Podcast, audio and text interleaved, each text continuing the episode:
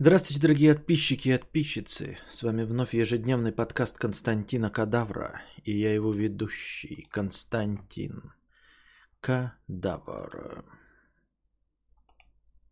Угу. Так, э, начнем помолясь. Значит, э, э, глава и основатель Twitter, глава, в смысле директор э, дебильной компании Twitter – кто я такой, чтобы говорить о дебильности. А, Джек э, Дорси покинул пост главы Твиттера, и после объявления об этом акции Твиттера подскочили на 11%. 11%, э, насколько мне известно, для рынка разово, да, это дохуя. Особенно у большой корпорации, это прям дофигище. А, ну, представьте, да, что если у вас какие-нибудь акции по 500 долларов, то они стали сразу стоить 550. То есть с одной акции вы можете... Я не знаю, сколько стоят акции Twitter, но вы понимаете, да, что можно э, неплохо нажиться, продавая одну акцию сразу в плюс 50 долларов. Это вам не будьте здрасте. Ну и вот, а, почему и зачем и чтобы что? Каким человеком ты являешься, если а, после твоего ухода сразу а, все начинают верить в компанию чуть больше, чем обычно. А, я спрашивал этот вопрос у Кузьмы, да, но я ее в другом немножко контексте задавал. Каково это чувствовать, что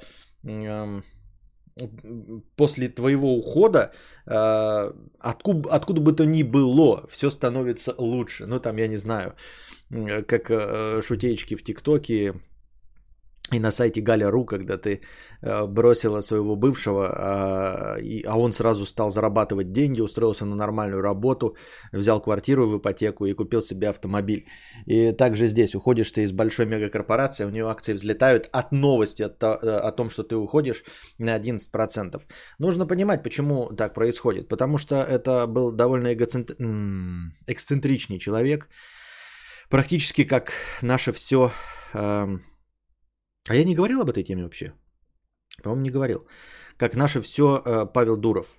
Вот, э, в общем, те же самые дикие распорядки дня, э, все те же самые принципы биохакинга, целебное голодание, питание энергии солнца, ну и, в общем, и какие-то своеобразные принципы жизни. Давайте несколько из них перечислим, чтобы понять, насколько это особенный человек – вот, э, альтернативный, э, и, ну, ну и в целом гений, глава Твиттера. Значит, он э, ходит пешком на работу, что, в принципе, нормально, начинают с мягкого, а, по полтора часа в день, в общем, чтобы подышать свежим воздухом Кремниевой долины, насколько я понимаю, да, вот. Еще буквально несколько лет назад он придерживался системы питания, когда он кушал один раз в день, только в рабочие дни. То есть с понедельника по пятницу он кушает в промежутке между 18.30 и 21 часом, а весь остальной день он не питается и в выходные тоже не кушает. Вот. Сам же говорил, что на третий день начал э, ловить галлюцинации, но потом э, освободился и, в общем, стал э, лучше себя чувствовать, лучше засыпать. Все это происходило с целью замедлиться. Вот, замедлить, в общем, свой метаболизм и сэкономить время. Но не очень понятно, на что он это время экономил, да, ну, потому что глава большой корпорации, а во-вторых, если ты ходишь по полтора часа пешком, а потом он еще говорит, что э, каждый день, значит, э, ходит в баню, ну, в сауну, там, баню, э, там сидит по 15 минут, и потом выходит и еще 3 минуты в ледяной воде сидит. Мякотка и фишечка в том, что в баню он ходит примерно как блогер Давидыч. Он говорит, э, что э, Антон Петров, да, я жду, когда люди подскочат, чтобы э, все заметили это. Вот. Эм, так вот, он как блогер Давидыч, значит, ходит в баню. Он говорит, что 15 минут сидит в сауне при температуре 104 градуса по Цельсию. Напоминаю вам, что температура кипения воды 100 градусов, но это э, температура кипения жидкой воды, а в, можно находиться в помещении при такой температуре, но довольно непродолжительное время. Дело в том, что он говорит о том, что он каждый день ходит э, в сауну и сидит там 15 минут при 104 градусах. Э, но буквально несколько лет назад парочку лет назад проходил чемпионат по банному виду спорта, если вы не знали, такой существует. Он и сейчас проводится, просто несколько лет назад а, один из участников, отечественный русский человек, погиб а, после соревнований. Соревнования как происходит? Там, в общем, жарко, вы заходите в баню, в эту, в парилку, да, и побеждает тот, кто последний останется. А, последний останется и не выйдет, а не кто последний останется в живых. Ну и люди быстро выходят. Там на самом деле счет идет не на какие-то полчаса, там просто за предельные температуры. Поэтому речь идет, э, э, счет идет на минуты, на секунды, и, в общем, люди там стопом выходят, и поэтому длится это недолго. Так вот, эм, э, на одних из соревнований была запредельная температура 110 градусов. Всего на 6 градусов больше, чем у ежедневной бани 15-минутной Джека Дорси, вот этого директора и основателя. И продержались там соревнующиеся 6 минут. Остались двое. И один из них, э, отечественный э, русский, э, умер после этого. То есть он не смог сам выйти из бани. И там как происходит, когда предпоследний выходит, ну, последний там хоть через секунду выходит, уже все нормально. Соответственно, когда предпоследний попытался выйти, это фин какой-то там, Микки Хаккинин, ну, какой-то, как обычный Хаккинин. Он не смог выйти, у него э, начались спазмы мышц. Э, вот так вот, вы можете посмотреть видео, жутко выглядит. Вот. Э, он попытался встать и не смог, и сразу же открыли двери, его начали вытаскивать, то есть он был бы второе место. Но первое место э, на самом деле просто уже не мог выйти. Мужчина, его вынесли увезли в больницу, и он там скончался. И это было спустя 6 минут при температуре 110 градусов. А Джек Дорси при температуре 104 градуса, всего на 6 градусов меньше, а, ежедневно проводит, по его словам, по 15 минут в такой бане, а потом оттуда выскакивает бодрячком, кабанчиком, а, плюхается в ледяную воду и там еще 3 минуты чилит. Вот. А, помимо своей эксцентричности, он еще повторяет путь всем нам известного Стива Джобса, который тоже из своей же, основанной им же компании уходил, не знаю по каким причинам, возможно, его директорат выгнал, а потом его с распростертыми объятиями обратно пригласили. Напоминаю, что Стива Джобса тоже уволили за спорные решения, но потом спустя какое-то время решили, что без его гениальности не обойтись, обратно позвали, и там он уже свою золотую эпоху с айфонами и всем остальным расчал. Джек Дорси также был э, в 2008 году покинул уже один раз свой пост, но спустя, получается, 7 лет, в 2015 году он опять вступил на должность директора. И вот с 2015 по 2021 год, еще 6 лет он прослужил директором, и вот теперь покидает свой пост, и все радуются, и 11% рост э, стоимости акций компании Twitter. Также он ездил, занимается медитацией, тоже там что-то по часу Ой, по два часа в день медитирует. Что-то час утром, час вечером, что-то такое. Ну, то есть, понимаете, полтора часа и ходит пешком, а, час утром, час вечером медитирует, 15 минут э, в 104-градусной бане, потом ледяная вода. И решил отказаться от еды, потому что еда занимает слишком много времени. А, поэтому он кушает всего один раз в день 16, э, с 18.30 до 21. А, сейчас он перешел на более щадящий график. Видимо, биохакинг не работает. Также он увлекается низкими дозами ЛСД.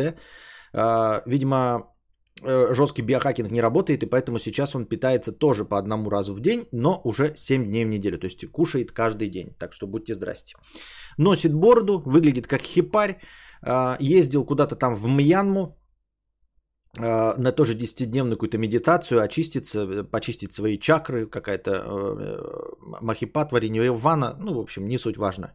Писал оттуда твиты, что Мьянма заебись, его за это, конечно, с говной смешали, потому что ахуль ты рекламируешь страну, в которой там тирания и диктатура.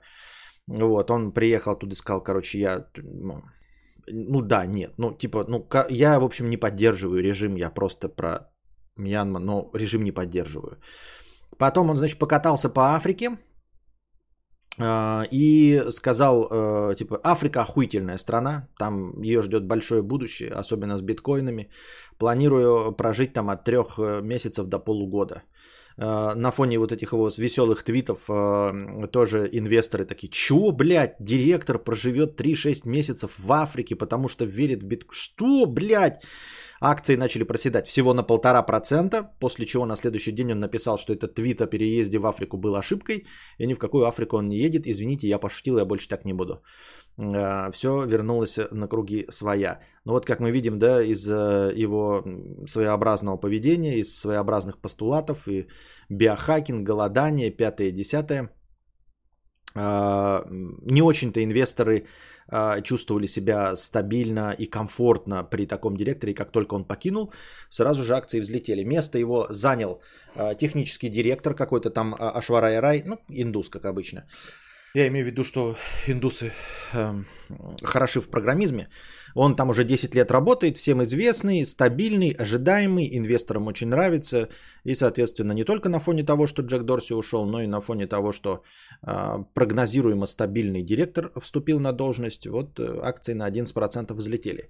А я возвращаю нас к Стиву Джобсу, возвращаю нас к Павлу Дурову. И вот Джек Дорси, который открыл тоже компанию, несмотря на то, что она мне не нравится, как и ВКонтакте, возвращает нас к тому, что Насколько нужно быть своеобразным человеком, чтобы иметь гениальные идеи? Я вчера с товарищами тоже э, ел э, том, ну не я не том, ел, короче, утку по-пекински. И мы тоже об этом говорили. Насколько нужно быть бахнутым, чтобы, чтобы быть по-настоящему вот, ну, гениальным. Он находится вот это в тройке по а, известности а, среди IT-специалистов, а, среди, ну вот IT-технологий, в общем, короче, среди технологических э, э, корпоративных э, директоров, наряду с Илоном Маском, Цукербергом и вот этот Джек Дорси. Ну, у нас он не так известен, что мы впервые слышим его имя, но тем не менее. И в некоторыми даже считается, что он поизвестнее, чем Цукерберг будет в узких кругах IT-специалистов. Так вот, я про то, что вот тоже я миллион раз э, об этом говорил и жаловался на то, что я не вижу гениальности в каких-то вещах. То есть я зашоренный, не то чтобы консервативный, я вроде бы открыт ко всему, но критичность, э, она ну, не в силу, не, не, не, не вследствие моего консерватизма, а сама по себе какая-то критичность такая, э, которую я приписываю своему большому умку, а на самом деле она просто не позволяет мне раскрыться.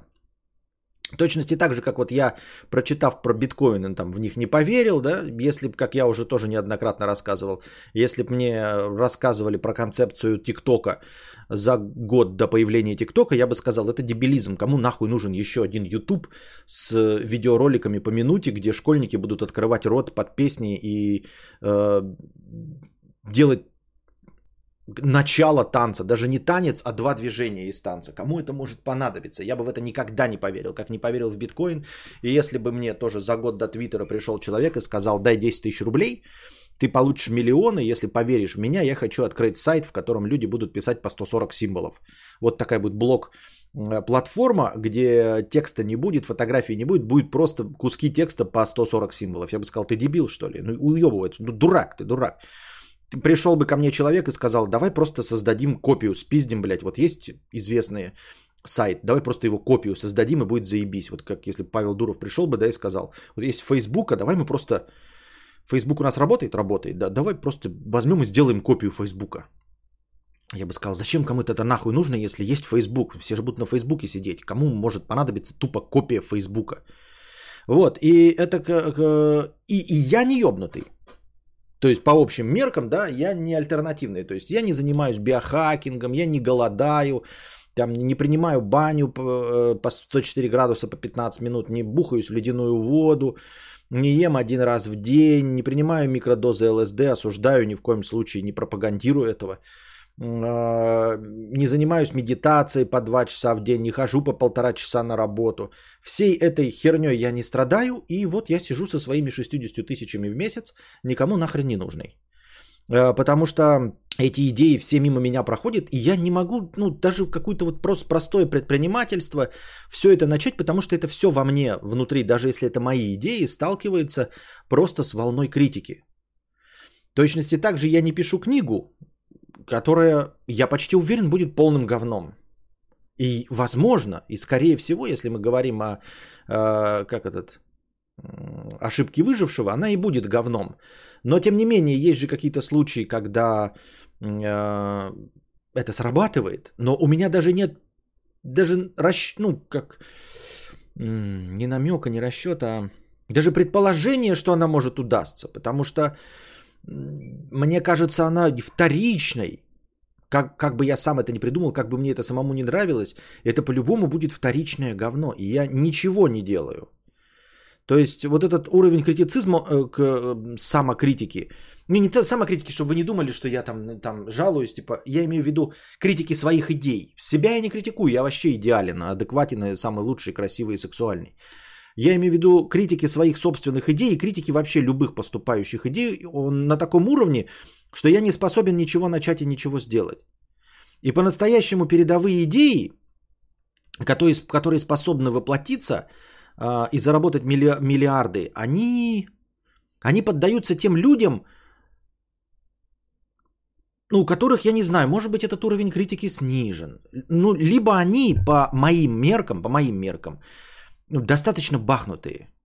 Ну, как я уже сказал, мне нужно, ну, вот прям сильно упарываться, находиться там в состоянии алкогольной интоксикации, чтобы я мог поверить в ТикТок, Твиттер или в копию Фейсбука. Вот о чем я говорю. А, и я сейчас не только о себе и ни в коем случае не жалуюсь, я про то, что, скорее всего, мы все здесь присутствующие примерно так к этому относимся. То есть сейчас мы видим, что это гениальная идея, конечно, задним числом мы можем сказать, что мы все бы а, в это поверили, но на деле, реально, за год до Твиттера к вам приходит человек и говорит, давай блок-платформу на 140 символов. Кто из вас скажет, что это охуительная идея? Кто из вас скажет за год до появления ТикТока, что это охуительная идея э, сделать YouTube для телефона, где будет вертикальные видео по 15 секунд, и там школьники будут открывать рот под песни? Кто в это поверит из вас? Или если кто-то придет скажет, давай будем делать копию Википедии. Каждый из нас скажет, нахуя? Зачем? Википедия же уже есть. Зачем еще что-то делать? Вот и поэтому мы все с вами здесь сидим. Вот нужно, нужно, это не потому, что они биохакеры, а просто это такой склад ума. Они верят во всякие вот такие вещи, что их э, копия Фейсбука будет лучше что они чего-то знают. Вот они, вот он придумывает, да, концепцию 140 символов. И я бы ее тоже, ну, если бы придумал, я бы просто ее отмел за ну, дебильностью.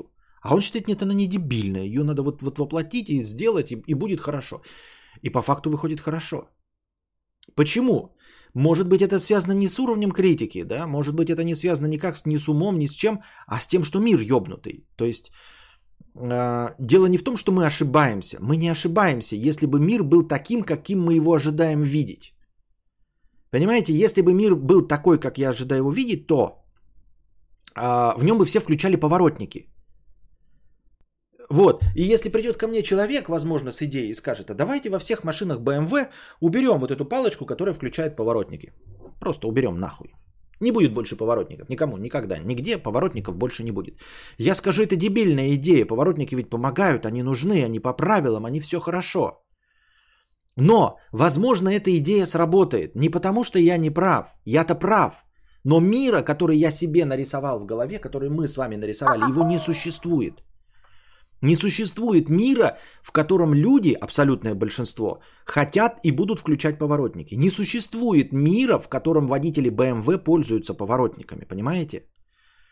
Поэтому заведомо дебильная идея, по моему мнению, удалить кнопку, вот этот переключатель поворотников BMW, она, возможно, в, э, добьется успеха. Но не потому, что я не прав. А потому что мир, он не по моим правилам работает. И не по вашим правилам. Ну, в смысле, не по нашим с вами правилам таких адекват, адекватных разумистов. Он работает по другим правилам. А мы ожидаем от него последовательности и логичности. И Твиттер работает не потому, что мы в нем ошиблись, в Твиттере. Нет, Твиттер действительно дебильная идея. Если бы Твиттер был реализован в мире войны мира, вот Льва Толстого, в мире вот идеального кино, в мире Шерлока Холмса, где есть супергениальные люди, в мире супершпионов, которые э, побеждают все время зло, в мире добра и адекватности, где супергерои, где зло постоянно проигрывает, где злодеи э, умирают в тюрьме или сидят в Аркхаме. Но настоящий-то мир – он не такой. В настоящем-то мире пингвин, Джокер и все остальные, они ходят на свободе. А лечебница Аркхам или пустует, или наполовину заполнена э, Бэтменами, Робинами и прочими хорошими товарищами, понимаете? Поэтому э, дело не в дебильности идеи, то есть вполне возможно, что нужно как оценивать. Нам что-то говорят, и я вижу, что эта идея дебильная. И она сработает, потому что мир дебильный. Не потому что я не прав, а потому что мир дебильный. Я не, не оскорбляю мир. Давайте, давайте придумаем другое слово, потому что звучит как будто высокомерно. Я такой один умный, Д'Артаньян стою красивый, а мир дебильный. Ну, мир э, просто... Он альтернативен, ну альтернатив, ну давайте, пускай альтернативен э, моему представлению, ну наде, надеюсь, что нашему представлению о нем. Поэтому любая, по нашему мнению, э, довольно спорная идея может сыграть в этом мире – это не меняет на самом деле ситуации, что я просто признаю, что я тупой и не понимаю ничего. Именно поэтому Твиттер работает, там ВКонтакте работает, ТикТок. А, на самом деле взгляд на эту вещь никак не меняет ситуацию. То есть я могу сказать, что я просто дебил и не понимаю. И Твиттер работает, да? Или я э, могу сказать, что я понимаю, и Твиттер действительно дебильная идея, а мир такой. Ну, суть не в этом. Суть в том, а, как вообще играть-то по этим правилам? Как здесь включить доктрину Моргана? Как нам, каждому из нас, а, я не призываю вас и не, не ожидаю, что мы с вами придумаем что-то уровня Твиттера. А, оно же так, понимаете, по снижению уровня неадекватности можно же найти какое-то компромиссное решение. Не обязательно такую неадекватную идею, как э, блоги по 140 символов. Ну, же меньше, ну, вот любая предпринимательская идея, да, там приходит к вам эм, родственница и говорит, а давайте сложимся там все деньгами и откроем ларек там в нашей деревне. А ты такой скажешь, ну, у нас в деревне уже три ларька. Зачем еще один ларек? А она скажет, а мы будем вот что, что-нибудь будем делать там, да, какая-нибудь, вот какая вот, может быть, довольно своеобразная идея. Предложите, какая может быть своеобразная э, ну, не откровенно идиотить, ну, а хотя, может быть, и так надо. Да вот какая вот идея могла бы сработать в ларьке в деревне? При условии, что три ларька есть, и там продают хлеб, молоко, яйца в этих ларьках. Какая-то вот есть э, идея, которую я бы воспринял, и мы все с вами восприняли как бы очень спорную. Вот, и мы, и мы не неправы, мы абсолютно правы, идея действительно спорная. Но миру это и нужно. И именно поэтому этот ларек и сработает, и в него все будут ходить Потому что идея, потому что мир, он оценивает не по нашим критериям. Ему не нужно адекватно, ему не нужно, ну, по нашему мнению, логично или последовательно. Ему нужно что-то совершенно другое. Да, то есть Твиттер с него не уходит именно потому, что он анально огороженный. Из-за, из-за его дебильной политики люди все за него держатся. То есть мы думаем, что как можно в Твиттере сидеть, ой, в Твиче сидеть? Они же анально огорожены, они несправедливо банят и все остальное. Возможно, люди там и сидят именно ради этого. Они, возможно, ощущают какую-то свою, знаете, что Twitch, наверное, что-то очень хорошее, если после таких ограничений люди продолжают там сидеть. Значит, надо, надо тоже продолжать там сидеть. Продавщица с голой грудью. Звучит слишком логично. Я бы не, не купился, потому что это логично. Если это, по моему мнению, логично и охрененно, то она не сработает. Потому что миру не нужна логичная идея. Магазин строительных уровней. Звучит как действительно дебильный. Ну вот, кому может понадобиться много строительных уровней? Чтобы что? Зачем они нужны? Возможно, да. Пункт выдачи озон. Слишком логично звучит. Очень хорошо звучит. Вообще здравая идея. Ларек по починке электросамокатов. Продавать там кофе по 300 рублей и смузи. Да. И как, вот она же звучит, вот прям, вот, вот роман Ре, да? Вот мы сейчас, это как шутка шутками, но она мне кажется ультра дебильной. Вот Роман вот пишет, да? Э, идея продавать э, в деревне кофе по 300 рублей и смузи. Ультра дебильная идея. Пиздец какая дебильная. Ну то есть вот по дебильности как, как Твиттер. По дебильности она вот равна ТикТоку. Но вот согласно ошибке выживших, есть же еще и миллионы действительно. То есть из 990, из тысячи идей 999 не сработают, потому что они дебильные. Почему срабатывают? Вот как? Как не оказаться вот в этих 999 э, дебильных идеях? По-настоящему дебильных и которые по-настоящему дебильно не сработают. Почему из всей тысячи дебильных идей сработала идея Твиттера? Почему все тысячи из них не, не сработали? Ну, мне бы хотелось, я бы ожидал, что сработают, не сработают, все провалятся. Но вот Твиттер же выскакивает, ТикТок выскакивает. Как это происходит? Как в это поверить? Как понять этот мир? Как понять, почему он такой скажет? Нет, блядь, смузи я по 300 рублей покупать не буду в деревне. Не буду. Хорошо. Магазин отдельно строительных уровней в деревне. Тупость. Да кому не нужны? Нам вообще здесь никому не нужны уровни. Перенести ларек на час ходьбы от деревни. Да зачем нам ходить в ларек на час ходьбы? Это же далеко, правильно? И потом этот же человек такой говорит, о, 140 символов. Всего 140 символов, нет ничего гениальнее. Подпишусь. Стану микроблогером. Как? Как? Как? И, не, и вот скажете, ну вот это ошибка выжившего. То есть тысячи идей не срабатывают, а вот такие срабатывают, да? Логично мы приходим к выводу, что 999 таких идей не срабатывает, одна срабатывает. Это ошибка выжившего, ты неправильно смотришь на вещи. Но тогда объясните мне, тогда объясните мне, что во всех вот этих мегакорпорациях в главе их стоят вот эти эксцентричные люди. Если бы это были просто, вот каждый из нас имеет дебильную идею, тысячи из нас, вот у каждого тысяча человек, и у каждого из нас есть тысяча дебильных идей. И 999 из этих дебильных идей не срабатывает, а одна дебильная идея срабатывает. Это была бы ошибка выживших. Мы все находимся в одинаковых условиях. Но когда мы начинаем обращать внимание на победившего, мы обращаем внимание, что там во главе находится Павел Дуров, Джек Дорси, Илон Маск. Илон Маск тоже эксцентричный. Стив Джобс. Что, не эксцентричный Стив Джобс? Они все очень эксцентричные товарищи. И мы такие, подождите. Мы такие думаем, «А, это все ошибка выжившего. Есть тысячи провалившихся идей, а срабатывает одна из тысячи, которую предсказать нельзя. Это всего лишь лотерея. А я такой, а почему тогда эм, Почему тогда глава одной корпорации называет свою, своего ребенка HR12 лямбда хуямбда? Глава другой корпорации э, питается солнцем, глава третьей корпорации э, сидит в бане в 104 градуса. М? Ведь понимаете, э, говорю, если бы это был на обычный человек, да, вот в главе каждой корпорации стоял обычный человек, мы понимали, что просто ему одному повезло, ошибка выжившего, всем остальным просто не повезло. А тут мы обращаем внимание, что концентрация эксцентричных людей в, во главе компаний, заметная концентрация эксцентричных людей.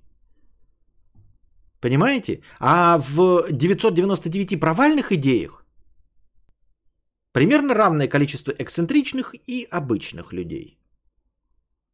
Но если срабатывает, то эксцентричных там значительно больше. Значит, они как-то оценивают идею. Значит, у них какая-то своя система оценки этих идей есть.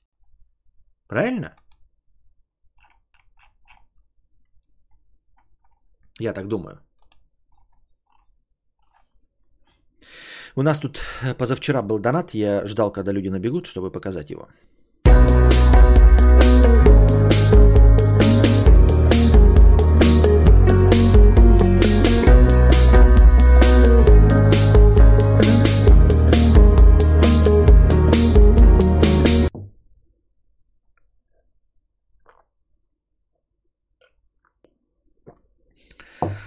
Было такое приложение Yo, которое позволяло отправлять одно единственное слово Yo, а инвесторы реально дали на это деньги. В итоге оно вроде как закрылось в 2016. Я им пользовался.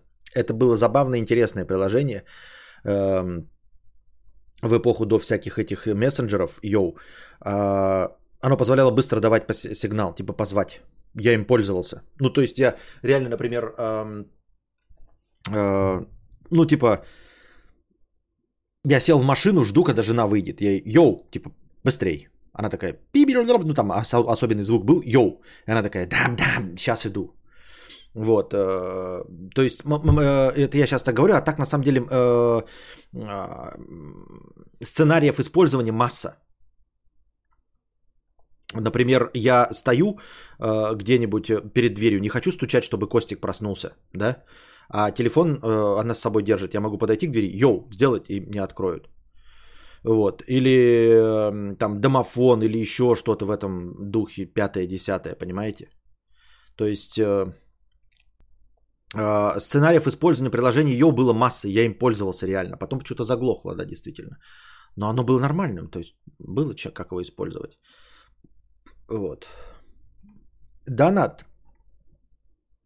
В не, не очередной.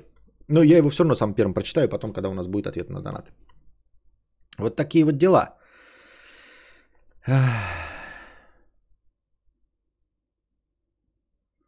А что, если, имея деньги, можно причесать любую дебильную идею? Все эти эксцентричные люди нужны лишь как магнит для привлечения финансов. Но почему они? Почему не давать деньги другим людям? Как вот, вот, вот э, нет.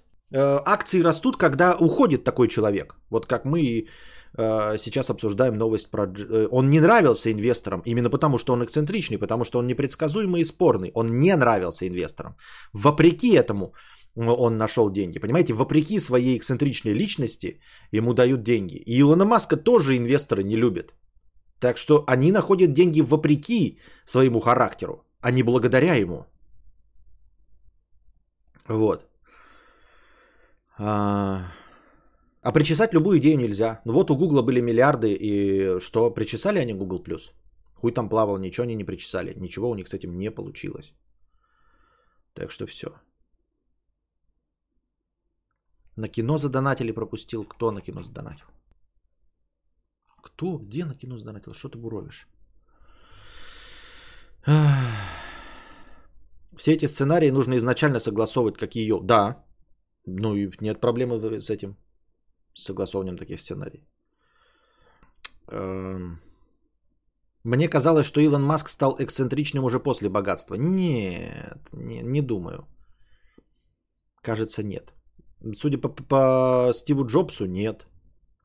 Павел Дуров тоже нет. Они эксцентричными были с самого начала. Ну и вот что? Не светит нам ничего, потому что мы не эксцентричные? Или как допустить в себя вот этот уровень... Экс... Ну, то есть, понимаете, это не уровень эксцентричности. Это не значит, что я займусь биохакингом и стану хорошим. Э, мы же понимаем с вами, что вот эта эксцентричность – это проявление того же самого.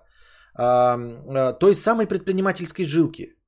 Вот этой гениальности. Это проявление какого-то э, э, рода гениальности. То есть они увидели в этой идее что-то благодаря тому же самому внутри себя, благодаря чему они верят в биохакинг, в энергию солнца, в медитацию в Мьянме, э, в путешествие по Африке, понимаете? Вот где-то какая-то та переменная или константа, переменная, внутри психики, внутри души, внутри сердца, внутри мозга, именно она отвечает за то, э, за питание солнцем, за 5G, за плоскую землю и одновременно э, за веру вот в эти идеи, которые они такие, блядь, въебу все деньги нахуй вот в Э, сайт, в котором надо будет писать блоги по 140 символов. Я не могу даже позволить себе э, лишить себя игры или лишить себя просмотров тупо новостей, чтобы писать книгу, понимаете? Потому что мне эта идея, э, она, идея писать книгу, она же достаточно эксцентричная, понимаете? А я слишком логичный. По мне, мне, конечно, вы скажете, ты хоть хуйню какую-то говоришь, какой ты логичный, блядь, черт помоечный, долбоеб, блядь, э, самый последний логик. Ну, я имею в виду в своих представлениях. То есть я не готов себе отказать в просмотре ТикТока, чтобы писать книгу, потому что я не верю в эту книгу. Кому она может быть нужна? Она скучная будет. Она не будет оригинальная, потому что я ну, не замечал с собой оригинальной. Тут не надо мне сейчас писать, что ой, она у тебя будет классная. Мы не про это говорим. Это просто пример. Я бы привел другой пример, если бы у меня был другой пример. Если бы я, у меня была идея, я не знаю, собрать э, э, своими руками тачку, я бы ее привел пример. Не надо сейчас придираться к этому. Я сейчас не ною про книгу. Я про концепцию того, что вот у меня есть какая-то идея фикс, я за нее не берусь, потому что я сам в нее не верю. Мне не хватает эксцентричности, чтобы поверить в эту идею. Давайте возьмем другую, да? Э, ну, купить машину какую-нибудь, блядь, Pontiac Firebird 85 года и, покупая запчасти, довести ее до ума. Да? Это вот настолько же тоже дебильная идея, я не готов на это тратить деньги свои. Я готов покупать игры PlayStation, э, антидепрессанты, бухать, одежду. А вот на эту идею, ну, потому что это как это дебилизм какой-то. Ну, хуйня какая-то полная. И вот я не готов потратить время, готов в ТикТоке сидеть, Потому что ТикТок, он, он приносит мне такое микроудовольствие. Да даже не суть в этом. Я бы смотрел телек-нибудь ТикТока, играл в игры, без разницы, чем угодно занимался. Лишь бы не писать книгу, ну потому что это дебильность. Это как вот эти, мечтать о собственном баре, да, вот я открою бар. Ну это же дебильность, ну нахуй не нужны эти бары, блядь, кому? Кто у них будет ходить, блядь, в эти, в пивнухи твои?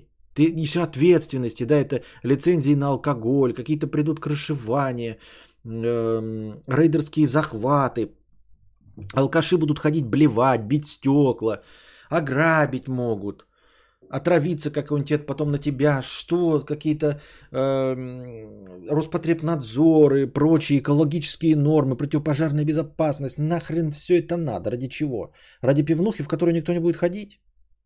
И каждый открывается пивнухой, ни одна не банкротится. Стерлигов, да.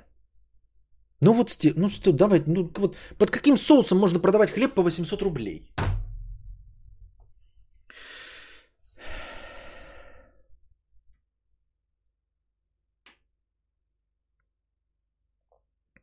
Вот Антон Петров, который задонатил мне, ты, ты 9997. Он пишет, что играет в покер. Бля, никогда бы в покер нахуй не стал играть. Потому что в нем нет системы, блядь. Там слишком много удачи. Ну, это, блядь, без обид, да, Антон Петров? Ну, а как может быть обида, если ты зарабатываешь деньги, то правда на твоей стороне. Ну, вот ты мне сейчас скажешь, Антон Петров, давай я тебе в личку, блядь, научу зарабатывать деньги, блядь, на покере. Напишет мне Антон. Я скажу, что нахуй мне это надо? Ну, это дерьмо, блядь. Это не работает, это хуета. Тебе везет, тебе просто везет. Блядь. Ты бы лотерейные билеты покупал, и тебе бы деньги приходили. Я скажу, блядь, ну, блядь, покер, ты чё, никто не может повторить результат. Вот э, выигрывают покерные столы, получают себе перстни Покер Старс, а потом на следующий год повторить не могут, потому что нет никакой предсказуемости. Нет у тебя никакой системы. Тебе просто везет. И не может быть никакой системы, потому что это игра, там слишком велик э, элемент э, э, случайности. И вот ты мне придешь и будешь говорить, ну я же зарабатываю на это. А я скажу, нет, я не буду тратить на это время. Я не буду тратить на это время, ну потому что это тупо. Я лучше в ТикТоке буду сидеть, чем потрачу время это зазря. Может потому что я тратил свое время на какие-то вещи, и они были зря. Многие вещи я тратил время, они были зря.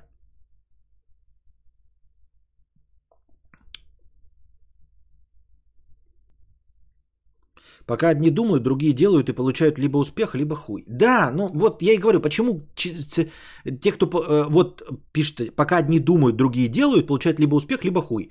Вот я и говорю, вся новость заключается в том, что среди тех, кто получает успех, среди тех, кто получает успех, Слишком в, мне, слишком заметный уровень эксцентричности.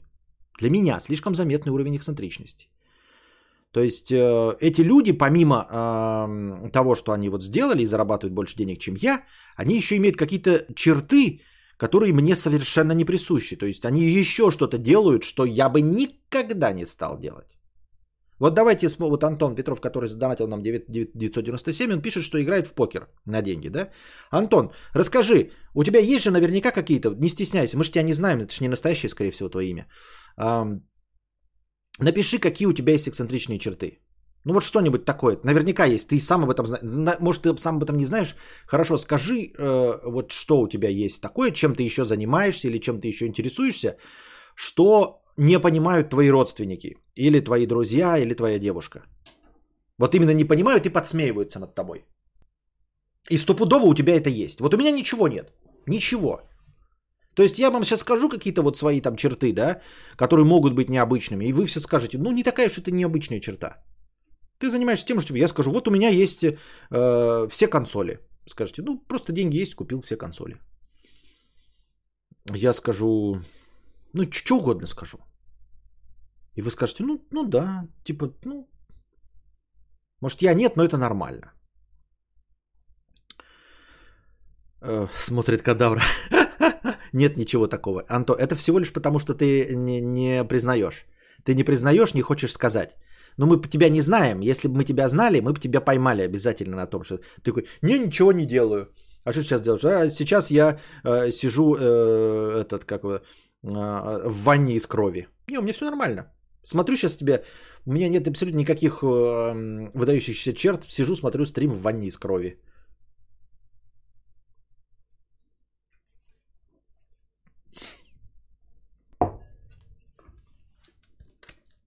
Я такой же, это, я такой же, как и, как и ты, Константин. А, сижу, кушаю, сейчас э, вот это а, добавил две ложечки соли э, в кофе э, себе, бутербродик себе сделал из, ну, такой же, как и вы, хлеб, сыр, колбаса, малиновое варенье. Обычный человек.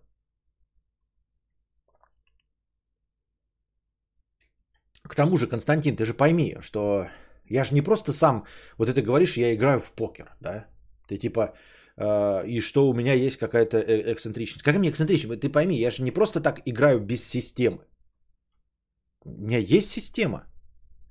Точнее, у меня не система есть, у меня есть помощник, который помогает мне э, обмануть всех. Я понимаю, Константин. Ты думаешь, что я эксцентричный, а я не эксцентричный. Я просто хитрый. Я на самом деле объебываю всю систему покера. У меня есть человек, который мне помогает. Вот он он. Стоит рядом со мной. Да, Вася? Ну, говорит же да. Не обижайся, Антон, это я просто тебя в пример привел. Ну, это я, я тебя привел пример, потому что у тебя система заработка, которую я абсолютно не понимаю, не приемлю и никогда бы за это не взялся.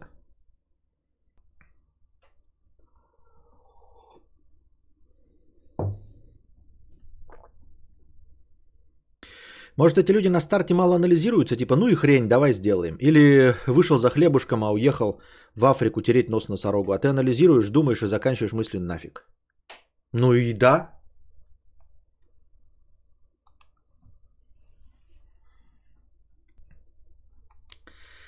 Вторая новость. Глава американской компании, компании Better.com, Better как лучше, uh, good, better, the best, uh, полезный английский язык, uh, которая занимается помощью гражданам в ипотеке, значит, уволил 900 своих сотрудников просто по видеосвязи. По зуму или что-то куда-то там, значит, он там сидит так за столом с дерьмов, дерьмовой вебкой, и говорит, если вы видите этот видос, значит вы попали в группу тех, кого уволят. Очень жаль. Я уже один раз так увольнял, чуть не расплакался, надеюсь, сейчас не расплачусь. Вот. Э, мы вынуждены вас уволить. Э, это происходит перед выходом этой компании на IPO. Нанимаются 7 тысяч сотрудников, нанимаются 7 тысяч сотрудников и увольняют 900 бывших сотрудников. Не очень понятно, в чем смысл? Ну, наверное, увольняют не, не самых лучших сотрудников. Но дело-то не в этом, а просто интересно, что сейчас, если раньше это и происходило всегда, в Америке у них как-то полегче с этим. У нас, кстати, можно еще в суде отстаивать, знаете, восстанавливаться на работе, ну, если ты там э, захочешь это делать. Хотя поздоровее, это, кстати, в Америке, да, потому что я же вас давным-давно учу, что рабоче-трудовые отношения мы с вами не в семье. Мы, ну, типа, Человек тебя нанимает за деньги, чтобы ты что-то ему делал. Как только ему перестает хотеться, то он перестает тебя нанимать. То есть вот ты покупаешь хлеб, перестал хотеть кушать хлеб, не покупаешь хлеб. Почему нельзя перестать так э, с, ну, эту, услуги работника э, получать за деньги? Ну типа, все, ты мне перестал быть нужен. Или работник такой, все, мне перестали быть нужны деньги, я ухожу. Какие, почему какие-то у нас две недели, месяца, вот это все.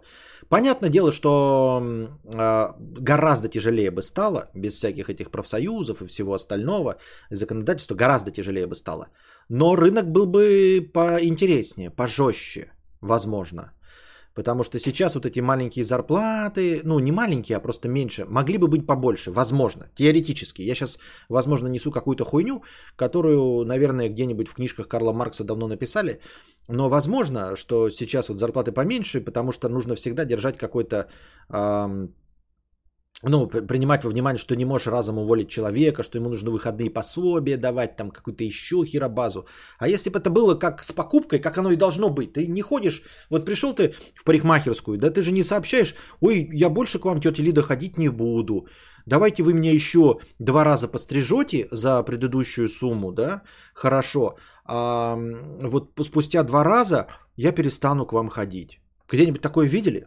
Никогда такого не было.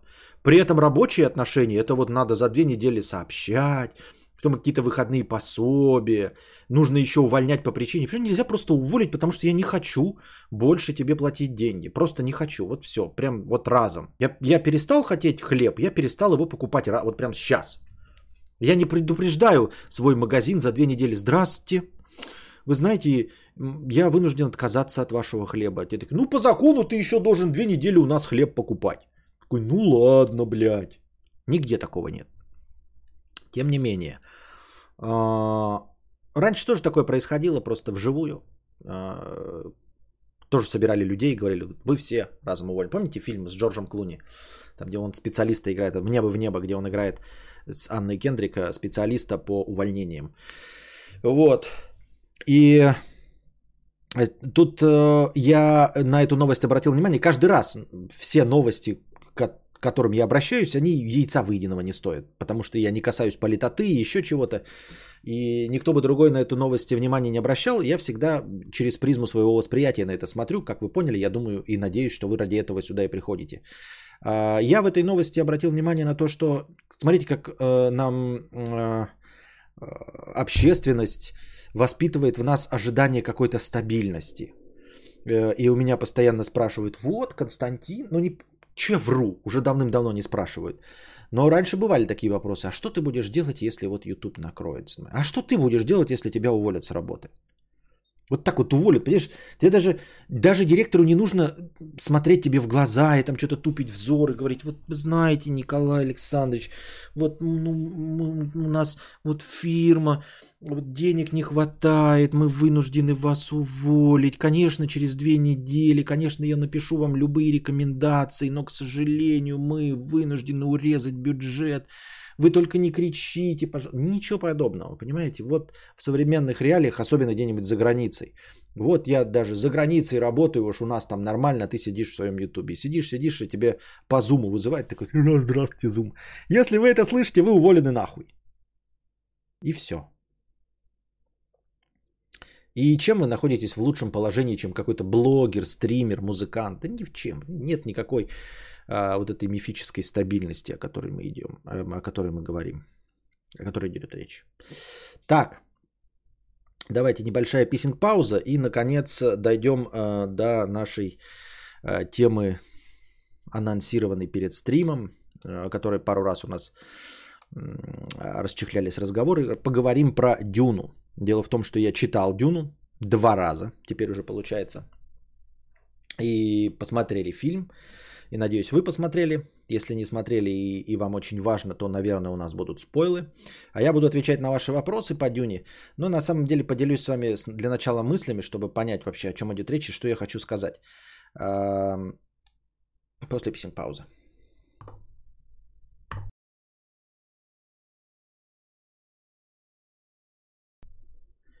И Антон Петров стал э, спонсором канала уровня Король в желтом. Посмотрите, сколько стоит стать, сколько стоит стать спонсором уровня Король в желтом. А если мне не изменяет память, у меня сейчас больше нет королей в желтом на данный момент.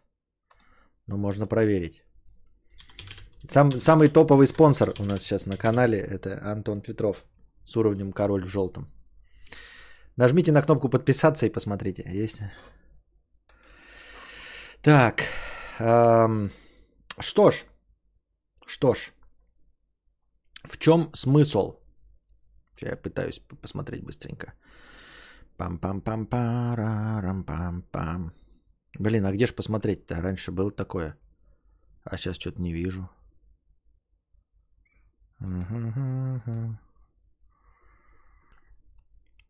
Блин, а где же? А что-то поменялось тут? Теперь это не так выглядит. Фу ты, ну ты. Что теперь не так выглядит? Раньше тут было написано сразу, типа, сколько таких спонсоров, сколько таких, сколько сяких, а сейчас не видно. Каких, где, сколько, непонятно.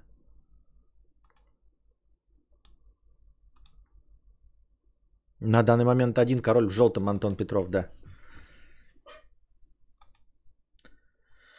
Так, так, так, так.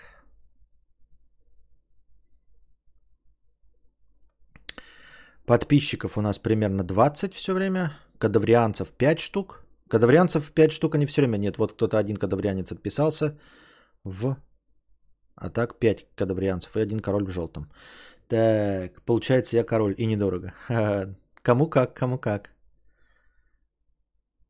Какие еще суперфункции у нас тут есть? Ага. Продажа. Э, э, начните рекламировать сувенирную продукцию. Зрителям станет находиться символикой вашего канала. Нифига себе, можно начать рекламировать сувенирную продукцию. Ой, я себе.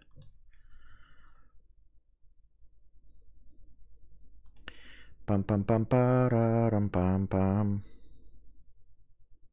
Ладно, так не отвлекаемся. Так вот, э, Дюна, Дюна, запись Дюны. У вас есть запись Дюны? У нас есть запись Дюны. Э, вышел кинофильм Дэни Вильнева, э, покрывающий примерно где-то процентов 40 от первого тома. Дюна – это большущее произведение, насчитывающее как минимум 18 томов. Из них каноничными без всяких вопросов являются 6 томов, написанные самим Фрэнком Гербертом, э, а также 6 э, томов сиквелов, написанных его сыном по заметкам Фрэнка Герберта вместе с каким-то еще одним соавтором. И 6 приквелов, тоже написанные сыном Фрэнка Герберта с каким-то соавтором. Оригинальная же шестилогия включает в себя что? Правильно, шесть книг.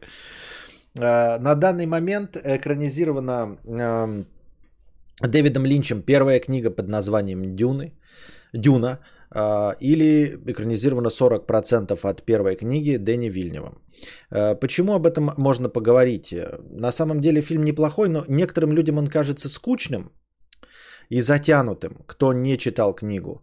И мне кажется, что будь побольше информации, будь побольше знания, возможно, она не показалась бы, во-первых, такой затянутой. То есть я вообще затянутости не увидел, потому что я, я э, читал книгу, и я знаю, сколько элементов там убрано, как мне кажется, интересных, но они не сюжетообразующие. Вот мы вчера разговаривали с товарищем, который тоже сказал, все норм, э, у меня нет никаких вопросов. И э, я замечал, что у многих людей, которые смотрели Дюну, по комментариям в интернетах и все, нет никаких вопросов. Это довольно неплохая экранизация.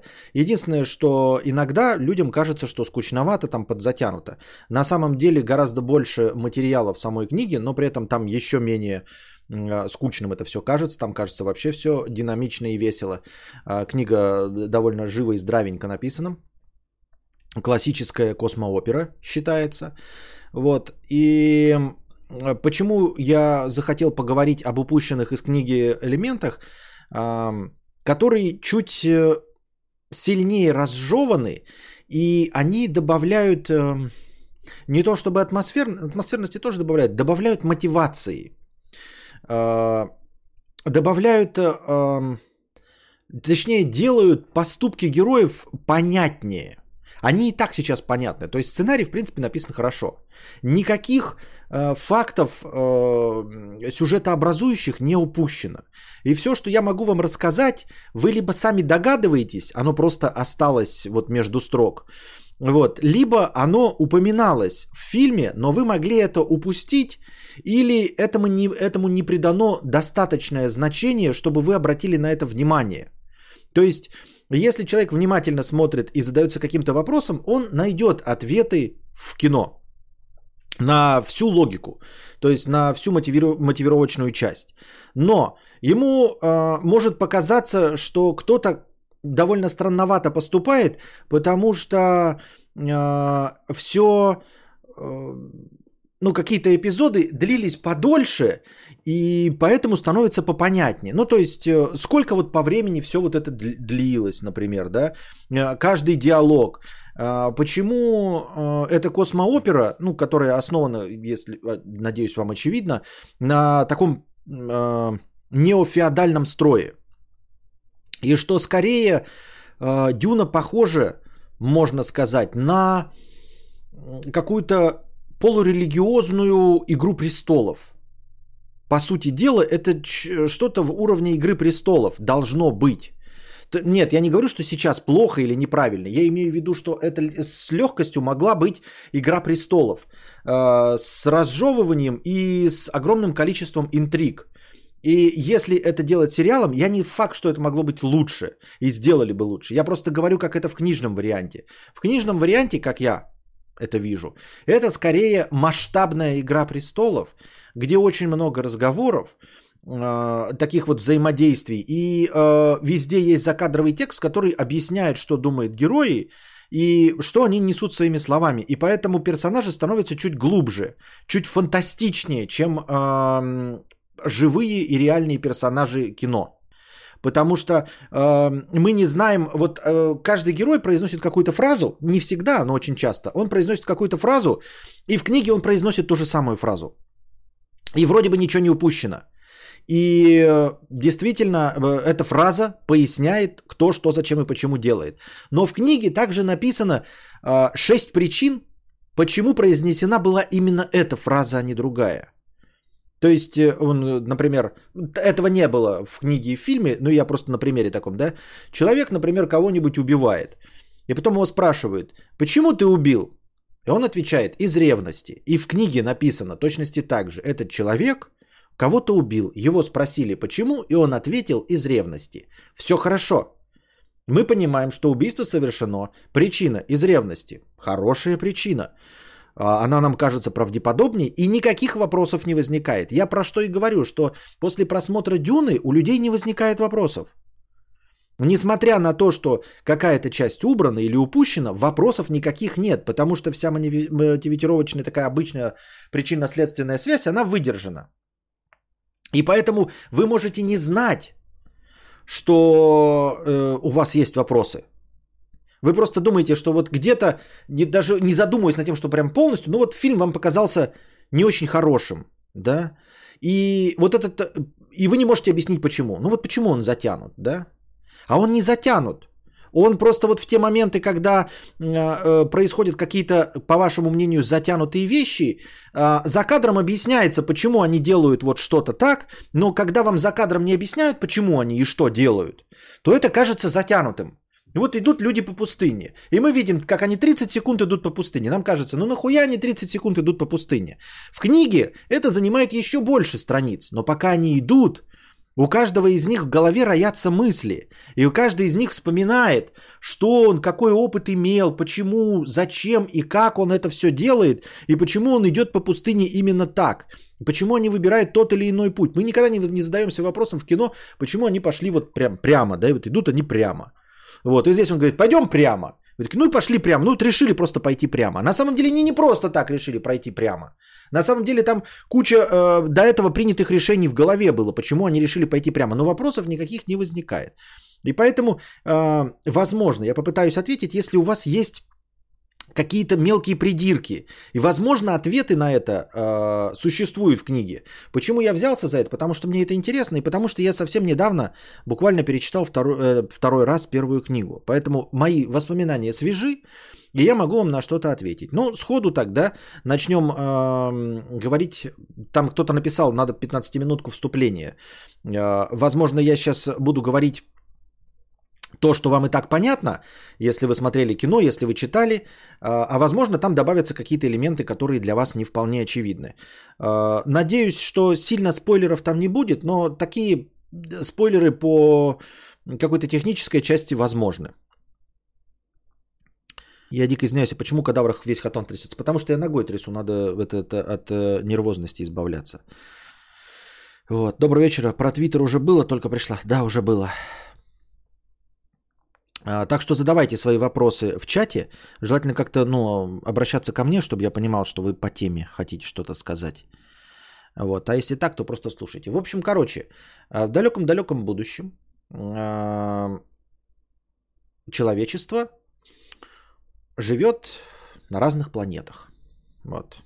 Землю они давно покинули, но она, по-моему, существует, там э, упоминается, но на ней действие не происходит. Насколько она сейчас э, жива, насколько о ней можно жить, это никак не фигурирует.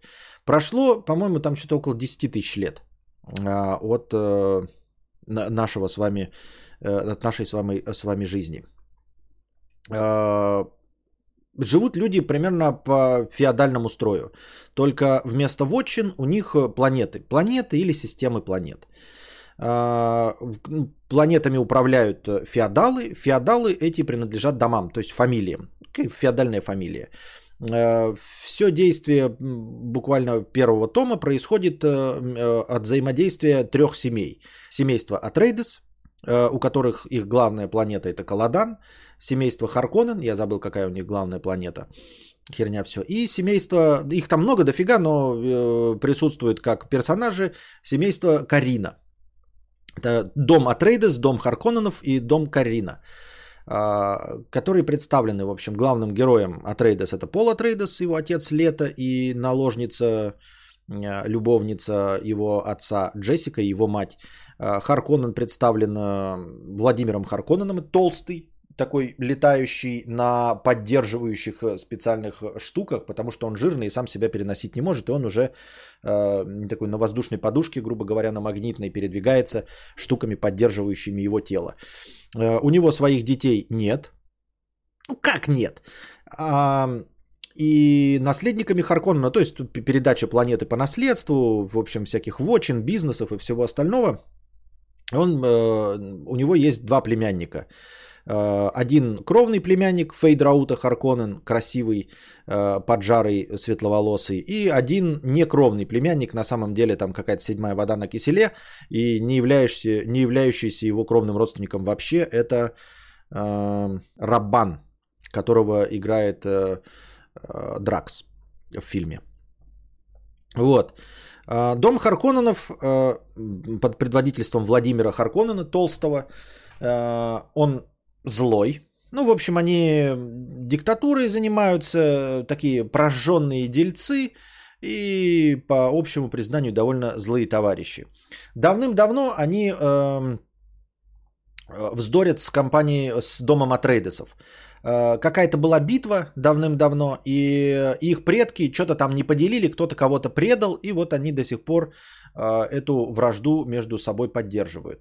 А, все эти дома, все планеты, э, подчиняющиеся разным домам, а, имеют как бы общий, эм, как это сказать, общий совет. То есть они все в одном совете встречаются. Этот совет называется Лансраат. А, он не очень-то фигурирует в первой книге, просто вот есть такой совет э, среди глав всех домов, он называется Лансраат. Они выбрали, ну или там, так же как в «Игре престолов», э, полу выбрали, полу захватил власть один из домов. Сейчас правит дом Карина – а, а конкретно Шаддам IV по фамилии Карина, вот он сейчас является императором. У него есть своя личная армия Сардаукары, которая выпистовывается на специальной планете тюрьме. А, очень недобро, недоброжелательная планета. Если вы смотрели вот фильм, например, про Ридика, а, по-моему, вторая часть про Ридика была, где он на планете тюрьме находился. Вот примерно такой планеты, куда скидывают всяких людей, и они там э, с плохим климатом, с недостатком еды, их там тренируют, и они становятся супер бойцами э, под названием Сардаукары. Личная армия, э, защищающая императора.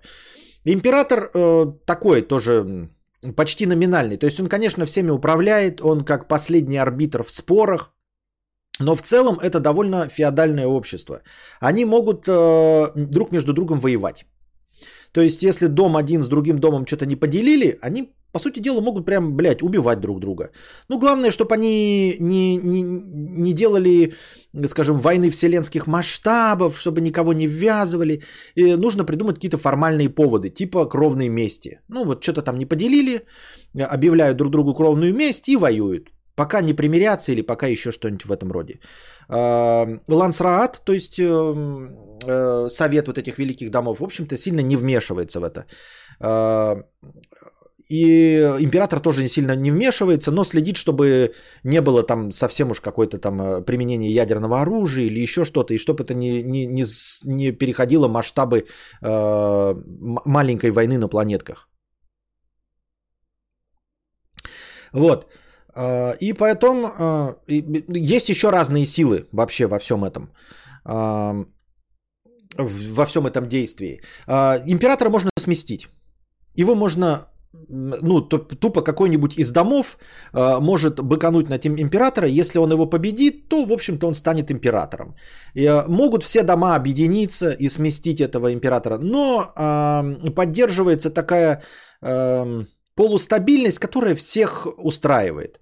Э, император, по сути дела, никого не терроризирует, э, не диктаторствует. Он выступает в роли э, последнего арбитра в спорах и ему просто отстегивают какую-то дань. То есть это такое как мафиозное семейство, понимаете? На каждой планете каждый дом, богатый дом управляет своей планетой. Они там что-нибудь добывают, какое-нибудь полезное ископаемое, и отстегивают какую-то десятину этому императору. Император держится за власть, ну, за десятины за свои, и благодаря своей армии сардаукаров, которая прям почти непобедимая, охуевшая совершенно армия. Но если вы его сумеете победить, если вы как-то тихо попытаетесь с ним повоевать и победите, то Лансрат, то есть Совет остальных домов, будет как бы издалека смотреть. Ну, вот такие стандартные феодальные интриги середины века где-нибудь на британском острове. В общем, все, что вы представляете себе о средневековье, примерно вот так и происходит, только в будущем. Есть еще разные силы. Э, а, ну еще император распределяет планеты. То есть он распределяет вотчины. То есть так же, как вот какой-нибудь король Артур мог бы пожаловать какие-нибудь земли, мог забрать земли у герцога Накингемского, дать герцогу Мальборгскому, вот, мог получше земли дать другому герцогу. И начинается все с того, что э, дом Карина, император Шаддам IV, Э, забирает самую дорогую вотчину во всей известной вселенной, планету Аракис, она же Дюна. Это планета, покрытая тупо пустыней. Вот. Дает ее дому Атрейдесов. Конкретно главе этого дома сейчас на данный момент это Лето Атрейдес. Лето Атрейдес не женатый мужчина, но у него есть наложница – официальная, леди Джессика. Он на ней не женится, там есть нюансы, почему он на ней не женится, и у него от нее есть сын. Сын официально признанный, то есть его наследник. Пауля Трейдис, главный герой романа. Пауля Трейдис, он же в других переводах Пола Трейдис, в фильме он тоже Пола Трейдис. Вот, э, Шаддам IV жалует эту планету дому Атрейдесов, лето Атрейдесу забирает ее у дома Харконненов, который зарабатывал там очень много денег. На самом деле э, Харконнен не провинился перед э, императором. На самом деле э, он сговорился, император, с Харконненом, что... А Харконнен давным-давно враждует с Атрейдесами. Все это заговор такого уровня, чтобы Харконнен развязал местечковую такую войнушку с этим Атрейдесом и угрохал его. Потому что Атрейдес очень популярный, лето Атрейдес, очень популярный в Лансраде человек. И Шаддам IV что-то подсывает, что он может стать императором вместо него. У Шаддама IV нет э, детей мужского пола, у него только одни женщины. У этого тоже есть свои причины. И э, он подсывает, что слишком большой популярностью пользуется лето Атрейдес. И он может, э, как я уже сказал, императора можно сместить просто выиграв в войне, а можно начав бучу в Лансраде, то есть этот совет всех домов, что-то как-то на свою сторону переманить. Ну и, в общем, сказать, пошел ты нахуй, император э, Шаддам IV Карина, теперь я буду императором. На самом деле таких амбиций Лето Атрейдес не имеет, он очень просто хороший человек, его все любят, он своей планетой э, управляет и все хорошо. Но как э, э, великодушный... Э, Эм, правильный рыцарь и правильный мужчина, он принимает, естественно, назначение на планету Аракис, Дюна, от имени Шаддама, и думает, что он сможет справиться с этой тяжелой задачей. Планета Дюна очень сложная, вообще вотчина, эм, потому что она полностью покрыта пустыней, там вообще неприятно жить песками. И там добавля... добывается самое, э, самое дорогое полезное ископаемое во всей Вселенной. Самое дорогое полезное ископаемое во всей Вселенной – это пряность, она же меланжа. Это порошок э, с запахом и вкусом корицы. Э, это порошок, э, имеющий э, определенные свойства. Помимо того, что он как наркотик, он может продлевать жизнь, но самое главное, он раскрывает возможности мозга. Вопреки распространенному мнению, он не учит людей предсказывать будущее. Он на самом деле просто заставляет мозг работать на пределе возможностей, и мозг, раскрывая свои возможности, начинает видеть все линии вероятностей. Ну, естественно, какая-то из этих линий вероятности срабатывает, и получается и такое предсказание будущего. Почему это полезное ископаемое самое дорогое во Вселенной? Дело в том, что несколько тысяч лет назад произошла война с э, искусственным интеллектом, с роботами. Называлась она джихад слуг или батлерианский джихад. А, во вселенной Дюны, это же потомки человечества, там используется очень много терминов из э, нашего мира. Вот, смесь всяких языков, смесь имен. У них есть, конечно, потомки, у всяких домов есть потомки известных фамилий в, на планете Земля, вот сейчас в нашей реальности. Но в целом это смесь всех культур, смесь всех религий, смесь всех языков. Они говорят тоже на каком-то э, языке будущего. Вот, э, нам не говорится, что это английский, то есть, ну, книга написана на английском, но у них есть свой язык. И он, конечно, в себя включает массу разных слов. То есть, вот там используется слово джихад э, из э, арабских языков, да, там используется слово сечь э, из украинского языка, только они сиечь его используют. Э, там также, ну, сам э, барон Харконен, несмотря на то, что у него не славянская фамилия, имя у него искомо русское, э, Харконен. Вот, э, именно поэтому переводчики переводят как Пауль с отсылкой на то, что это может быть французское имя. Да? Лето или Лита тоже по-разному звучит, потому что оно может иметь там раз. Шаддам, ну, имя, как вы понимаете, тоже не особенно европейское. Э, это не значит, что они там как-то особенно выглядят. А, это просто смесь языков, религий, понятий и всего остального. Вот, э, несколько тысяч лет назад была война с искусственным интеллектом. Э, джихад слуг. Слуги это роботы. В общем, в какой-то один прекрасный момент, естественно, искусственный интеллект захотел захватить власть над людьми. И была кровопролитная, по-моему, многолетняя очень война, в конечном итоге, в которой победили люди. А, в романе в первом э, точно не произносится. Возможно, э, война была не столько с роботами, сколько с людьми, управляющими роботами. То есть там так неоднозначно. В общем, после этого батлерианского джихада, он же э, джихад слуг, она же война э, с роботами, э, были приняты такие как бы всеобщие законы. Э, и вот этот один из всеобщих закон – это э, не придумывать себе значит, э, компьютеры, э, ничего по образу и подобию мышления человека.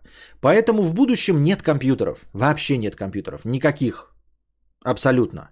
То есть у них там есть ну, видео какая-то продукция своя остальная, но компьютеров нет. При этом они путешествуют в космосе на эффекте Хольцмана. Ну, какой-то там есть придуманный этот эффект Хольцмана, позволяющий перемещаться э, в пространстве с чуть больше, чем с световой скоростью. Или, или, или изрядно больше, чем с световой скоростью. Вот. Э, этими огромными кораблями управляют гильд-навигаторы – это такие существа, которые вот работают на этой меланже, на этой пряности. Они в, находятся как бы в колбах, где там неоднозначно, то ли э, в атмосфере этого, этой пряности, то ли в жидкости с этой пряностью. А, такие существа, гильд-навигаторы. Существа я называю их, потому что это были когда-то люди, но они благодаря пряности мутируют. Пряность сама вызывает привыкание, Э, меланж. То есть, если вы постоянно ее привыкаете, при, принимаете, в мелких дозах ничего не будет. Но без нее вы жить потом больше никогда не сможете. То есть, если вы начали принимать и бросите, то вы умрете к хуям. Ну и вот, а они постоянно ее принимают, и она раскрывает их э, потенциал, этих гильд-навигаторов, особых существ, которые управляют а, этими огромными космическими кораблями, Э, позволяющими передвигаться между планетами, солнечными системами, между вот во всей известной Вселенной, как там называется, во всей известной Вселенной. А, благодаря этой пряности они раскрывают свои возможности, и они могут предсказывать путь. То есть они просто видят э, древо вероятностей а, так, чтобы пролететь от одной точки до другой без компьютеров. То есть они все это обрабатывают в голове, во-первых, все это древо вероятностей, и видят, что вот по этой вероятности мы ударимся, а, когда они двигаются со сверхсветовой скоростью, естественно, мимо них пролетает э, множество э, объектов со сверхсветовой скоростью. То есть они двигаются среди множества планетных систем и, и планет, и звезд, между которыми нужно, а, э, как это, варьировать, не варьировать, а... Как слово? Не варьировать, другое слово. Вот. И Поскольку компьютеров нет, они же просчитать это не могут, потому что компьютерами не пользуются. Поэтому э, они пользуются такой типа системой предсказания. На самом деле они это дерево вероятности видят и выбирают из этих вот миллиардов вероятностей все время э, онлайне, э, вживую выбирают путь, чтобы со всем этим не столкнуться и долететь до нужной точки. То есть э, э, с точки зрения нас это как предсказание работает, но по, на, на деле они просто видят очень много вероятностей. Маневрировать, маневрировать, да. И вот нужно это все вживую делать. Этим занимаются гильд-навигаторы. А, без, естественно, пряности гильд-навигатор работать не будет. И прекратится полностью сообщение между планетами. И каждая отдельная планета будет жить как отдельные человечества. Без возможности эм, вообще знать, как живут другие, обмениваться и всего. То есть вся экономика этой всей известной Вселенной построена на передвижениях между планетами между известными, э, известной вселенной, в, во всел, известной вселенной между э, звездными системами и планетами. И это работает только благодаря гильд-навигаторам, которые работают только благодаря пряности и меланже. Нет пряности, нет гильд-навигаторов, нет путешествий. Все, человечество остается точками э, во вселенной, которые не могут друг с другом никак связаться. Гильдия, э, вот эта вся транспортная система, это большая корпорация. Она, естественно, никому не подчиняется. Нахуй она взаимодействует. То есть это такие равно, равномерные, равноправные силы. Э, вот Лансраат, там Император и э, вот эта гильдия навигаторов с, со своей транспортной системой. Они настолько влиятельны, ну, понятное дело, да, что, в общем-то, они могут послать кого угодно нахуй. В целом. Вообще. Потому что ну, без них мир встанет в целом. Э, поэтому они как отдельная тоже фракция, как отдельная сила. Корпорация вот эта. А, э, мир находится в таком состоянии стабильности, что, в принципе, за деньги э, они делают все, что угодно. Ну, вот, например, какие-то дома повздорили, и нужно высадиться на другой планете.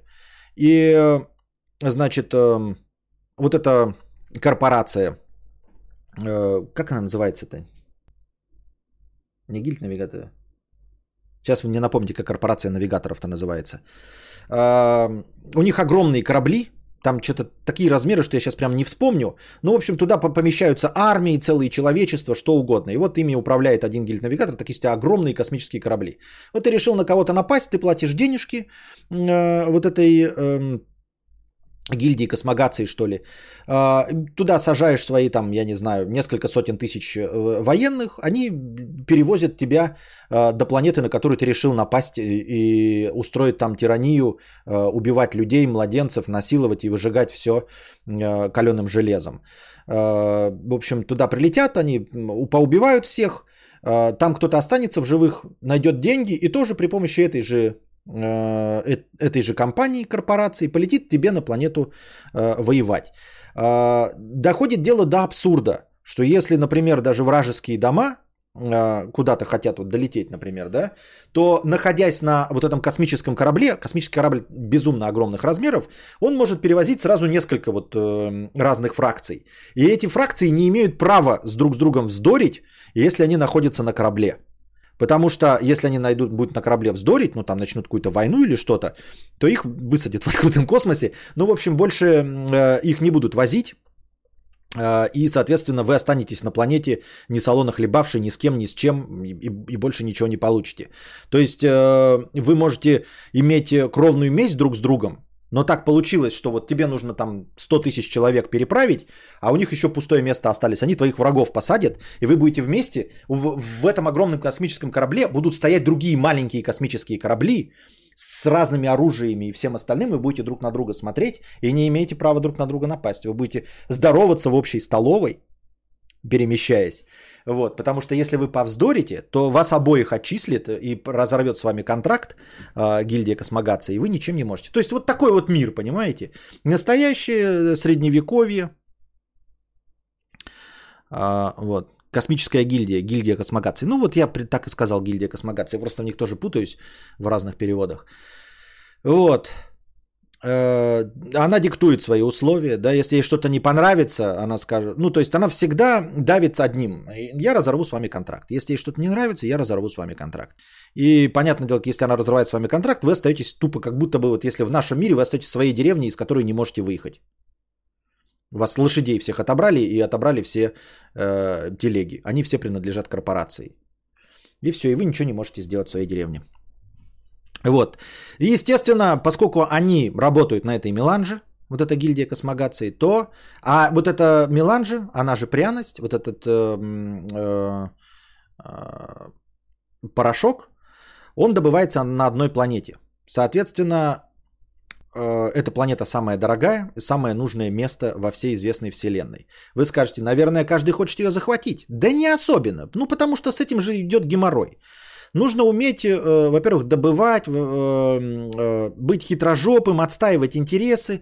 Так что сильно обычные дома, которые имеют свои планеты, ты живешь на своей хорошей планете, нахуй тебе на пустынную планету ехать, отдавать какие-то огромные барыши императору, ну, подвергать себя какому-то стрессу, так что не сильно-то много кто э, жаждет заполучить конкретно эту планету. Сама гильдия космогации тоже не, не претендует э, на там забрать себе эту планету и что-то там делать. И это тоже нахуй не надо. Пускай кто-то добывает и добывает, между собой воюют, нам похуй. Они не могут нас лишить. Кто бы ни был на планете, он не может нас лишить пряности. Потому что если он лишит нас пряности, он сам останется не салонно хлебавший и никуда не сможет переехать. Поэтому им, по сути дела, все равно, кто управляет, лишь бы пряность была добыта. Костя, интересен орден Бена Гессерит. Вот, я просто, я только мизансцену выстраиваю, и все. Я даже не буду пересказывать сюжет, я просто выстраиваю э, то, к, к чему, э, ну, на начало Дюны, в общем, рассказываю. Лавировать, лавировать, маневрировать, все правильно. Вот. Еще существует орден Бена Гессерит, состоящий целиком из женщин.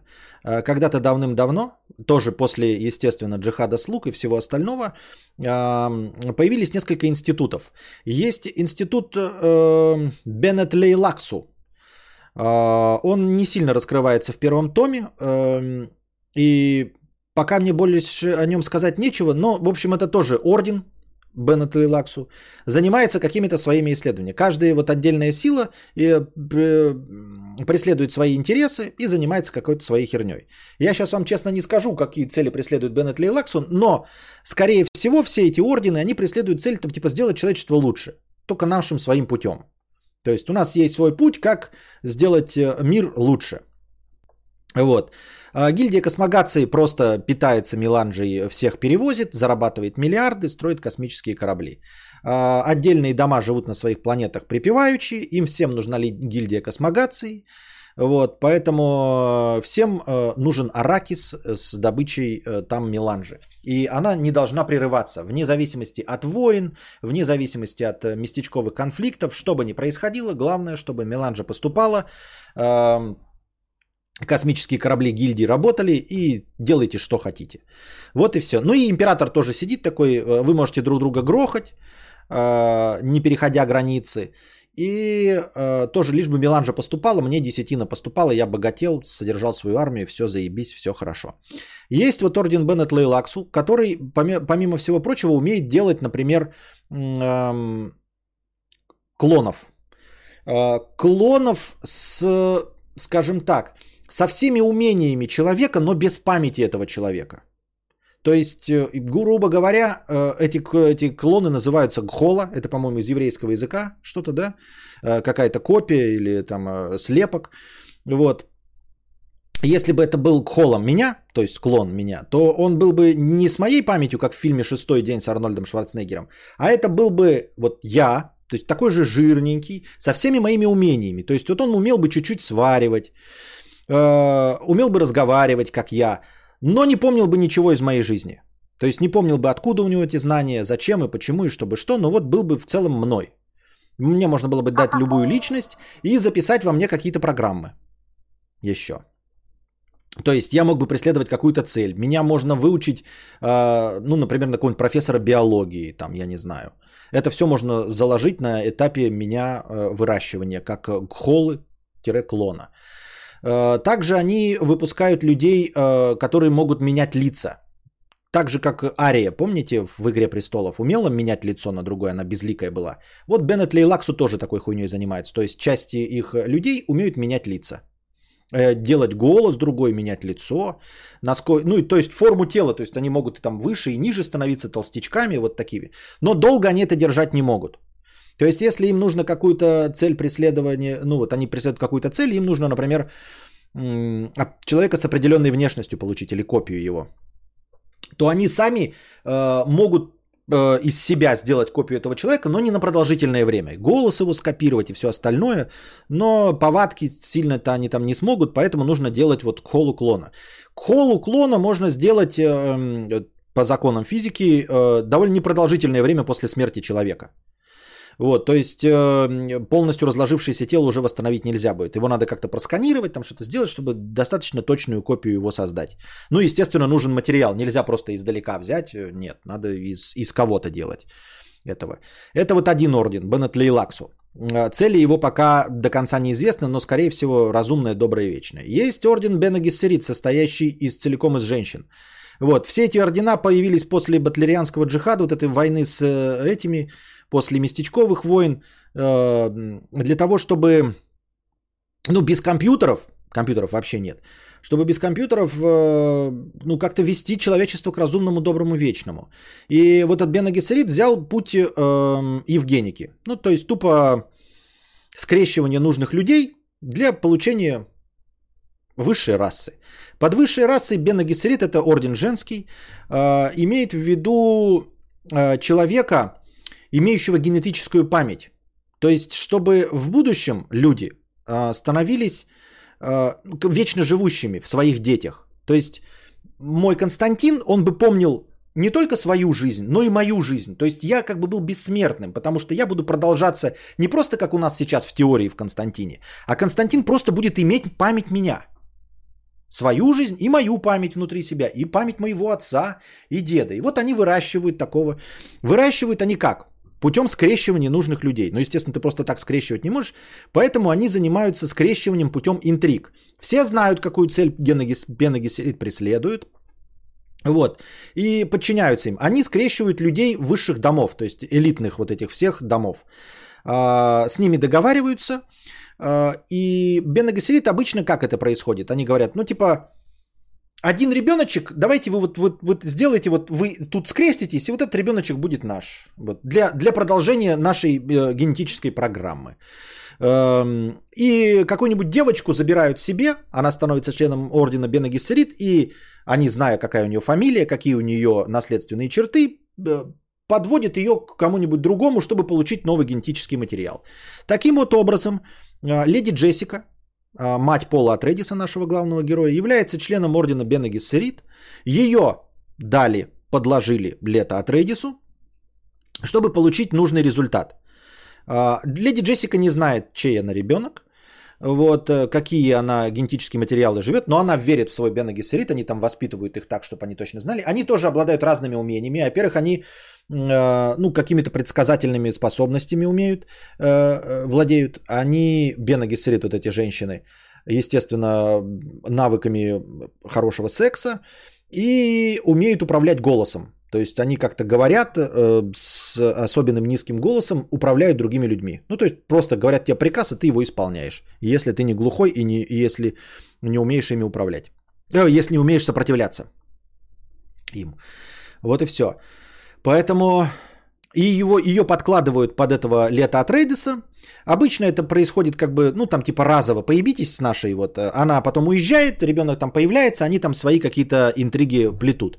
А тут она влюбилась в этого лето от Рейдиса, он в нее влюбился, но исходя из феодального строя, он как э, э, дом, один из великих домов, должен, естественно, породниться с каким-то другим домом. А, поэтому он за нее, э, он ее не берет официально в жены, мог бы наложницу взять в жены, то есть нет такого прям запрета. Но он держит себя в, холост, в холостячестве, чтобы если подвернется что-то вот там, я не знаю, надо будет решить какой-то конфликт, породниться с каким-то домом, чем черт не шутит с домом Харконненов, а, то эм, он сможет э, жениться на нужном человеке, и их ребенок будет, соответственно, претендовать на наследство обоих домов. Но э, он влюбился в эту Джессику. Не, это, кстати, по тоже законам феодального строя не противоречит ничему. То есть он может заиметь жену, она может знать о наложнице и о детях, но как бы продолжение рода э, наследники это одно, а наложницы ебли на стороне это другое. То есть все знают, кто такая леди Джессика, какой ее статус, какой статус сына его Пола Атрейдиса. Это не мешает ему, э, не мешало бы Лето Атрейдису, отцу, жениться на представительнице какого-нибудь другого дома. Вот. Но сейчас его официальный вот э, наследник это Пол Атрейдис, он его признал как сына, но на ней не женился, не успел. Он хотел бы, но не успел. Он ее по-настоящему любит, она его тоже по-настоящему любит. А, и, естественно, их ребенок, он изначально запланированный Бена Гессерит, он по плану идет. Только должна была родиться девочка. Э, как-то они, видимо, умеют управлять тем, чтобы рождался мальчик или девочка, но она влюбилась в своего лета Атрейдиса, он хотел наследника, и она ему родила мальчика. Бен и Гессерит ждали, что должна была родиться девочка. Вот. Дальше я сейчас поотвечаю на ваши вопросы, и если там возникнут вопросы в будущем, то я вам отвечу, почему девочка, почему мальчик и что они вообще ожидали. Как бабка-провидица посмела угрожать жизни Пола Атрейдеса и на испытание его воли иглой отравленной, он же наследник Атрейдесов. А, а, дело в том, что его мать, вот эта леди Джессика, которая привела эту ведьму, Гаю Елену Махиян, Гая Елена Махиян, вот эта бабка, это на данный момент а, глава Бена Гессерит, самая главная ведьма. Вот. Э, все члены Бена Гессерит не могут ей не подчиняться. Она, как это, не первобытная мать, как же она? Ну, короче, какой-то религиозный термин, типа первобытная мать. А, она не может ей не подчиняться. Она с измальства воспитана так, что она член Бена Гессерит, это для нее высшая цель. То есть сама по себе леди Джессика, у нее есть своя цель существования. Это а, продвижение генетической программы Бена Гессерит. Она, конечно, с от Рейдесом, она родила ему сына, но она родила сына все равно.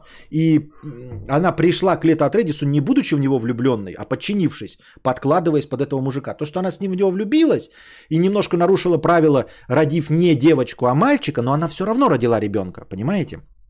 Вот. И когда ведьма сказала, нужно провести тестирование, что это за у нас получился генетический материал, насколько он силен как человек.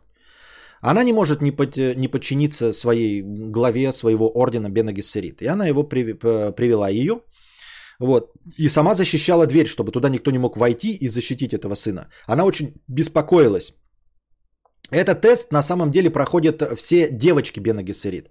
Тест э, заключается в том, что э, э, угрожать жизни никто не знает, никто об этом никогда не говорит, потому что этот тест проводится только над девочками Бена Гессерит, а потом, когда они вырастают, они же все являются частью ордена, они никогда не раскрывают. Она не, не должна была его убить э, этой иглой, этот Гом Джабар, который она подставила к шее, и он засунул руку в коробочку с болью. Вот. Он должен был недолго выдержать. Проблема лишь в том, насколько он недолго выдержит. А он выдержал полностью. Вот. Забегая немножечко вперед, ребенок должен был... Э, они все ждут э, Бена Гессерит. На данный момент они выводят человека, который обладает генетической памятью всех своих э, прошлых жизней и может этой памятью пользоваться. Они ожидали, что это произойдет вот буквально со дня на день, но в следующем поколении. Поэтому у Лета Атрейдеса и Джессики должна была родиться девочка.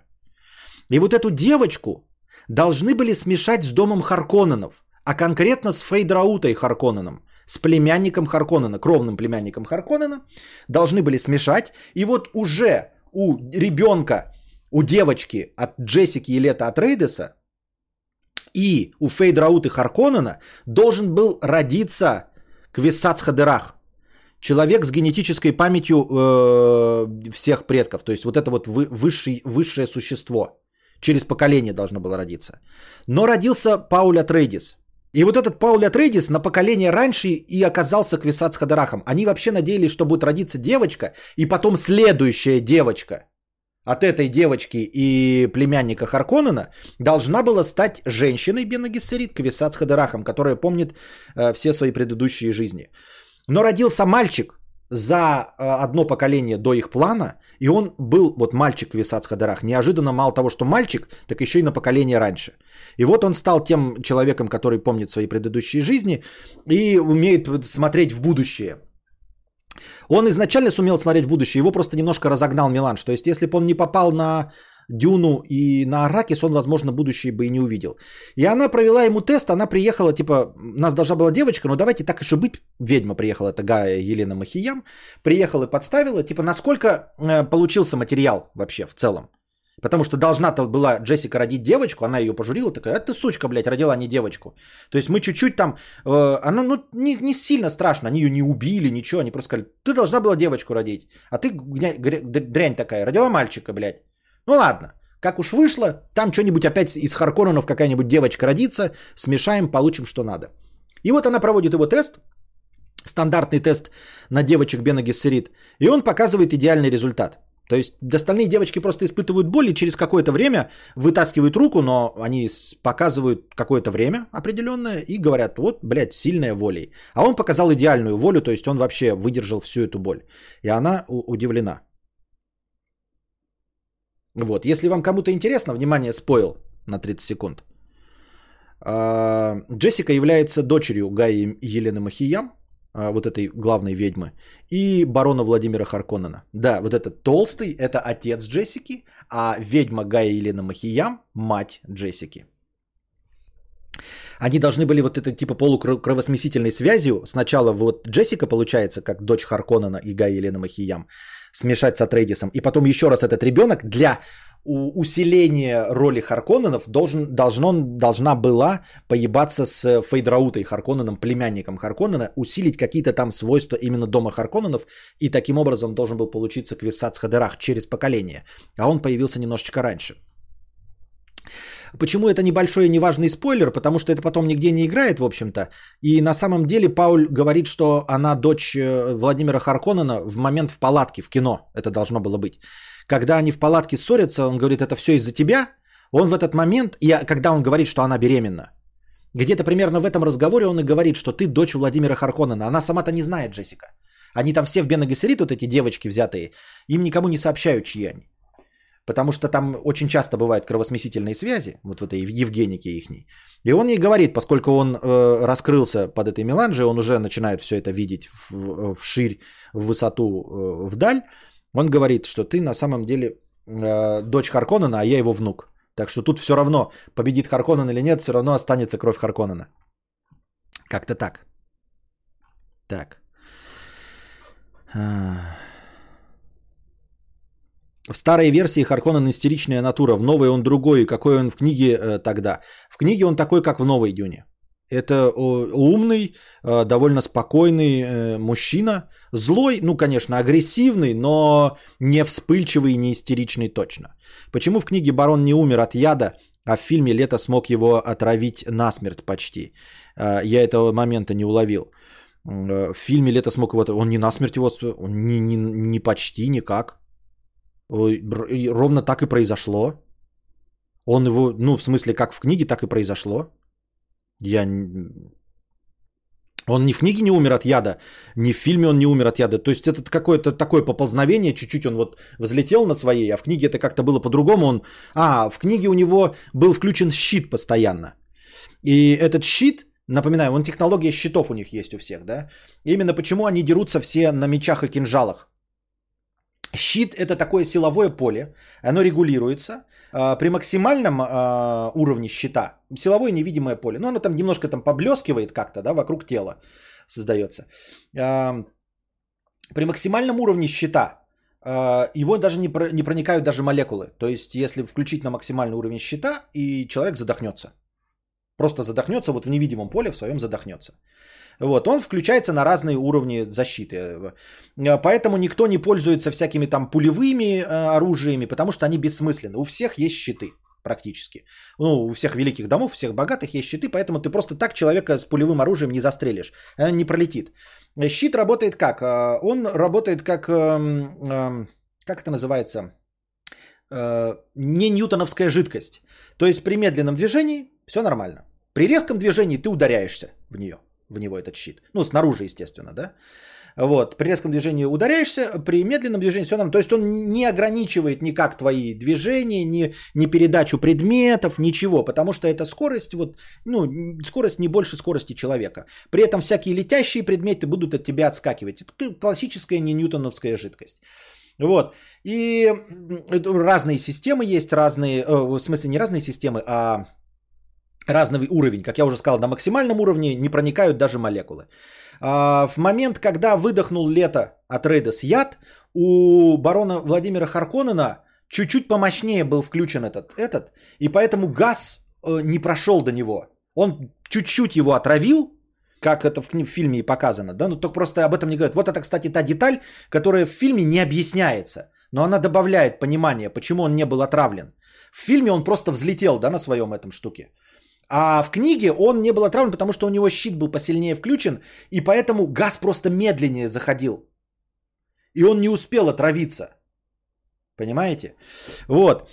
И с этим связана вот эта система боя на ножах, которой тренируется Пауля Трейдис, и все вообще учатся фехтованию. Там особенный уровень фехтования.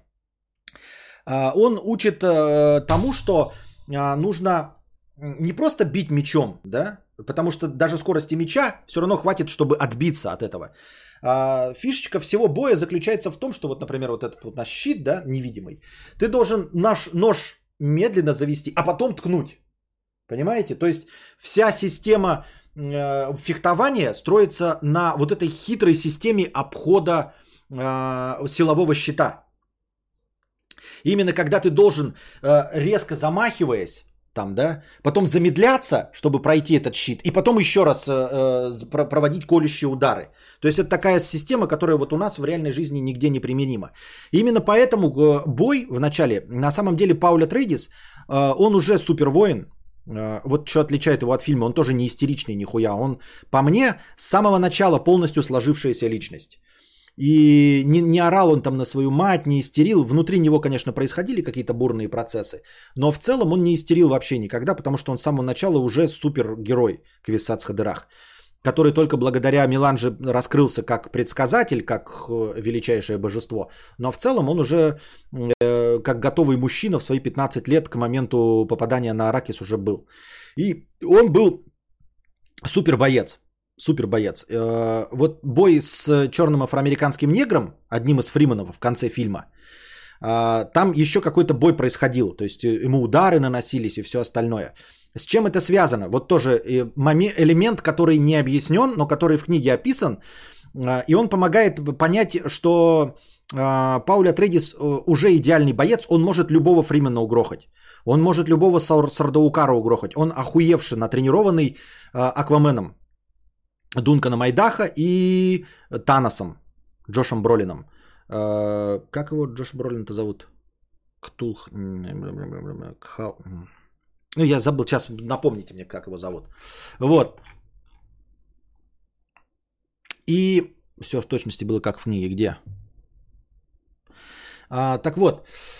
Э, вот эта драка, она выглядела так, что вот этот Фриман ему нанес еще парочку ударов. Он ему реально нанес парочку ударов, но вот, э, кстати, вы задаете правильные вопросы, которые не раскрывают э, подоплеку.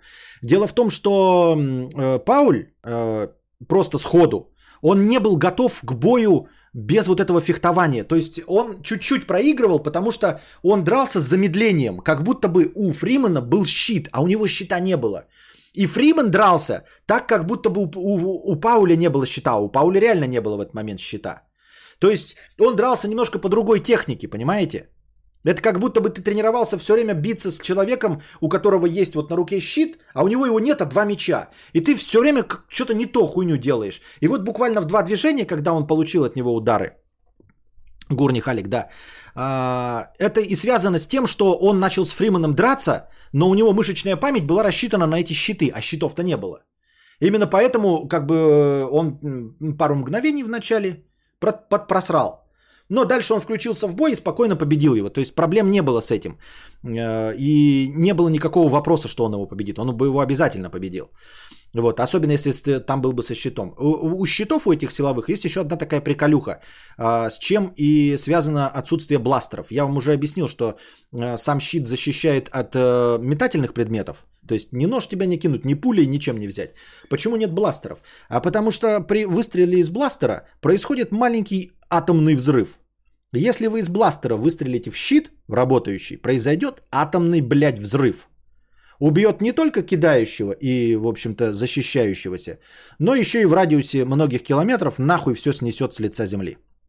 Поэтому такими, а такое оружие есть, э, плазменное и всякое остальное, но ими пользуются с крайней осторожностью. То есть вы можете такими оружиями там с самолетов выжигать что-нибудь, да, прямо людей там э, вырезать, если вы знаете, что там не будет ни одного щита, но если вы напали на какую-то группу, например, чучмеков местных, да, пришли с бластерами и давай стрелять, а там случайно, блядь, у одного из них оказался щит, или там какой-нибудь из представителей домов, а, домов оказался со щитом, то уничтожит всех вас нахуй в радиусе нескольких километров. Поэтому с этой хуйней не шутят. Поэтому там э, вот эти э, бои на мечах, на ножах, на всем остальном. Никто в здравом уме, блядь, э, ни в одном из высоких домов, во всех этих зданиях, где существуют э, э, вот эти феодалы, никто никогда из бластеров стрелять не будет, потому что умрут все, кто там присутствует. Вот. Вы спросите, почему вот эта система камикадзе не существует, да? Э, так точно не объяснить, но система камикадзе, она, понимаете, ну вот ты камикадзе пошлешь, он уничтожит всю инфраструктуру. Ну вот ты, например, вот Харконен, да, может послать камикадзе, который выстрелит из бластера, по хуям сам умрет, но убьет и от Рейдеса. Но он и уничтожит весь город. То есть вам придется весь город заново отстраивать. А если это будет часто происходить, вы можете, блядь, всю планету нахуй расхуярить такими выкрутасами. Поэтому этим никто не пользуется. Вот так у дома трейдерсов есть еще семейное атомное оружие. С атомным оружием пользуются с крайней осторожностью. То есть, э, как я и сказал, в феодальной вот этой системе можно пользоваться, но осторожно. Ну так, чтобы, понимаете, точечно вы можете пиздануть ядерным оружием. Но если вы расчехлите большую войну, которая будет угрожать планете, то, конечно, император скажет, а-та-та, не надо. И Лансрат скажет такой, вы что, блядь, безумствуете? Это вы сейчас на своей планете атомным оружием. Это что, вы, значит, приедете к нам и тоже будете атомным оружием? А-та-та, нет, нахуй. Всех перережем, отравим. Не надо, пожалуйста. А так точечно один раз на планетке ёбнули ядерные бомбы. Ну, можно. Ну, ну, ну осторожно. Чуть, ну, легенько. Можно? Ну, можно. Так, чтобы мы незаметно было, незаметно. Окей? Окей. Вот, так что оно у всех есть, по сути дела. Но пользуется им крайне редко. И опять-таки ядерное оружие, насколько я помню, при вступлении тоже в реакцию со щитом, тоже пизданет еще сильнее нахуй. Может полпланеты разворотить. Поэтому тоже с этим надо быть очень сильно осторожным.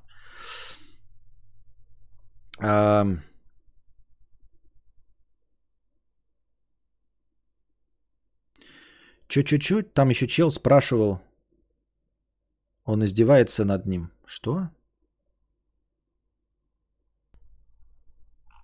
Не понял, ну ладно. Так, что я там пропустил? Были вопросы еще? А...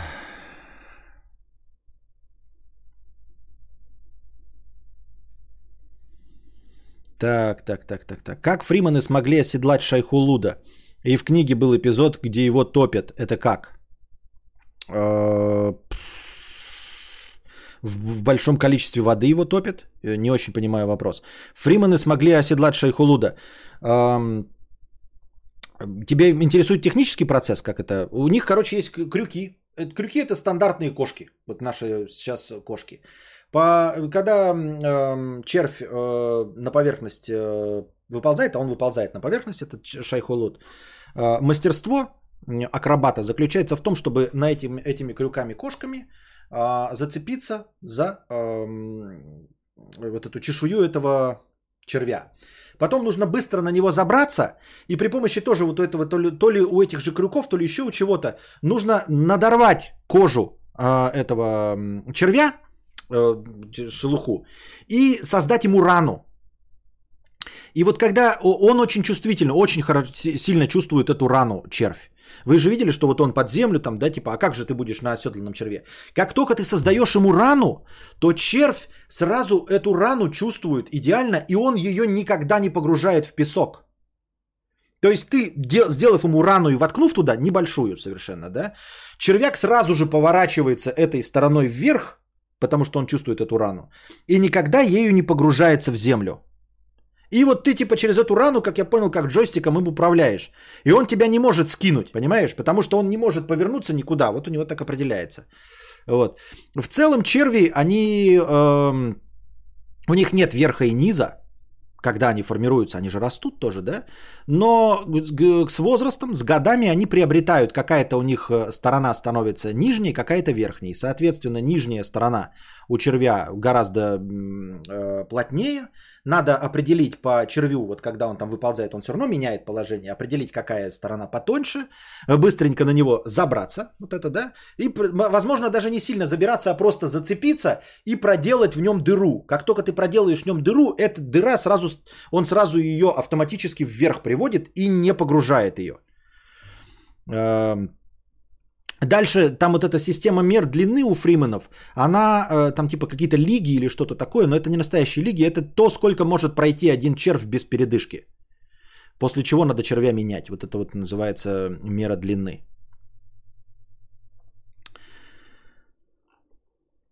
Почему, откуда такое название пряности спайс? Э, да это, наверное, просто придуманное название. Просто придуманное название. Специя с английского, ну да. Вертоклоптеры или у Вильнева Нормуль, остальное все гуана. Да, то вот эти летающие аппараты, они э, довольно точные. То есть э, по описаниям в книге это и выглядело как вот именно крылатые, это не вертолеты, это не какие-то на винтах, это именно как птицы-насекомые. То есть я себе примерно в книге и представлял себе это как э, стрекозы, и они выглядят как стрекозы.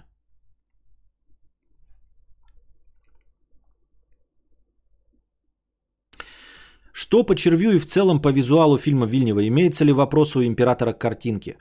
А, нет, не имеются. Э, черви довольно большие. Ну, тут сразу большие показаны. На самом деле червей, они могут быть разного размера. Да? Вот. По-моему, э, когда Пауль уже потом будет в, у Фриманов находиться, у него будет тест – надо будет пройти, э, оседлать червя, иначе ты не настоящий фриман. То есть у них все подростки проходят э, через обряд инициации, оседлать червя надо. И к нему придет самый большой червь. Если мне память не изменяет, он был 1200 метров, блядь. Что-то или я не так понял, или, блядь, 1200 метров. Километр 200 метров был червь, которого оседлал Пауль. А, а, размеры в кино показаны, да, так, ну, в фильме такие, как надо. В целом большой червь, в среднем по больнице 400 метров. А так бывают и маленькие, и все остальные. Но, как вы поняли, э, э, червь, как вам сказать-то? Ну, в общем, э, меланжи и спайс производятся благодаря червям. Э, они часть этой экосистемы. Это личинки, личинки червя,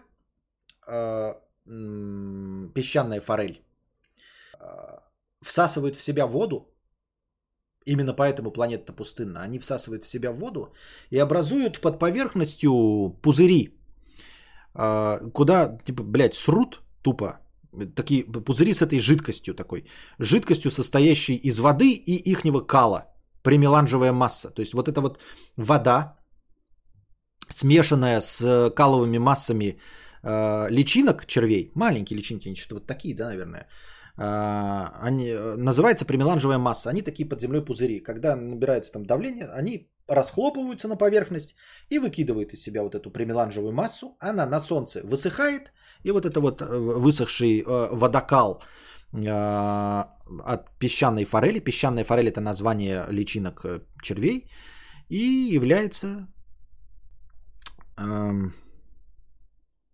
э, спайсом. Сама по себе, по-моему, примеланжевая масса это и есть вода жизни, да? Нет, подождите, или вода жизни это там, где утопили червя.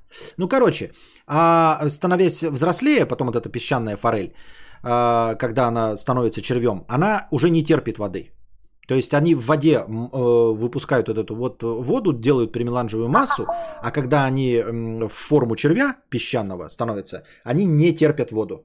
То есть они умирают от воды, поэтому червя в воде топят. Дожидаются небольшого червя, когда он становится там ну, нормального размера, метров 8-10, его топят в воде. А, вот получают воду жизни. Топят червя в воде, и он, естественно, испускает из себя всякие свои желчные железы и делает отравленную воду.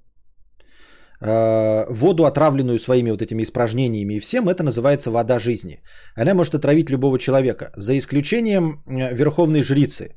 Верховная жрица это тоже вот выращен, ну то есть одна из дам Бена Гессерит, э, которая благодаря тому, что она вот выведена Евгеники как очень сильный человек, она пробует эту жидкость, и обычные люди все умирают. А ее организм этот яд превращает внутри в желудке в Эм, в безопасную жидкость просто с пряностью. И благодаря цепной вот этой какой-то там химической реакции, испив вот эту воду, э, будущая э, как-то верховная мать, она не умирает. Именно этим она и доказывает, что она верховная мать. Она испивает вот этой воды, в которой утоплен червь. И благодаря утоплению вода становится ядовитой, и называется «Вода жизни». Она испевает, в муках корчится и превращает э, в безопасную жидкость эту воду. И потом все эту воду жизни пьют и устраивают оргию. Не знаю, зачем, блядь, я это все рассказал, это вообще никакого роли не играет. Поправочка. 10 тысяч лет от основания гильдии космогации, а не от нашего времени. Гильдия основана была 14 тысяч плюс 10 тысяч итоги от нашего времени прошло 24 тысячи лет. Ну, возможно, да. Ну, в общем, там речь идет на тысячи лет. Первородная мать? Что ли? Понравилось ли тебе, как в фильме показали боль в коробочке? Да, хорошо показали. Так я себе это и представлял, боль в коробочке.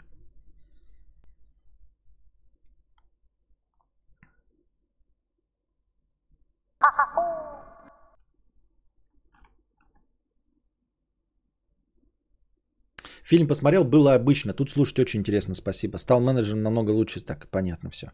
А почему он видел в фильме, что он с Фриманом этим э, задружился? И почему он умер там вроде? А это показывается, вот видите, слабовато показано а, а, разные вероятности. То есть он тоже видит, как а, гильд-навигатор. А, гильд-навигатор это тоже предсказатель, по сути дела. И он видит... А, древо вероятности, но гильд-навигатор пользуется только вот, вот я лечу в корабле, и какой нам путь проложить? Он только так вот, он узко э, специализировался только на том, чтобы корабль не столкнулся с другими планетами и чтобы он, э, ну, прилетел в нужную планету ему. То есть он, мы полетим так, мы не долетим до планеты. И вот он смотрит миллиард вариантов, ну или сколько там, как Доктор Стрэндж, помните, я просмотрел 14 миллиардов вариантов, вот. И вот также гильд-навигатор сидит 14 миллиардов вариантов, но он рассматривает только варианты путешествия его космического корабля. А Пауль Атрейдис, э, ну, поскольку он не ограничен э, своей работой гильд-навигатора, он видит в любую сторону. Вот, поэтому э, и в прошлое, и в будущее, и разные варианты. То есть, в принципе, он мог и умереть в этом бою с этим Фриманом. И он видит варианты своей смерти и всего остального. А, суть всего его э, психологического давления заключается в том, что, а, а, как бы вам сказать, при достижении своих целей и при оставаясь в жизни, да, чтобы так, чтобы оставались в живых его любимые, чтобы он оставался в живых, чтобы жизнь Фриманов была лучше. То есть они приехали на эту планету, его отец его отец э, Лето Атрейдес сказал, мы сделаем там жизнь на планете лучше. Ну и как бы поставил цель семейства Атрейдес сделать жизнь на планете Аракис лучше. Для того, чтобы сделать жизнь на планете Аракис лучше, всем остаться в живых и все хорошо, это в конечном итоге приведет к кровопролитнейшей войне, к джихаду. И он эту вероятность видит. И он пытается ее избежать. То есть он как в древе вероятности, он видит, что у него сужаются возможности то есть он может вообще уйти, умереть, и ничего не будет, да, и все будет продолжаться как есть. И он постоянно видит огромное количество э, вероятностей будущего. В том числе, как он проиграл этому, как он с ним сдружился. Но он выбирает его убить. Э, вот эту вероятность он выбирает ее убить, чтобы, ну, как бы квест продолжился. Но проблема в том, что он сейчас видит при э, хорошем раскладе, выбирая правильные вещи – и приводя жизнь э, этого Аракиса в лучшую сторону, грубо говоря, из 14 миллиардов вариантов, 100 вариантов приводят к хорошей жизни на Аракисе. Но после этой хорошей жизни на Аракисе, из этих 100 вариантов, 96 приводят к джихаду, кровопролитнейшей войне, которую будут вести его э, последователи Фриманы. Вот он хочет, хочет жизнь Фриманов сделать лучше. Из 14 миллиардов вариантов, я вам просто пример привожу, как это работает. Из 14 миллиардов, миллиардов вариантов лишь 100 приводит к хорошей жизни Фриманов. Из этих 100 последующим шагом 96 приводит к тому, что Фриманы становятся его фанатиками и вырезают пол вселенной. И вот он хочет то есть он движется явно выбирая эти 100 вариантов, но при этом понимая, что 96 из этих 100 вариантов затем приведут к тому, что его фанатики будут вырезать людей. Вот в чем главная его э, внутренняя борьба состоит во всем.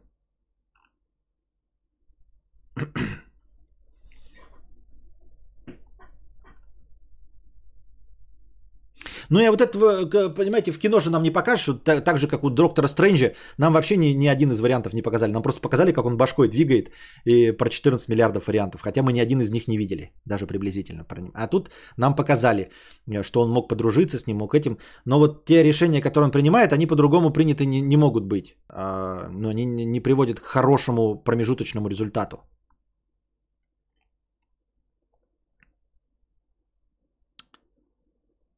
Так. А ты сказал, что Сардаукара это заключенные, я пропустил. Сказал. Но я сказал, ну, планета у этого, я забыл, как она называется. У личная планета этого императора. Там тоже что-то нечисто. Во втором томе начинается, там тоже что-то нечисто. Он скрывает эту планету ото всех. Это планета тюрьма с очень жесткими условиями, где выращиваются прожженные э, это, люди, войны тренируются, вот. Но он эту планету что-то скрывает. Я забыл, что он ее скрывает. Во втором томе там фигурирует, почему он ее скрывал. Расскажи про врача. Врач, да. Врач э, это тоже так же, как и в «Игре престолов». Помните, в «Игре престолов» был э, советник, все это с цепью, как они там назывались. У, соответственно, в, по аналогии с, игре, с «Игрой престолов», у Дюны тоже есть. Во-первых, у них есть ментат. То есть э, есть специальные институты, выращивающие а. ментатов, б. врачей. Э, вот. Ментат – это человеческий компьютер. Э, всем людям, особенно богатым домам, которые имеют возможность покупать себе людей, Э, необходимо проводить сложные расчеты э, аналитические для принятия каких-то решений. А поскольку компьютеров нет, нельзя занести в таблицу что-то. А, э, есть такие специальные люди, ментаты. Их учат, ну то есть сначала выделяют из детей людей со способностями, а потом в специальном институте их учат на ментатов. И потом распределяют среди богатых семейств, которые эти ментаты этим богатым семействам служат. У них тоже есть свои этические ограничения, типа они должны все время говорить правду, вот. И э, они все время хотят информации. То есть это люди такие помешанные на информации. И при достаточной наполненности информации они принимают правильные решения.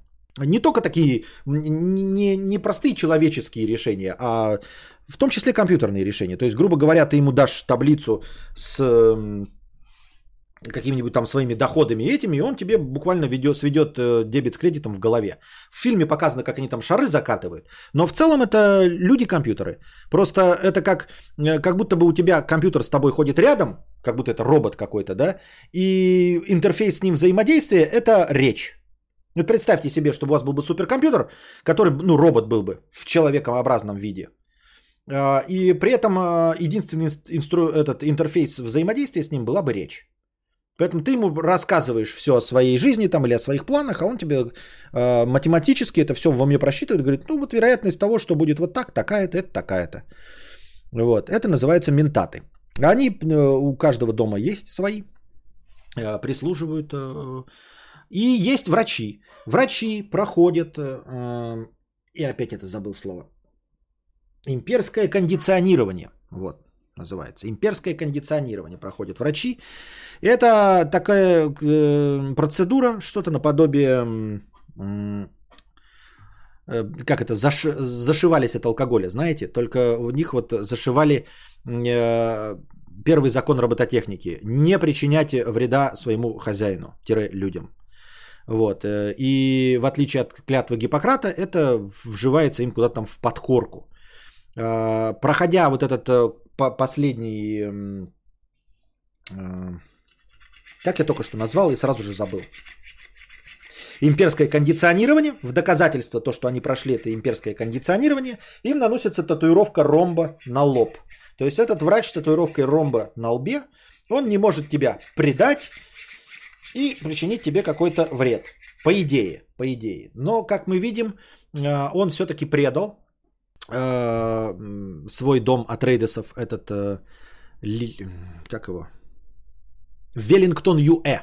Веллингтон Юэ э, в исполнении какого-то азиатского актера, тут его мало показали. На самом деле, когда они прилетали все э, дома Трейдесов, с домом Трейдесов тоже путешествует куча их прихлебателей. Значит, э, э, опять, Дунка Найдаха, это мастер по оружию, который тренирует Пауля Атрейдиса, это Аквамен у нас. Э, величайший фехтовальщик всех времен и народов – ну, особенно с вот этими в, новых условиях со счетами. Потом, значит, э, э, руководитель службы охраны это Джош Бролин, он же Танос, он же, опять я забыл, как его зовут, Гурни Халик. Ментат, это старик, вот он азиатский закатывающий глаза. И доктор Веллингтон Юэ. Это такой стандартный набор у каждого дома. Руководитель службы охраны, это самый главный приближенный, да. Э, ну, поскольку у них ученик, вот у них есть свой фехтовальщик, супервоин Дунка Найдаха. Ментат – это стандартный компьютер. И стандартный лечащий врач – это Веллингтон Юэ. Они все время друг друга подозревали во всем, что кто-то должен, где-то у них прошла информация, что будет предательство. Э, Лето Атрейдес знал, что кто-то что-то, кто-то должен его предать. Он поделился этой информацией с ментатом. А, ментату доверял ментат старик. Вот, э, ментат не может говорить неправду. И ментат э, при обладании всей информацией, они вот, значит, э, неправильное решение может быть принято только если есть, существует какой-то недостаток информации. Вот, они с ментатом, и ментат, как компьютер, принял решение, что эм, единственным предателем может быть только леди Джессика. Точнее, нет, они рассматривали как самый вероятный вариант предать. Точнее, даже не так. Ну, короче, когда Лето Атрейдес разговаривал со своим ментатом, этим стариком, он сказал ему, что вот я знаю, есть информация, что у меня есть предатель из ближайшего окружения. Это не ты, потому что я тебя спрашиваю, и ты не можешь сказать неправду, да? Ну и тут говорит, это не я. Вот, соответственно, кто может быть? Гурни Халик, Дунка Найдаха, Джессика, Пауль. Пауль не может быть, он мой сын. Нахуй бы ему это надо было, да? Он мой сын. Вот. Это может быть Джессика, Гурни Халик и Дункан Айдаха. Там Гурни Халик э, может быть, но он там по гроб жизни обязан на Трейдесу, он его вытащил с какой-то там планеты, что-то еще.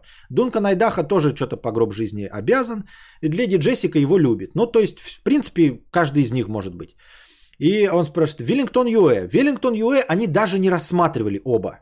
Потому что Веллингтон Юэ прошел имперское кондиционирование. Это вот тоже пласт упущенной информации вообще. То есть они изначально там очень много диалогов про подозрения, кто может быть. И он говорит, я не собираюсь никому не доверять. Ни Гурни Халику я в нему уверен, говорит Лето Атрейдес.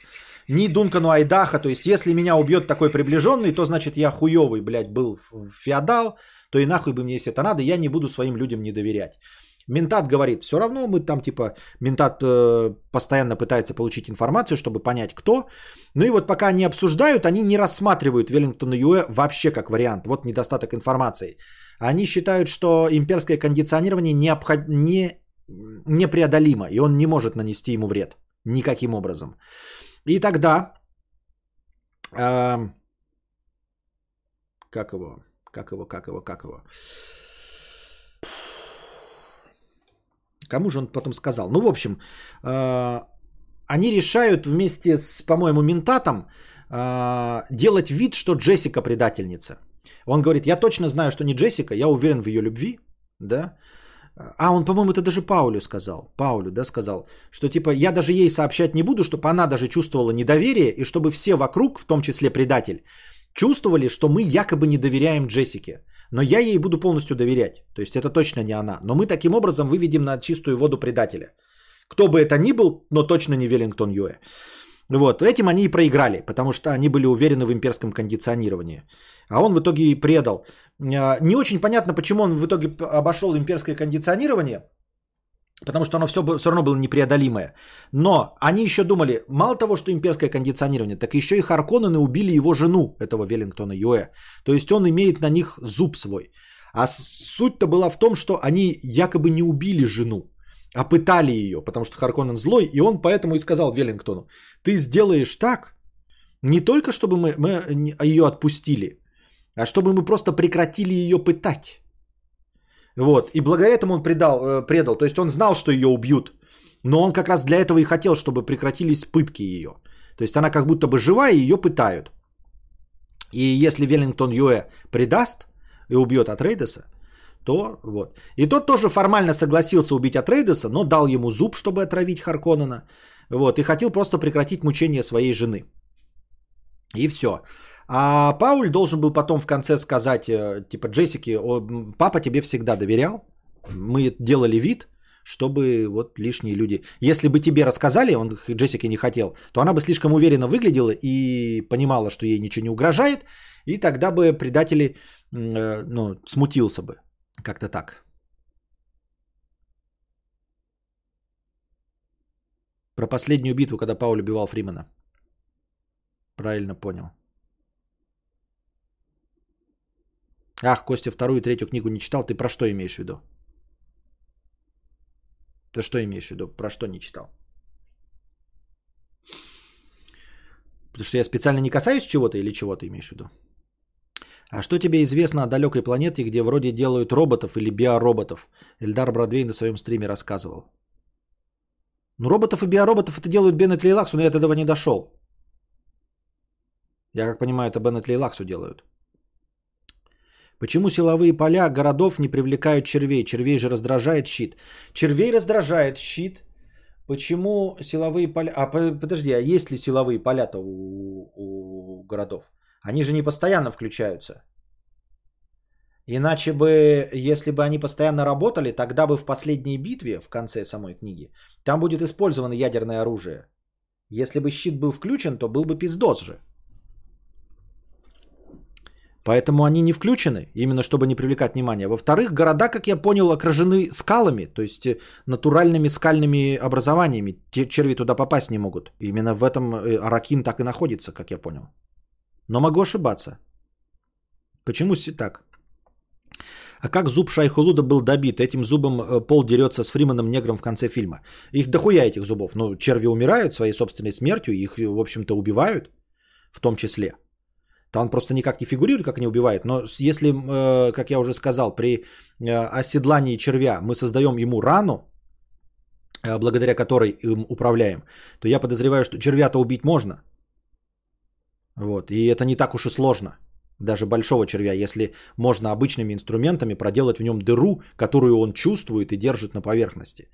Вот. И в том числе, наверное, не, ну, своей смертью навряд ли, потому что этот нож, э, Крис, из зуба э, Шайхулуда, он, э, это фрименское оружие, его он держит при себе, э, чтобы было тепло человеческого тела. Если он, по-моему, более чем на сутки э, от человеческого тепла отстает, он разлагается, просто превращается в труху. То есть это такое вот личное оружие, зуб Шайхулуда под названием Крис.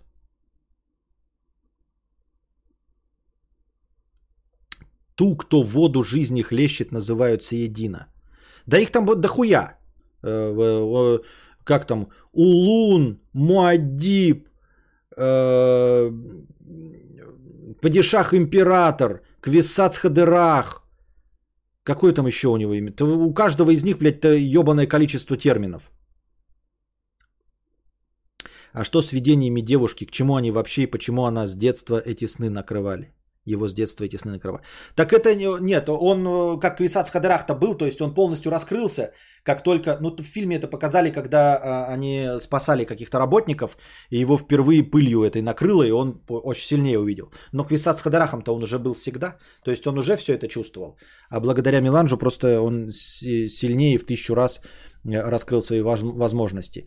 А предвидение это часть его снов были, как Исац Хадараха и все. То есть часть неуправляемая, а, которой он еще не, не, не, не научился пользоваться, это просто вероят, вероятностные варианты будущего. А яд, разработанный Питером, будет фигурировать где в книге как-то? Каким Питером? Яд, разработанный Питером. Мейстер Пиццель, советник короля в гавани. Да, мейстер. А кто в фильме Ментатом был? Там вообще их показывали. Да, Ментат от Рейдесов это старичок, такой пухлый старичок азиатской наружности. Ментат это те, кто вот так шары закатывали, у них белые белки становились. А у Харконена Ментат был такой лысый черт. Он умер, когда яд выпустил лето от Рейдес. Такой. Его там тоже, кстати, дофига показывали до этого. У... Ну, в смысле, в книге показывали. Он э, такой очень своеобразный человек, и Харконен его держал до поры до времени. Он, кстати, этому своему ментату, там лысый ментат был, он ему пообещал леди Джессику. Э, у того какая-то нездоровая канитель была, тяга к леди Джессике. Для чего он ее хотел, хуй его знает. То ли влюбился, то ли что-то такое. Ну и там суть-то была в чем, почему вот эти э, леди Джессику и По, Пола э, тащили охранники. Там это фигурирует, э, это озвучивают в, в кино, но слишком походя и не очень понятно, почему, почему так происходит, почему их просто не зарезали, почему еще что-то не сделали. Там суть в том, что Харконен боится э, допроса э, верховных вот этих Бенагиссерит и верховных ведьм, верховный ясновидящий. Э, когда э, Атрейдес умрет, будет допрос, типа, а где жена его, вот эта Джессика, и где его наследник Пол? Если они его угрохают, он не может сказать, он не может скрыть от ясновидящей правду. Поэтому он говорит своему ментату, вот этому лысому, который там совсем мало показывает, он ему говорит, вот тебе Джессика вместе с Полом. Но я не знаю, что ты с ними сделаешь.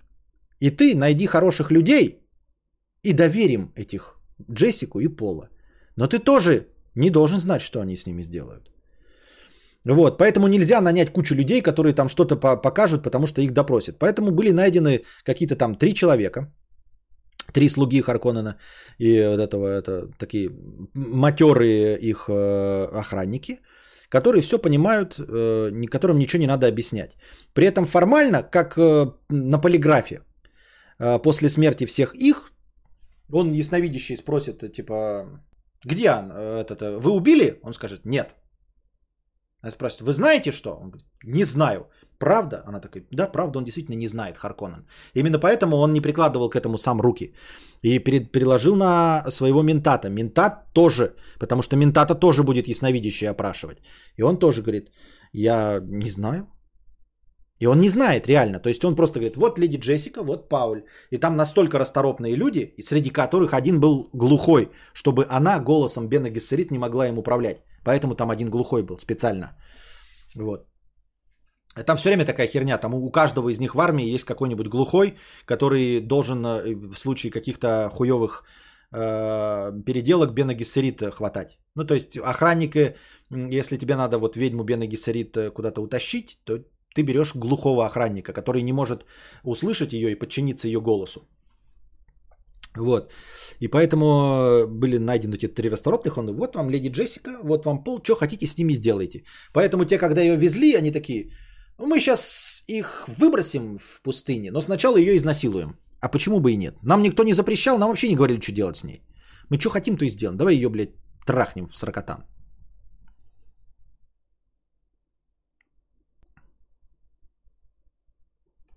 А, Питер, Питер, Питер, яд разработанный Питер. Что там, я это вообще не помню яд разработанный Питером. Что за яд он разработал?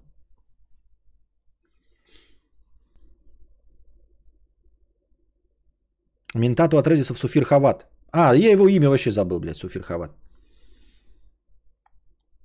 А у Харконнеров Питер Деврис. Ну, с этими именами-то нахуй. Просто я помню, что ментат и ментат.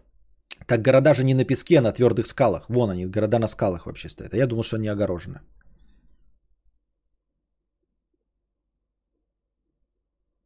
А откуда столько воды у домов? Там же тонны воды нужны. Они ее привозят? Да. Они ее, во-первых, привозят, а у Фриманов тоже дохуя воды. Так-то. У Фриманов до пиздищи воды. Они ее не пьют.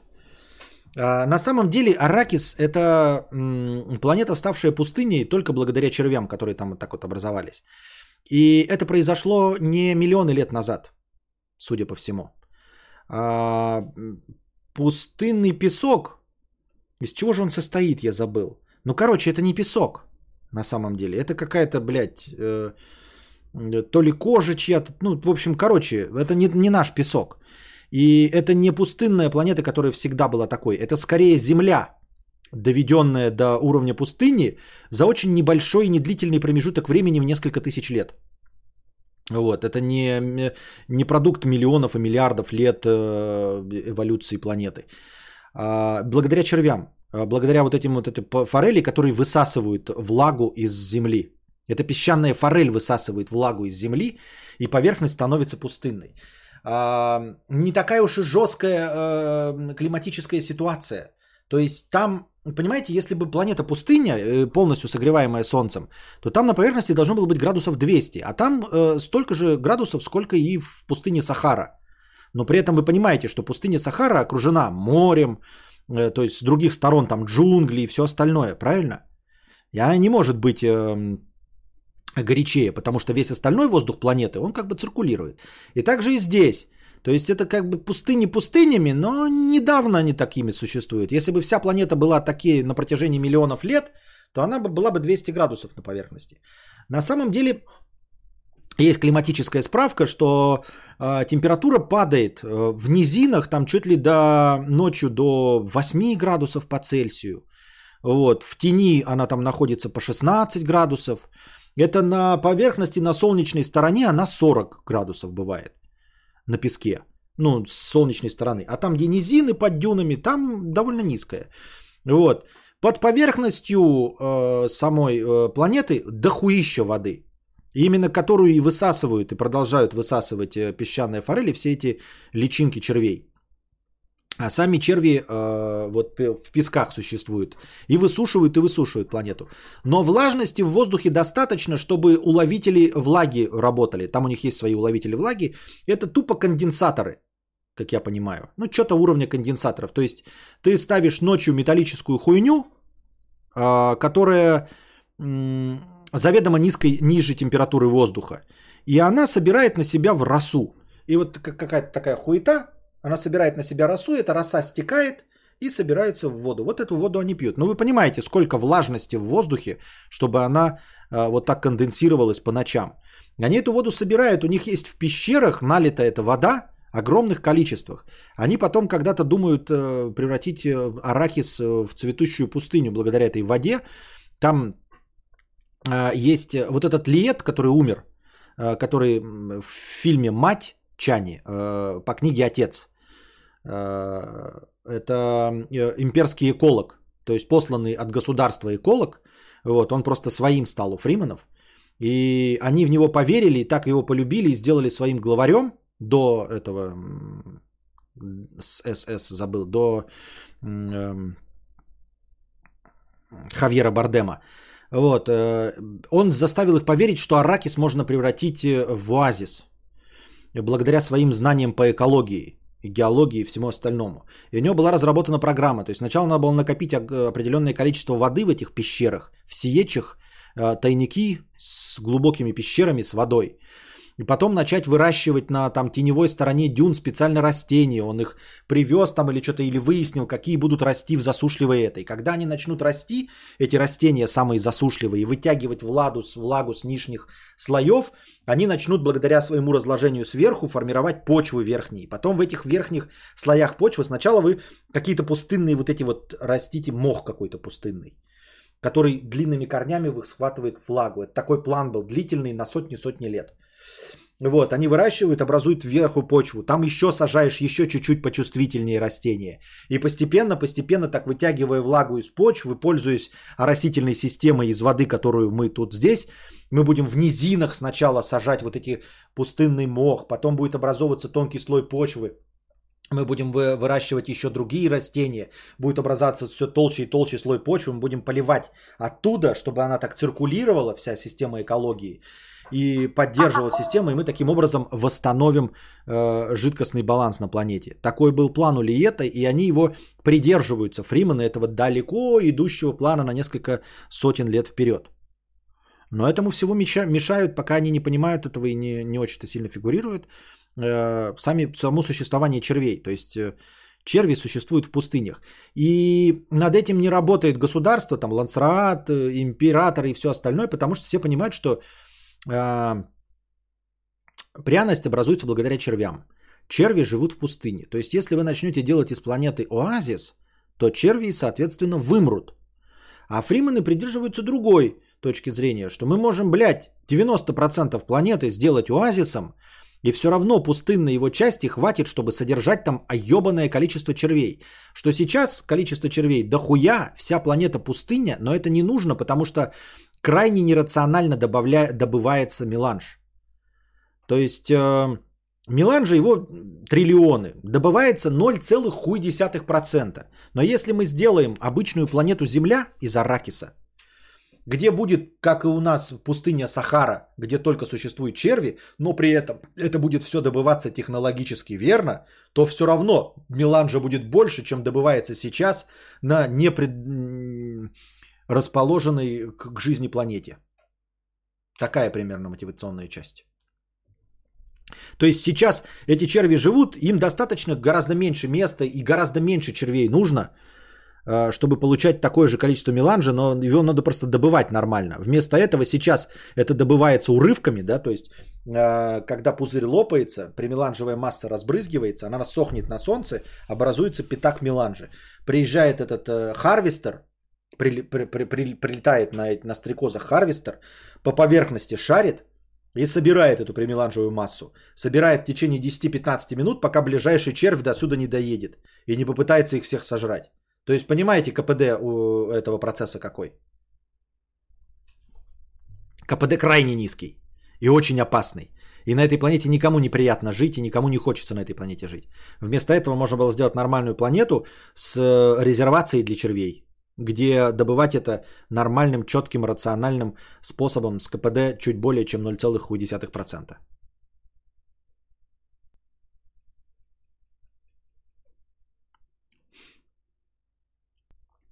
Они даже пробовали перевозить червей на другие планеты и выращивать, но ничего не получилось. Нет, это потом еще будет. Этого пока нет. Пока еще не пробовали. Это они попробуют во второй книге. Тлейлакс уже, по-моему, кто там попробует пиздить. Или тоже пробовали до этого, да? Я просто не помню. Пробовали не до этого уже? Ну, в общем, экосистему эту же можно построить.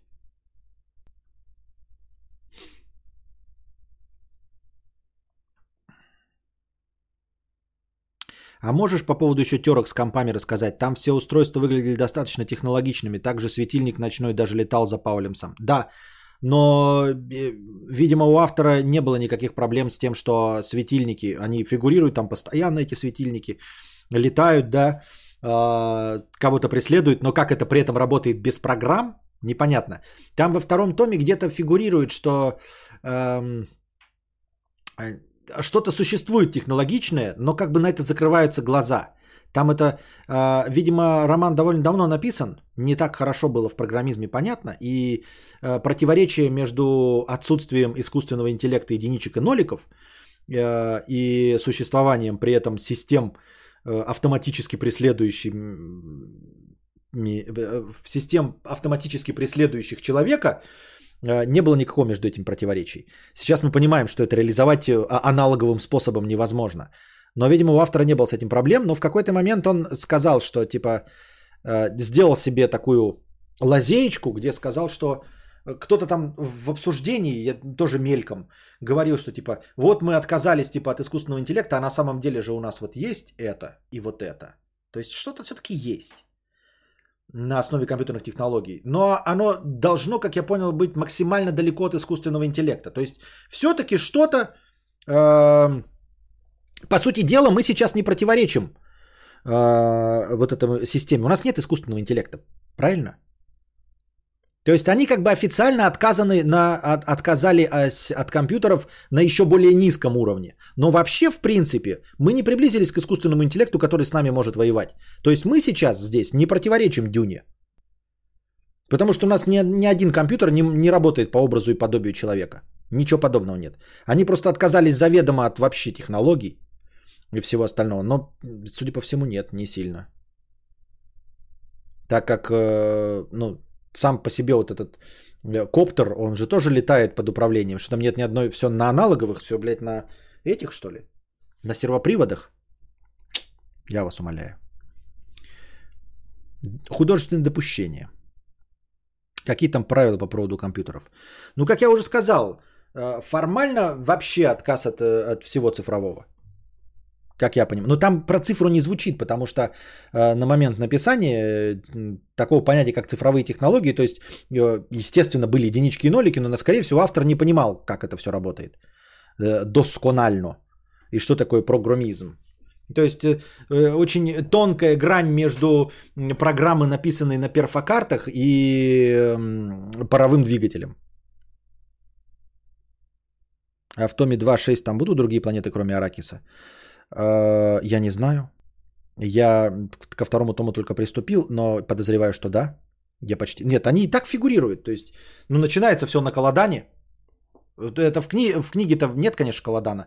Э, но он есть в конце. Она, Джессика уезжает обратно на Каладан. На планету, где... На домашнюю планету Атрейдесов. И в начале фильма они же на Каладане принимают э, посланника от императора. Там, где дожди идут, леса, все вот это. Скорее всего, планету, конечно, Сардаукаров покажут. Там намек есть на то, что будут там действия происходить. Но, естественно, у всяких Беннет Лейлаксу тоже свои планеты есть. Я полагаю, что Бена Гессерит тоже не подвешены э, в пространстве, типа живут там-сям. Нет, тоже, наверное, свои планеты есть. Другое дело, что не, обяз... не обязательно показывать э, это можно просто сказать, значит, показать здание внутри и сказать, что это, ну вот где-то Гессерит происходит. То есть это очевидно происходит на другой планете, но нам ее даже показывать не обязательно. Только Аракис и Пролита что?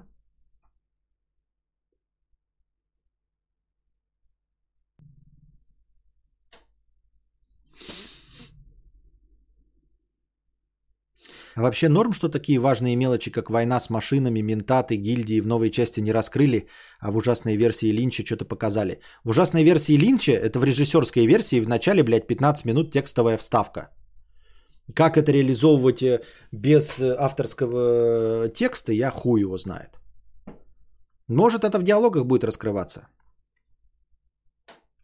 К 10206 году Фример... Да, да, да, да, да.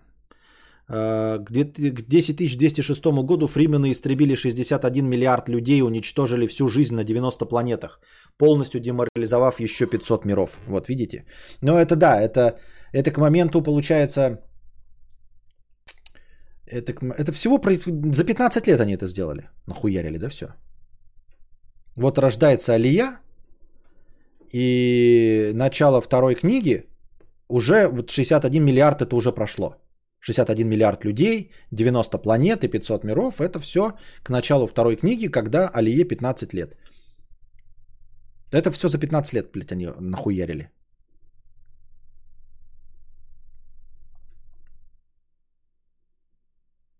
А когда вы уже обсудил, как в фильме все срали на щиты, рубили друг друга с плеча и не боялись стрелять из бластеров по щитам? Э, нет. Почему срали на щиты? Ну, э, срали на щиты и рубили друг друга с плеча. Это э, условность, которую мы, ты не сможешь оспорить. Откуда ты знаешь? Может, там вот это, блядь, искусство фехтования, они там замедляли, прежде чем добить. То есть это как бы подразумевается с самого начала.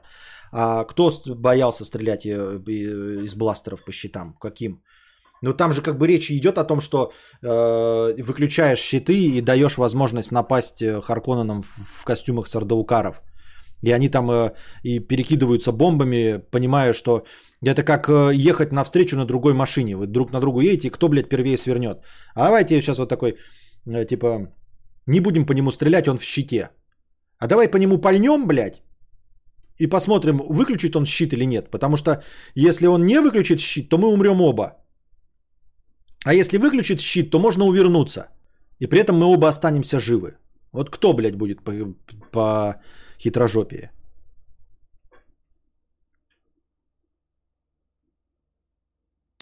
Эндрю Кузнецов, что ты пишешь только Аракис и только про лето? Что ты имеешь в виду?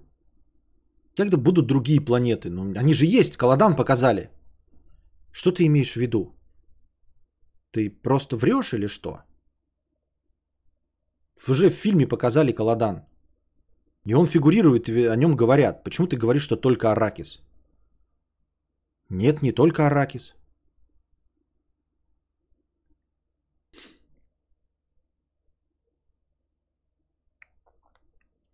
Или ты имеешь в виду просто главное место? Так он не спросил главное место. Другие планеты есть? Есть другие планеты.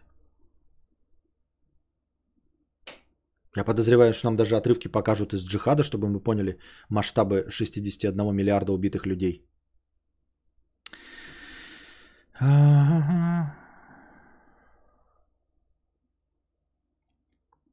Есть еще что-то про ледяные шапки на полюсах планеты упоминаются. Да, да, да, упоминаются. Но это часть э, вот этого плана Лиета тоже. Я просто в эту экологическую хургу не вдаюсь в подробности. Но у него был четкий план с вот этими растениями и всем остальным. Геди Прайм тоже немного показали. Геди Прайм это кто? Я не помню, чье это название. Джеди Прайм. Блять, оно у меня Джеди Прайм, да, звучало? Поэтому я нихуя не понимаю. Сейчас, блядь, нет джедаев нахуй напишет.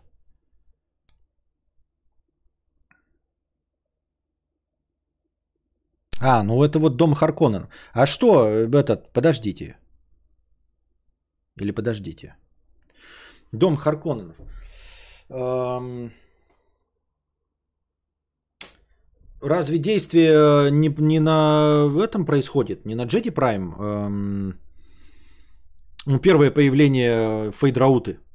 Разве не на Джеди Прайм это все происходит? Почему ты говоришь, что, блядь, про Аракис? Там даже действие происходит на Джеди Прайм. Ну, там даже действие происходит на Джеди Прайм. Я не про фильм, я про книги. Ну и про книги.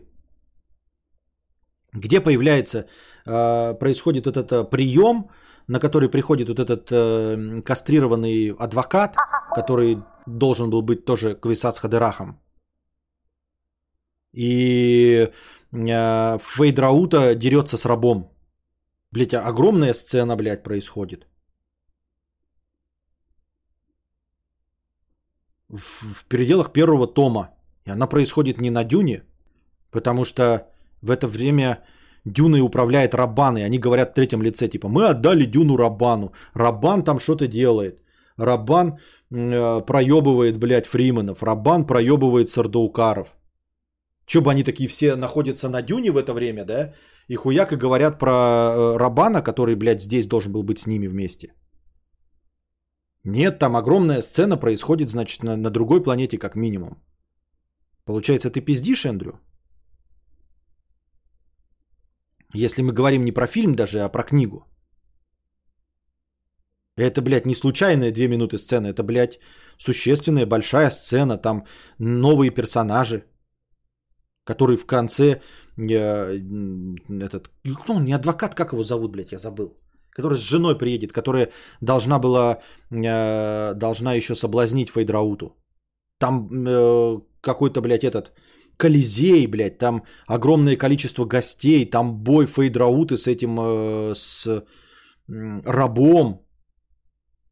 Там Суфир Хават что-то, блядь, сам Харконен. Дохуя чего. Так.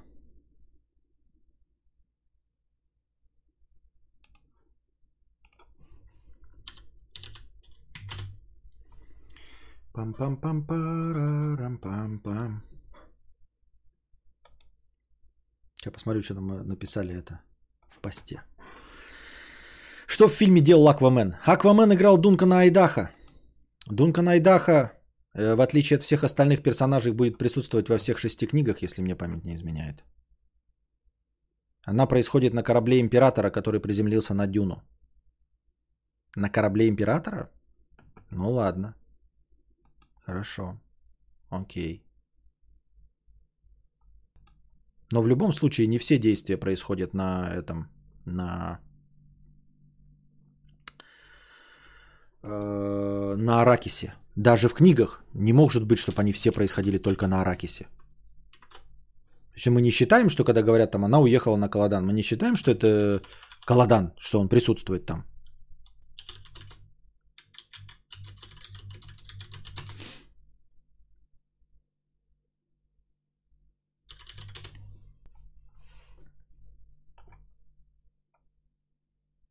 Так.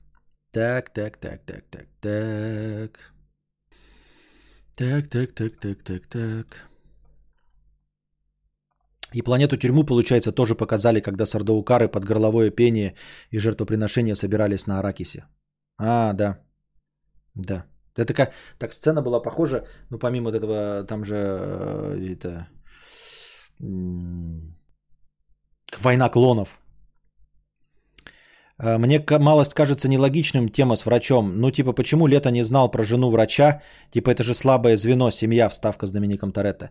Они знали, они думали, что она умерла. То есть, э, она должна была бы просто убить, убита быть Харконненами. И если она убита, то она для врача становится просто поводом для мести. Он должен быть на их стороне в любом случае. То есть, у него жена убита. Это значит, что он тоже ненавидит Харконненов. И никак им не может подчиняться, потому что они убили его жену. А смысл был в том, что они не убили жену, а пытали ее. Смотрел старую версию? Смотрел.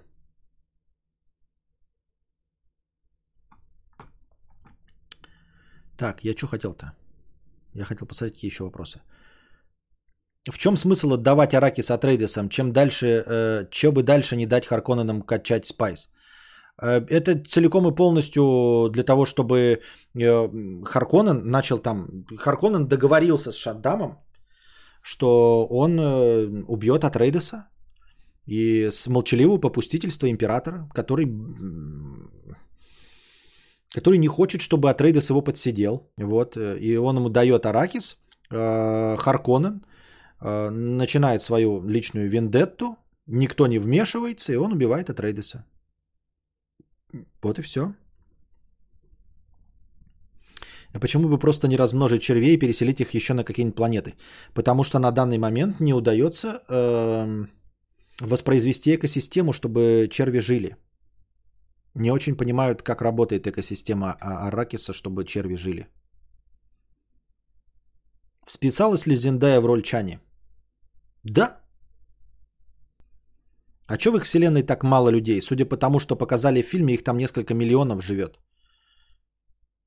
Что в их вселенной так мало людей? Судя по тому, что показали в фильме, их так... Э, ну, вообще да, их немного. То есть они там говорят о каких числах, но речь не идет о восстании миллион на миллион на планете. Это все-таки как феодалы, они дерутся по несколько десять тысяч человек. По несколько десятков тысяч человек. То есть, когда они говорят там типа, сколько фриманов? И он говорит там типа Фриманов там что-то 50 тысяч. Вот там потом что-то идет речь 500 тысяч. А когда и по максимуму самому их там 5 миллионов.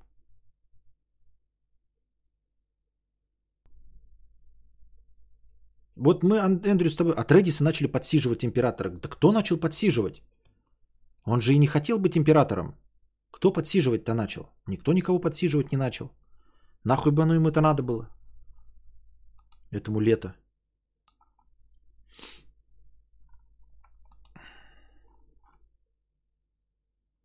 Есть ли метафоричная линия по поводу еврейского правительства, по-твоему, Бена Гессерит? Не думаю. Там, если так смотреть, то э, метафоры можно найти к, к чему угодно. Но это не метафоры, это э, источники вдохновения. Это так же, как сказать, э, есть ли в «Игре престолов» метафоры там, на короля Артура или что-нибудь. Ну, не, не то, чтобы есть это метафоры на короля Артура, а это источник вдохновения, они оттуда и брались. Ну, типа, как, какие-то ну, стандартные исторические события, ходы просто взяты как основа. Сколько раз Фрэнк Герберт крутанулся в гробу?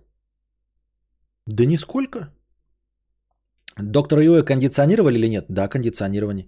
Типа, если такие люди не могут предать, то неужели всю их промывку мозгов можно аннулировать, просто взяв в заложники близких? И это мне тоже не до конца понятно. Я тоже думаю, как это промывку мозгов можно так нейтрализовать легко и просто. Граф Фенринг, да, блядь, граф Фенринг, вот. Наконец-то. Хотя что, это не важно. Еще просто в конце там типа это... Граф Фенринг тоже Квисац Хадарах или он не получился? Ну, у них уже был. Он, у Беннет Ли Лаксу был Квисац Хадарах, который покончил с собой. Так что тут как бы такое. А трейдесы имели нехуевую армию, которая ебала сардаукаров. Вот опять о чем речь? Что такое ебало сардаукаров? Ну, так это и в книге прямо говорится, потому что Шаддам IV, он какой-то немножко странноватый. Он, э, ну как немножко странноватый, он просто как любой держащийся за власть э, человек. И все. Он понимает, что, э, например, на какие-то другие, ну там, лансрады и все остальное не на его стороне, потому что у него нет наследников мужского пола. Э, из-за Бена Гессерит, они ему сказали, что нахуй твоя ветка не нужна, пошел нахуй. И вот у него только дочери есть. У него, и он может э, продолжаться только если выдаст какую-то свою дочь за какого-то мужика, и потом в будущем станет этот мужик императором. У него нет наследников мужского пола, поэтому, например, Бена Гессерит на него насрать, его поддерживать не будет никто. Э, всем остальным домам тоже, как бы, по сути дела, ну хули ты, мужик, сидишь у власти, если у тебя даже сына нет. Тоже всем насрано. А Атрейдес просто пользовался успехом у остальных. Ну, во-первых, он справедливый, молодой, по тем меркам, сильный. У него есть э, наследник мужского пола. А главное, что справедливый, хороший, добрый, сильный, без э, ебанцы и все. Ну, то есть я думаю, что он не единственный из высоких домов, э, кто не нравился Шаддаму. Он просто разными инструментами их всех подсиживал, просто чтобы дальше сидеть на троне тупо и все. А насчет того, что вояки умели сардаукаров э, уебывать, такое, вот величайшие бойцы в известной вселенной, это сардаукары, это такая натянутая на самом деле канитель. Потому что там, и там прямо это говорится, я тоже сразу это понял, что это не какие-то супер бойцы. А супербойцовость Сардаукара сводится к тому, что а, в среднем при прямом столкновении да, с любой другой армией один сардаукар убивает двух-трех противников. При этом сам умирает. То есть один примерно к двум, к трем потери. Вот что делает сардаукаров самыми лучшими. Это не бессмертные. Там не идет речь о том, что там 20 сардаукаров или там 300 спартанцев остановят, 30, 300 сардаукаров остановят 300-тысячную э, армию. Ничего подобного. Идеальные, лучшие, охуевшие какие заебись бойцы сардаукары просто гибнут в соотношении 1 к 2 к 3. Потом появляются фримены, которые точности в таком же соотношении бьют сардаукаров. При удачном стечении обстоятельств они могут вот эти вылазки свои партизанские делать, когда вообще не умирают. То есть они могут там, например, 40 фриманов вырезать 40-60 сардаукаров, не потеряв ни одного или потеряв одного-двух. Кажется, что пиздец как заебись. Но на самом деле при прямом столкновении, а, опять-таки, будет такое же соотношение 1 к 2-3, у фриманов к сардаукарам. И все. Вот и все. Дункан Айдаха был охуительным бойцом. Да, он мог в прямой стычке э, убить пятерых-семерых сардаукаров, прежде чем его убьют. Что, в принципе, в фильме и произошло. Он по поубивал парочку сардаукаров, но в итоге они его числом 5-7, они его завалили. Вот, он был супер бойцом, самым лучшим бойцом в известной вселенной. Ну и при соотношении, например, стандартный Фриман к трем сардаукарам, а Дунка Найдаха к семи сардаукарам, он, естественно, являлся лучшим э, бойцом известной вселенной. Все. Но, то, но все реалистично. То есть мы понимаем с вами, что это охуительная армия, у которой каждый боец, по идее, да, стоит двух-трех бойцов другой армии. То есть обычно как бывает, есть хорошие берсерки, да, остальные пушечные мясо. А тут мы когда говорим, что у тебя все бойцы в среднем тренированы так, чтобы забирать с собой 2-3 жизни. Это охуительный результат э, по меркам любой армии. То есть ты точно будешь знать, что вот, вот какая бы тебе ни пошла на тебя армия, у тебя есть 100 тысяч, твоя 100 тысяч точно заберет жизнь 300 тысяч. Это охуительный результат. Но и при этом это говорит, что они идеальные, но мы должны понимать, что это не супергерои. Это не супергерои, они просто вот, вот соотношение так, потерь будет такое. И все. И оно всегда так поддерживало Сардаукара к двум-трем э, армии, э, к двум-трем солдатам любой армии. Но при этом существуют берсерки типа Дункана Айдаха или Гурни Халика, которые э, могут побольше Сардаукаров убить. Но это они редчайшие случаи, да? Вот они максимально приближенные к дому. Но тоже это не, не, не, не ну вот он умер, Дункан Айдаха, пер, первый раз.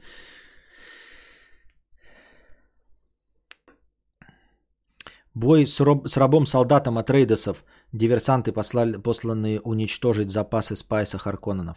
Чё? Бой с рабом-солдатом от рейдесов. Диверсанты, посланные уничтожить запасы спайса Харконненов. Я потерял. Тут будут спойлеры к следующей части? Да мы уже наспойлерили сколько можно. Сардаукары на Салуса Секундус. Да, планета тюрьма. Тайна о том, что сарды это тренированные зеки. И это что ли тайна была? Так в смысле тайна? Это же и так всем известно. Или это просто за кадровым текстом произносилось? Типа персонажи об этом не знают. Я думал, там еще какая-то тайна. Типа, они... подожди, нет, все и так знают, что сардаукары это тренированные зеки. А тайна какая-то другая была. Или чешо. Или я не понял. Или подожди. Правильно. Не, неправильно. Так. ББ Курса пишет, по поводу машин и искусственного интеллекта, как минимум во второй части есть лазейка. Там Алия дерется с манекеном, и в голове она думала так, что, конечно, запретили искусственный интеллект и технологии, но у благородных домов рука не поднялась на манекен. А, вот, вот, вот, вот, вот, точно, точно. Именно про эту сцену я и говорил. Да, я именно про эту сцену и говорил, да. Алия, когда дерется с манекеном, у нее там уровни сложности были, она там дошла до какого-то, до 12 уровня сложности, и она, да, действительно в голове прокручивает мысль, что э, типа запретили-то запретили искусственный интеллект, а вот эти манекены, дерущиеся роботы, э, это типа на самом-то деле, ну, чуть ли не искусственный интеллект. Я так думаю, мне так кажется. А, типа манекен это элемент престижа, все как у нас в жизни прочее. Да, Сардаукар это тупо отморозки, тренированные жестокие зэки, зэки, не более... Нет, это понятно. Я просто думал, что... Почему-то мне казалось, что там какая-то еще тайна. Я думал, что она потом рас... Рас... раскроется, а она что-то не, не раскрывается. Так.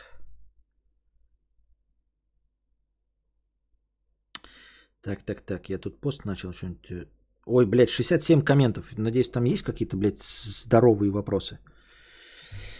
Расскажи про врача. Есть? В Дюне есть Петучи? Ну, Владимир Харконен. Он же там почти сразу говорит, приведите мне мальчика трахать. Экскурс по планетам и домам. Не, кроме э, ну, трех этих домов я пока не в курсе дела всех остальных. Я... Будьте здрасте. Слышал ли ты о том, что... Э, блин, нет. Мы про дом Харконнов и Атрейдесов говорим. А трейдесы начали делать очень крутую армию, плюс они хотели фриманов к себе. Получилась бы армия лучше, чем у императора. А он этого боялся, это есть в книге. В смысле он этого боялся?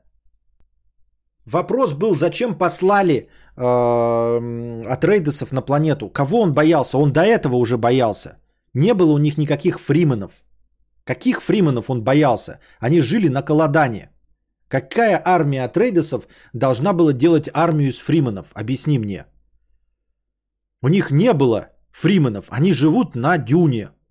Вопрос был, почему император э, послал Атрейдесов на дюну? Чтобы они там себе, блядь, армию из фриманов сделали? Что за бред? У тебя причинно-следственные связи как-то выстраиваются в одну цепочку?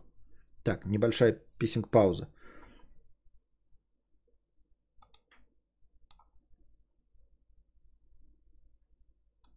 А может и большая. Костя, скажи привет. Привет.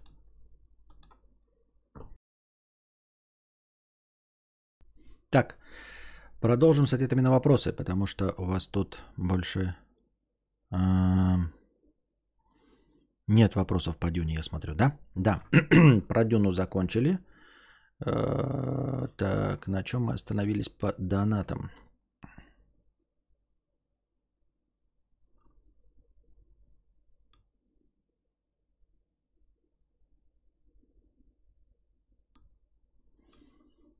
Шо? Так. На чем я остановился?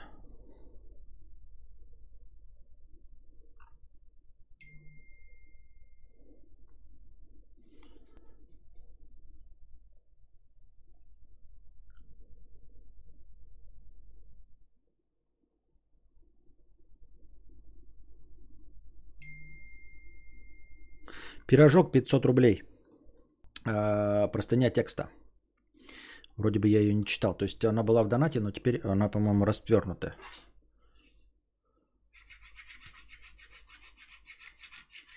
А, нет, это я читал. Нет, это я читал, ответил. Я еще думал, что это... Это было. Вот что хуйня, задонатил... Так, в межподкасте, между... Э, межподкасте перед стримом с Кузьмой два раза по 50 рублей. Ждал стрим, оказалось 2К подкаст. Думаю, ладно, завтра ответит. Наступает завтра, Костя читает старые донаты, потом звучит фраза. А, это уже с Кузьмой, и все, моего не было. Я хуяк еще 100 рублей доначу и пишу, Костя, ты проебал мои донаты, вернись, пока не поздно. Но даже этот донат не засчитал и позавчера, не вчера. Ну, может, ты, конечно, еще не дошел до них, или я петух и не услышал, но донатил я во вторник 10 часов по Москве, а сегодня суббота. Собственно, повторяю вопрос. Весной ты все время ныл, что никогда не накопишь на стримхату. Однажды я проебал месяц стримов, и хуяк у тебя появилась стримхата. Как? Передай привет петуху, который боится Биробиджана, и скажи ему, что тут урны каждые 10 метров стоят, и чище города я не видел. Я ответил на вопрос про стримхату. Я точно помню, что я ответил про стримхату. Это было. Писатель, пятый level, 50 э, рублей. Пишу книгу 5 лет. Пишу книги 5 лет. Слушаю тебя 2 года. Как же у меня горит от советчиков, минетчиков. Костя, а начерти сценарий книги на холсте с мектовым камнем, так Стивен наше все Кинг сделал. Идите нахуй, сходите поучите анальников, как бороться с мозолями на очке. Костя, прошу, не слушай этих чаек трахнутых. Я тоже мог советовать, э, так как есть реальный опыт, а не влажные фантазии жертв пьяного отчима. Но понадобится не один десяток простыней, да и бессмысленно это все. Писательство надо жить. И если ты не готов после рабочего дня идти минимум 4 часа стучать по клавиатуре, то скорее всего это не твое. Наверное, это не мое, да. Сейчас живу с пера в столе еще четыре черновика романов, поэтому решил с женой взять ипотеку. Почти накопил на первый взнос. Буду экономить, так что задоначу через полтора-два года, когда закрою ипотеку. Э, по скриптум новый формат просто топ. По скриптум второй. А советчикам, собакам, сутулым желаю вылечиться от анального лишая. Понятно. Только я не понял, у тебя четыре черновика, э, пишешь книгу, живешь с пера, и ипотеку берешь. То есть ты реально зарабатываешь на книгах? Я почему-то думал, что книгами никто не зарабатывает, кроме Пелевина и Быкова. Я подозревал, что, ну, типа, с книги получаешь 30 тысяч рублей, это чисто приколюха, а так э, больше потешить самолюбие. Я почему-то себе так это представлял. А ты на этом зарабатываешь и хочешь еще закрыть ипотеку, то есть достаточно зарабатываешь регулярно, чтобы ипотеку оплачивать? Не знаю, не знаю. В смысле, я завидую, если так происходит действительно. Xplay 100 рублей. У Оксимирона больше вопросов вызывает не форма, а содержание. Все эти бесконечные отсылки ради отсылок обслуживают довольно банальную мысль. Вы все говно, а я Д'Артаньян. При общей претензии на не такой рэп и браваду о перевороте игры это выглядит довольно жалко. Постоянная рефлексия вокруг э- эго. Понятно. Ну, в смысле, поспорить не с чем. Фокс Малдер, 175 рублей с покрытием комиссии. Привет, мудрец. Когда будут вопросы на ответы по Дюне? Спасибо за творчество. Семье здоровья. Хэштег Ауди. сегодня. Оля, 1 евро с покрытием комиссии. Спасибо за покрытие комиссии. Хочу завести кошку лысую, то есть шерсти не будет. Муж против, говорит, будет вонять. Живем в доме. Кто прав и что делать? Кто вонять будет? Кошка. Кошка не будет вонять. А лоток ее будет вонять, но если его регулярно менять, то он не будет вонять. Как, какая проблема с вонью, я не очень понимаю. Может, он чувствителен конкретно к кошкам? Привет, Константин. Это 9997 э, рублей донат. А, здоровья тебе и удачи. Чтобы что получилось у тебя в стриминге... Э, чтобы что-то получилось у тебя в стриминге, пробуй разные форматы. Новости мне нравятся, ответы на вопросы тоже. Я играю в покер, зарабатываю 10-15 тысяч в месяц, чего и тебе желаю, но все равно этого мало. Пью вино за здоровье тебя и твоей семьи. Спасибо. Э, поскольку человек задонатил 9997 рублей, я подозреваю, что покером он зарабатывает 10-15 тысяч не рублей. 10 тысяч долларов в рублях. 738 тысяч. 15 тысяч долларов в рублях. Миллион сто восемь. Охуеть зарабатывает. От 738 до миллиона 108 тысяч. Звучит правдеподобно. Это наш Я в это верю. Король в желтом новый. Спасибо большое. Заработок у тебя, конечно, неплохой. Амир, 164 рубля 84 копейки э, с покрытием комиссии. Смотрю с отставанием в развитии. Парню, что лечится сейчас, говорю, что он не один такой. Э, добро пожаловать в наши ряды. Был у меня случай единожды по большой, по большой симпатии после всей родней... Так, Смотрю с отставанием в развитии. Парню, что лечится сейчас, я уж не помню, что за разговор был, говорю, что он не один такой. Добро пожаловать в наши ряды. Был у меня случай единожды по большой симпатии после, после всей родней деньги на венеролога собирали. Были в резине, но до сих пор э, вылезает бол контагиозный моллюск. А проблем было куда больше. Держись, все хорошо будет. Сочувствуем, но я вообще не помню разговора про лечение от венерологии. Что, о чем был разговор?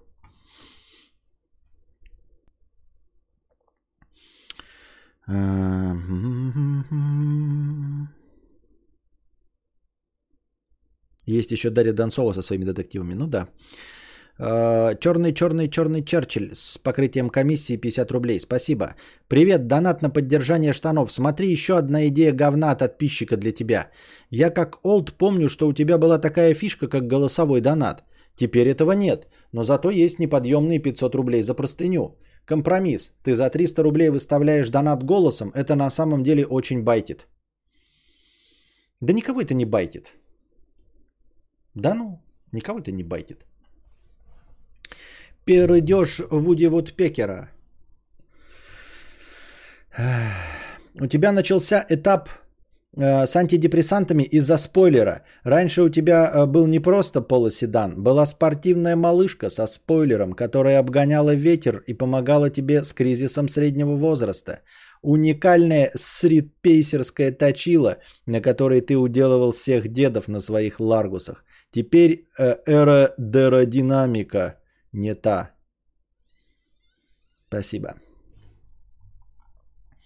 Годный гетеросексуал 50 рублей с покрытием комиссии. Привет, Костя. Донат на поддержание штанов без вопроса, но с дружеской рекомендацией посмотреть еще один годный шутер под названием Vanquish. Это не новая игра, это футуристический шутан от первого лица под консоли. Но как же он хорош. Я сейчас играю и геймплей чисто по кайфу, весьма рекомендую. Сейчас запишу себе. Поиграть в Vanquish. В Vanquish. Vanquish. Никогда не слышал о таком.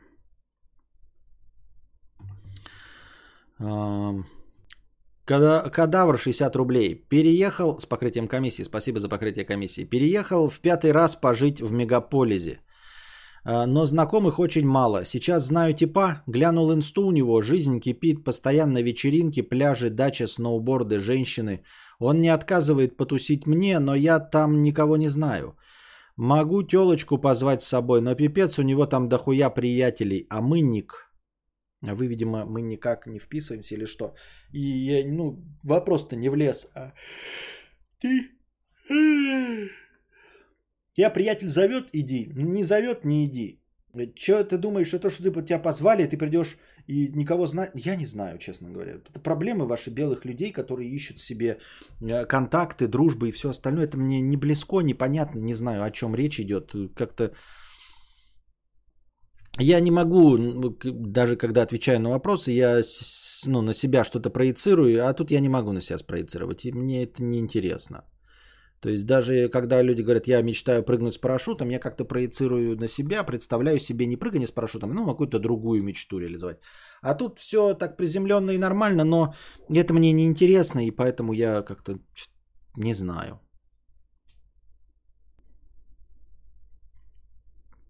Играл Зельду на Nintendo? Да, играл, но еще не прошел. Подзабросил чуть-чуть.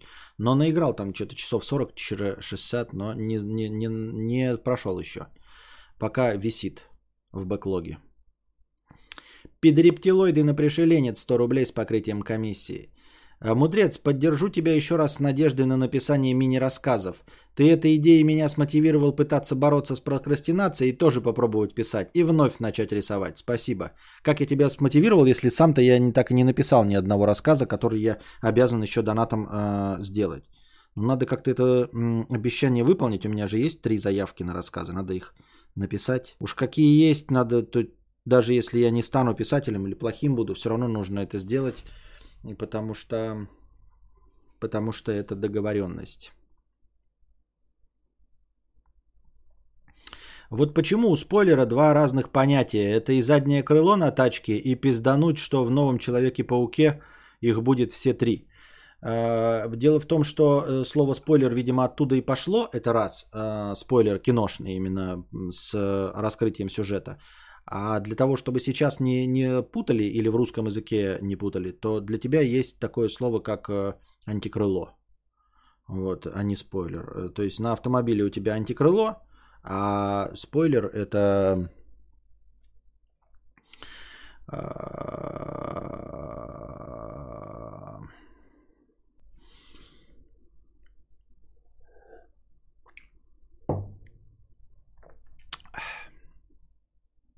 Кайзер Суза это Кевин Спейси. А, за секунду до 100 рублей. 997 рублей. Дмитрий, 997 рублей с покрытием комиссии. Что думаешь по поводу вчерашней новости? Про то, что э, ничего не думаю. Ничего не думаю по поводу этой новости. Спасибо, Дмитрий. А, по, по, это, по поводу этой новости ничего не думаю, ничего не могу тебе сказать. Я не э, обсуждаю политику. Э, вот. Не обсуждаю политику. И все. Потому что я не политический блогер. Потому что мне сыкотно обсуждать политику. И я не хочу этого делать. Ну просто мне ну, не хочу обсуждать политику. Мне не интересно. Интересно этой темы для меня. Интересность этой темы для меня, как для подкастера, э, не превышает э, теоретические проблемы с, э, с, с, с короче, политота. Я политоты не касаюсь. За секунду до 100 рублей. А, люблю тебя, хоть и устал тебя смотреть. Новостные вставки заставили меня вернуться к твоим стримам. Спасибо большое. Дутый петушок 500 рублей. Про Дюну очень интересно. Как э, на Арракисе производят spice и почему нельзя построить фабрику в другом месте и синтезировать spice искусственно? Ну, как производят э, spice, я уже объяснил. Э, что это личинки э, личинки червя под названием песчаная форель э, делают эм, премеланжевую массу э, из своего кала и воды, пузыри. Они э, лопаются, разбрасывают премеланжевую массу, которая высыхает и становится вот этой пылью на поверхности, которую собирают эм, харвестеры. Вот. А, почему нельзя ее в другом месте синтезировать искусственно? Ну, потому что на момент э, действия книги э, технологии еще не позволили этого сделать. Но это будет сделано. Зритель до 22.00 250 рублей. Спасибо за стрим в нормальное время. Пожалуйста, только зрителей э, в нормальное время меньше, чем в обычное. Вот у нас сегодня воскресенье, казалось бы, выходной, а все равно максимально пиковое количество зрителей 299.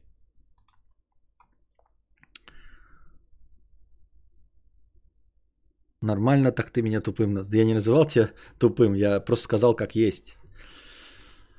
Да и то, это тем более, это только я где-то прочитал, что там тоже кто-то пишет, когда люди пишут спойлер, люди пишут э, заебали, это называется антикрыло.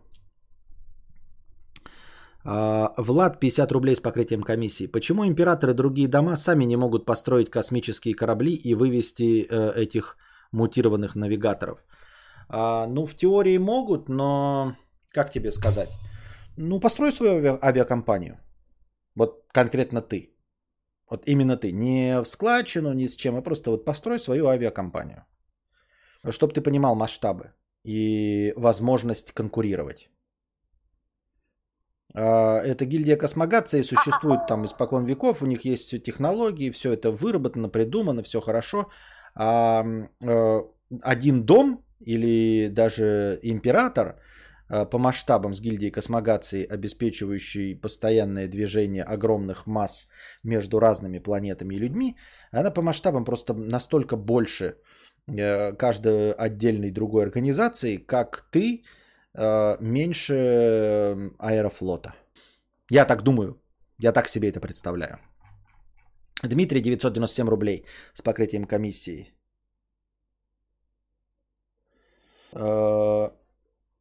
Спасибо за внеочередной донат и 997 рублей. Но я уже сегодня подустал, ребята. 4 часа идет стрим. Я сегодня устал. Вопрос такой. Какая максимальная сумма одноразового доната, чтобы Donation Alerts не доебался? Честно говоря, Дмитрий, я понятия не имею. Но ограничения точно есть.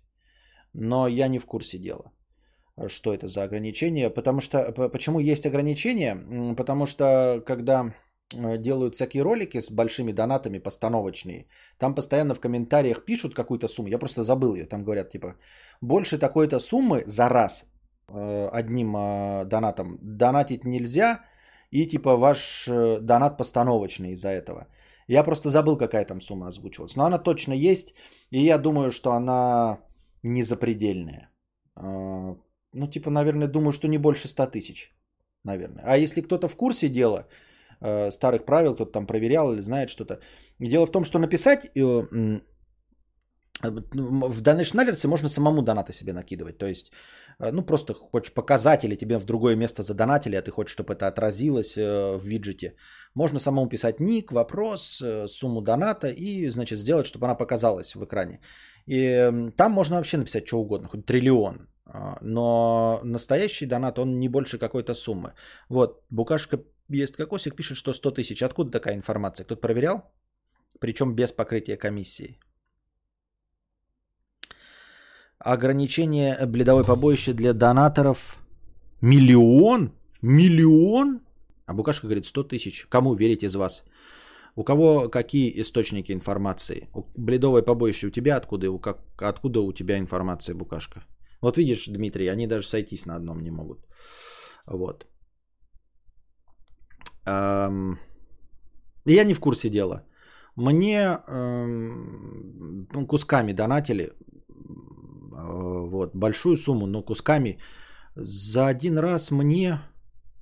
За один раз, что мне немного было. Наверное, самый большой был мне за один раз, вот одним траншем. Это, по-моему, на шри-ланкийских каких-то этих э, было что-то типа 25 тысяч, что ли.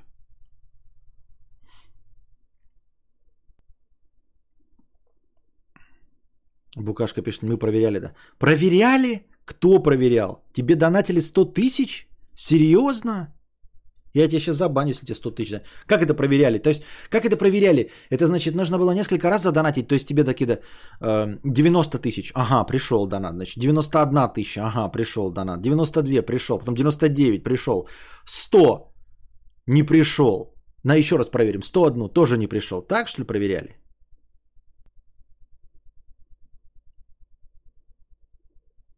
Чисто в интерфейсе, я петух, пишет бледовой побоище. Айтипедии же Мелстрой 500 тысяч вроде донатил. За раз одним куском, Антон Петров? Одним куском просто, одним переводом прям? 500 тысяч или куска. Просто там э, большие э, донаты за один стрим бывают у товарищей, но это когда э, просто кусками донатят много кусков. Э, ЧБК. Добро пожаловать на уровень спонсор. Спасибо большое, ЧБК. Добро пожаловать в спонсоры.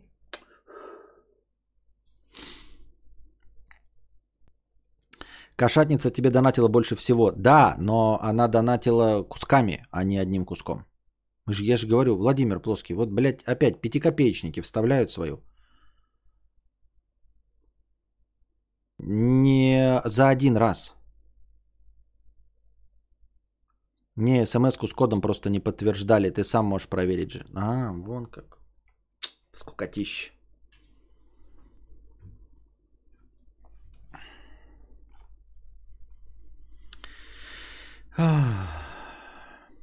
Я на 300 рублей с покрытием комиссии. Спасибо за покрытие комиссии.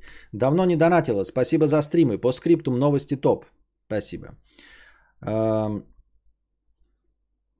Сын 62 рубля. Привет, Костя. В эту субботу планирую съездить к отцу, повидать его. Не видел его уже лет 15. Мне 20, ему 71.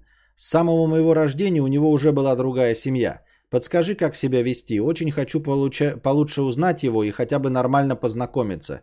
Где он живет, примерно знаю, надеюсь, дом найду. То есть ты хочешь э, без предупреждения еще приехать? Ты говоришь, я знаю дом и примерно найду. То есть тебе не рассказывали, где он находится, тебя не, не ждут в гости, и ты хочешь приехать. Это отвратительная идея, это очень плохая идея.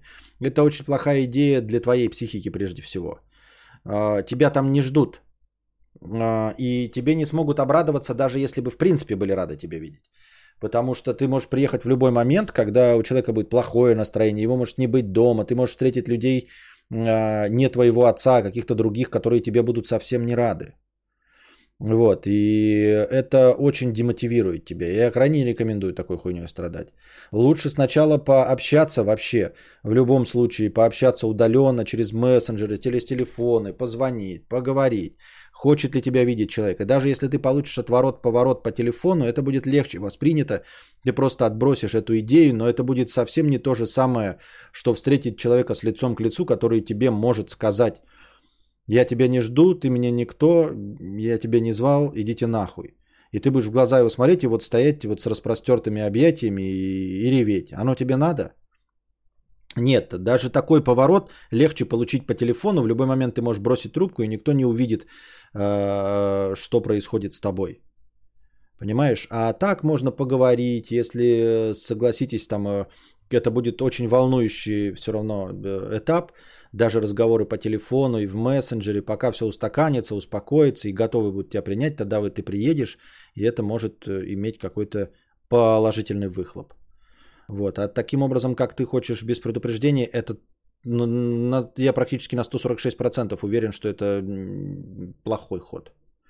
И это не плохой ход не потому, что ты плохой человек, да, а потому что, скорее всего, ты получишь очень плохой результат именно для тебя – я говорю, даже если люди готовы были бы с тобой начать отношения, то нужно как-то сначала этот стресс э, пережить в мессенджерах редкими звонками, а потом перейти к реальной встрече. А так э, реальная встреча будет гораздо хуже, чем любой вариант, который ты можешь себе представить. Андрей пишет, 9 э, миллионов 999 тысяч 999 и 99 копеек ограничение у Donation Alerts но у платежной системы может быть меньше, например, с карты 100к. А, вот, то есть э, Андрей пишет, что и это, ну, типа, косвенно то же самое, что о чем говорит Букашка. То есть не приходит смс о э, переводе. То есть это банковская система отказывает, а не Donation Alerts. В Donation Alerts ты можешь вписать сумму до 10 мультов.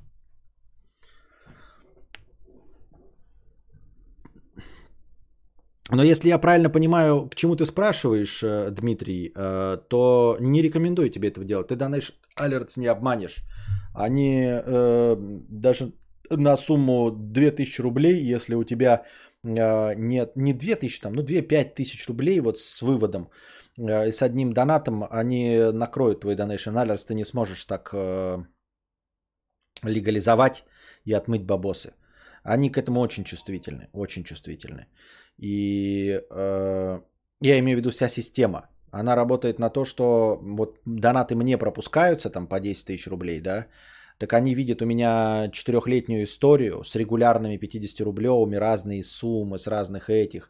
А мне опять же рассказывали, как человек, э, когда кто-то пытается за услуги получить деньги таким образом, ну там, например, фрилансер какой-то, да, и не может получить, например, он находится на территории Украины, а ему пытается перевести россиянин. Ну, как это сделать? Ну, вот через Donation Alerts, например. Э, Donation Alerts очень легко это э, сразу чувствует и видит, когда зарегистрирован аккаунт, в нем нет донатов и приходит донат 2, 3, 5 тысяч, он сразу же блокирует и говорит, «Э, по-моему, вы занимаетесь не добровольными пожертвованиями, а приемом платежей мы блокируем вашу сумму на 2 месяца, как минимум. А там, может быть, совсем заблокируем. Понимаете? Так что не рекомендую заниматься оплатой через Donation Alerts, потому что Donation Alerts для добровольных пожертвований, а не для вот этих кандибоберов.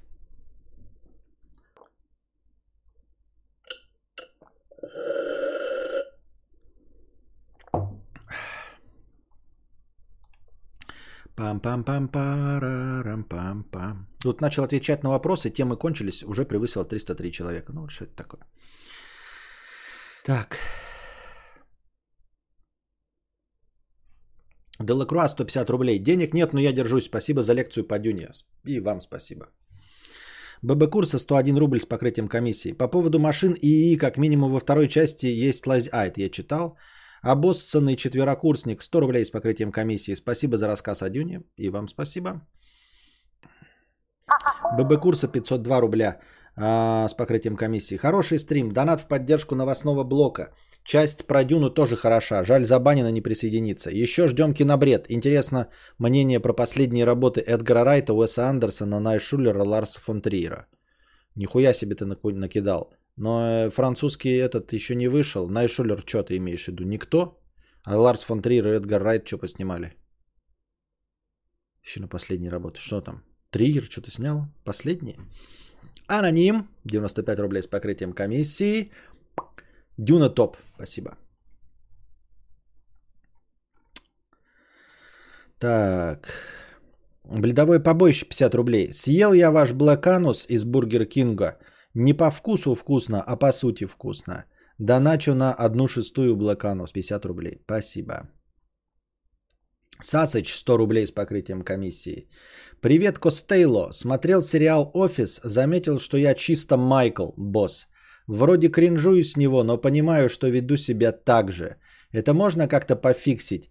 И кто для тебя более неприятный персонаж, Майкл или Дуайт хорошего стрима? Конечно, Майкл. Майкл отвратительный, ущербный, настоящий Валдис. Дуайт просто необычный эксцентричный человек, а Майкл это конченый Валдоний, просто конченый. И если ты за собой это чувствуешь, э, ну, наверное, ты все-таки лукавишь, потому что Майкл бы никогда за собой этого не заметил и не понял бы, что он делает неправильно. И но если это так и есть, и ты за собой это замечаешь, то я не представляю, как это пофиксить. Это, ну, это просто я поражен.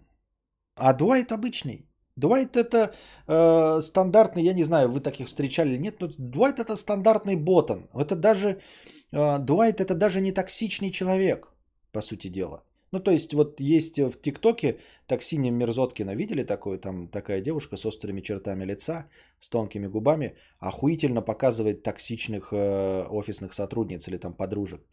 Прям у нее еще такое лицо подходящее, она все время какой-то вот токс ведет.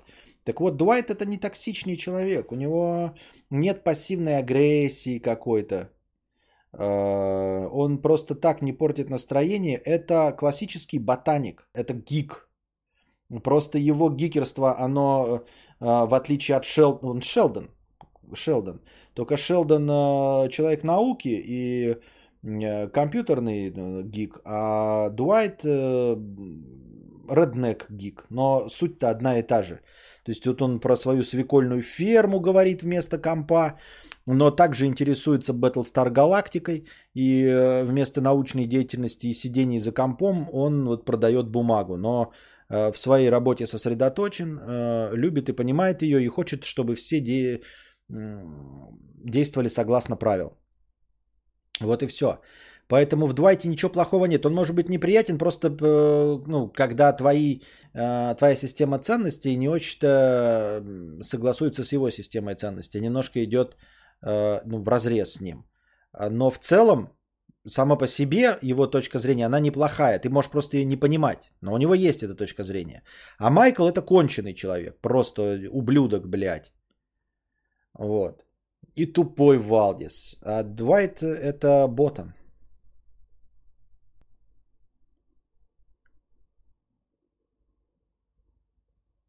Можно ли из Майкла сделать нормального человека? Очень сомневаюсь.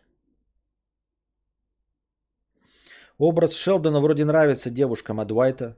Образ Шелдона нравится девушкам каким? Нет, он нравится только как комический персонаж. Не, серьезно, если тут присутствуют дамы, вы можете сказать, что Шелдон э, типа секосный мужчина? Что-то дико сомневаюсь. И Дуайт, Дуайт больше, более приятный. Потому что Шелдон мало приспособленный к жизни. Дуайт, Дуайт может быть популярен среди даже настоящих женщин. Потому что его образ настоящего мужчины. То есть он, конечно, сосредоточен на своей, скорее такой сектант, но это мужчина. Он стоит на своем, вот, он целеустремленный, амбициозный. Другое дело, что его цели э, могут вам не нравиться, да? И я не имею в виду по цели не нравится, что он маньяк, а имею в виду, что для кого-то там цель Ламборгини, а для него цель там сделать популярной свою свекольную ферму. Ну, свекольная ферма женщина может быть не так интересна, как э, реализация в качестве э, редактора модного журнала. Но его целеустремленность и амбициозность сама по себе и способность отстаивать свою позицию, ведь женщинам нравится э, крепость такая мужская, стойкость. А стойкость и крепость у него есть, только что он отстаивает не то, что популярно в общем виде.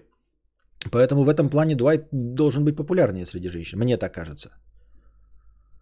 Без шуток, я бы хотел, чтобы Майкл был мо- моим начальником на работе. Это тоже очень плохой результат. Это на самом деле говорит о твоей полнейшей безответственности и о том, что ты не хочешь работать. Потому что э, Майкл, э, он поддерживает все, кроме рабочей обстановки. И тебя он привлекает тем, что ты там сможешь не работать. При Майкле можно нихуя не делать и не работать. И тебя никогда не уволят. Потому что Майкл не может показаться кому-то плохим человеком. Он тебя никогда не уволит, если ты не будешь э, только вот как этот рыжий, который его личный враг, а просто будешь пассажиром. Как бы ты хуево не работал, как вот персонаж этого одного из сценаристов, э, он тебя никогда не уволит. Он слишком лоялен ко всем, в силу тупости или я не знаю чего. Поэтому, если тебе хотелось бы такого начальника, как Майкл, то это потому, что ты на работе хочешь что угодно, кроме как работать. То есть ты, это было бы весело за ним наблюдать, во всех его кринжатинах участвовать весело. Но и очевидно и понятно, что это не про работу, и что за не работу тебя не уволят. Константин, как ты считаешь, кто самый красивый и уродливый в теории большого взрыва среди мужчин и женщин? А там все очевидно. Что там, все очевидно. Самый красивый Раджеш Кутрапалли, э, самый уродливый Говард Воловец, э, самая красивая Пенни, самая уродливая Эми Фара Фаулер. Ничего нового не скажу.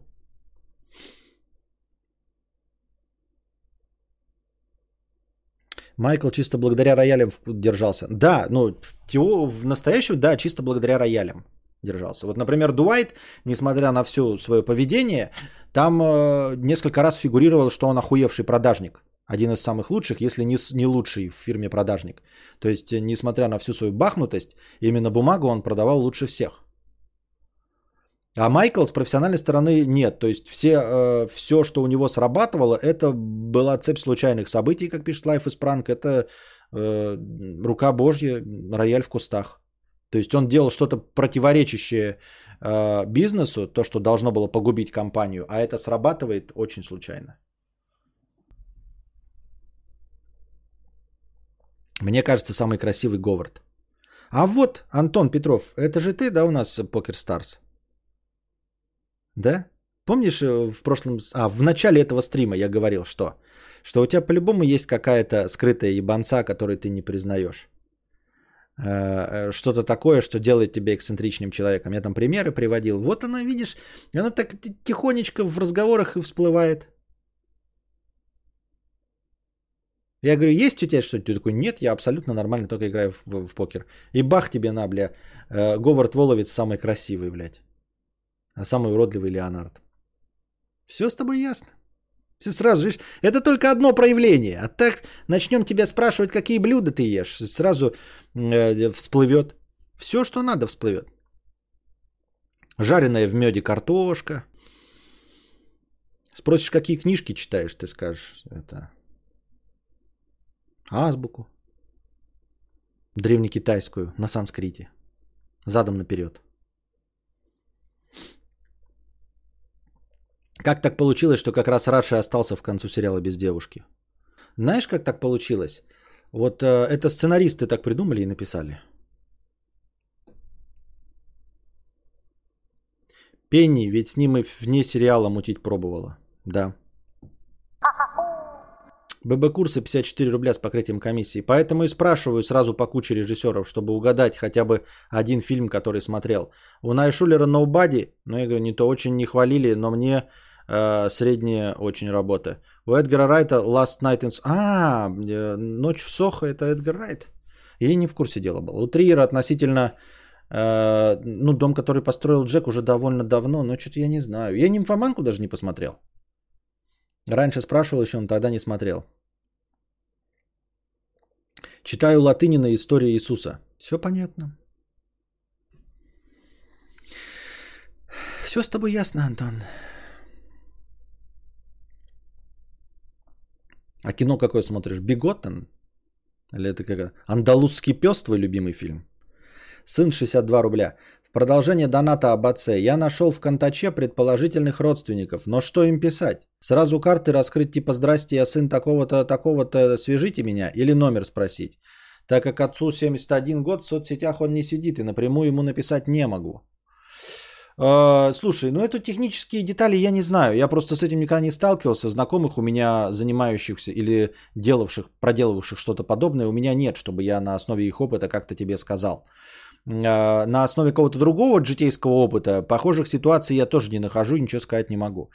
Ну, а вообще, если ты преследуешь какую-то цель, да, надо сразу ее обозначать. Ну и мы что, играем в какие-то скандалы, интриги, расследования, ты будешь там спрашивать, не говоря кто. Нет, прямо сразу родственникам и пишешь, я сын такого-то, такого-то. Э, свяжите меня с ним, дайте э, его номер телефона. Все по-честному. Э, Все остальное не имеет смысла. Я так думаю. А кого мы в ТБВ рассматриваем? Как насчет мамы Гордова? Говарда. Что значит, кого мы в ТБВ рассматриваем? Что? Никто посмотрел уже? Не, не смотрел. А до этого Шатуны слушал. Шатуны?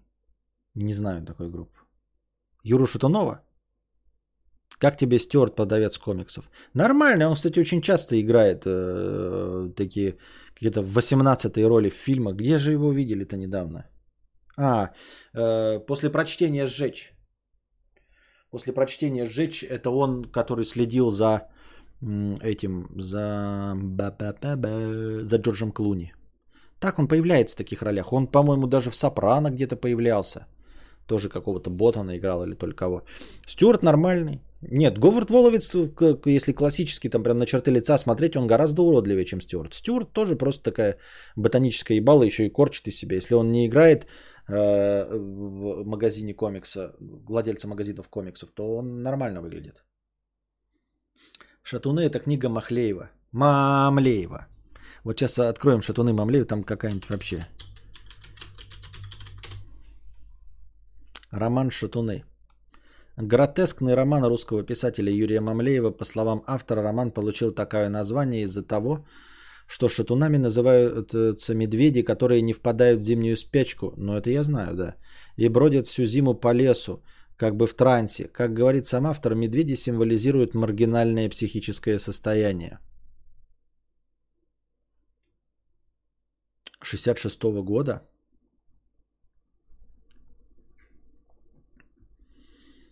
Шестьдесят шестого года? Э, Сюжет романа заключается в истории, казалось бы, немотивированных убийств, совершаемых главным героем Шатунов Федором Сонновым. Однако Федор, совершая эти бессмысленные преступления, преследует определенную цель – познать извечную тайну смерти эмпирическим путем. История создания. Как говорит сам Юрий Мамлеев в одном из интервью в конце 50-х годов, он нарабатывал себе новый опыт состояния сознания, в котором появлялись живые мистические образы – живые люди, герои будущих шатунов. И как позже утверждали исследователи, Мамлеев научился творить человеческий характер из тайников человеческой души. Сам же автор начал активно писать в Москве в начале 60-х. Тогда в глубоком подполье и были созданы шатуны. К этому времени возник сам издат, возникли независимые читатели, возникла сеть неформальных кружков. Было сформировано э, литературное подполье – как говорит автор, целый мир достаточно разношерстный, но резко отличающийся от официального мира. Понятно, диссиденщина чистой воды. Я диссидентов не читал ничего. Вообще ничего из диссидентов. Ну, Пастернак, блядь.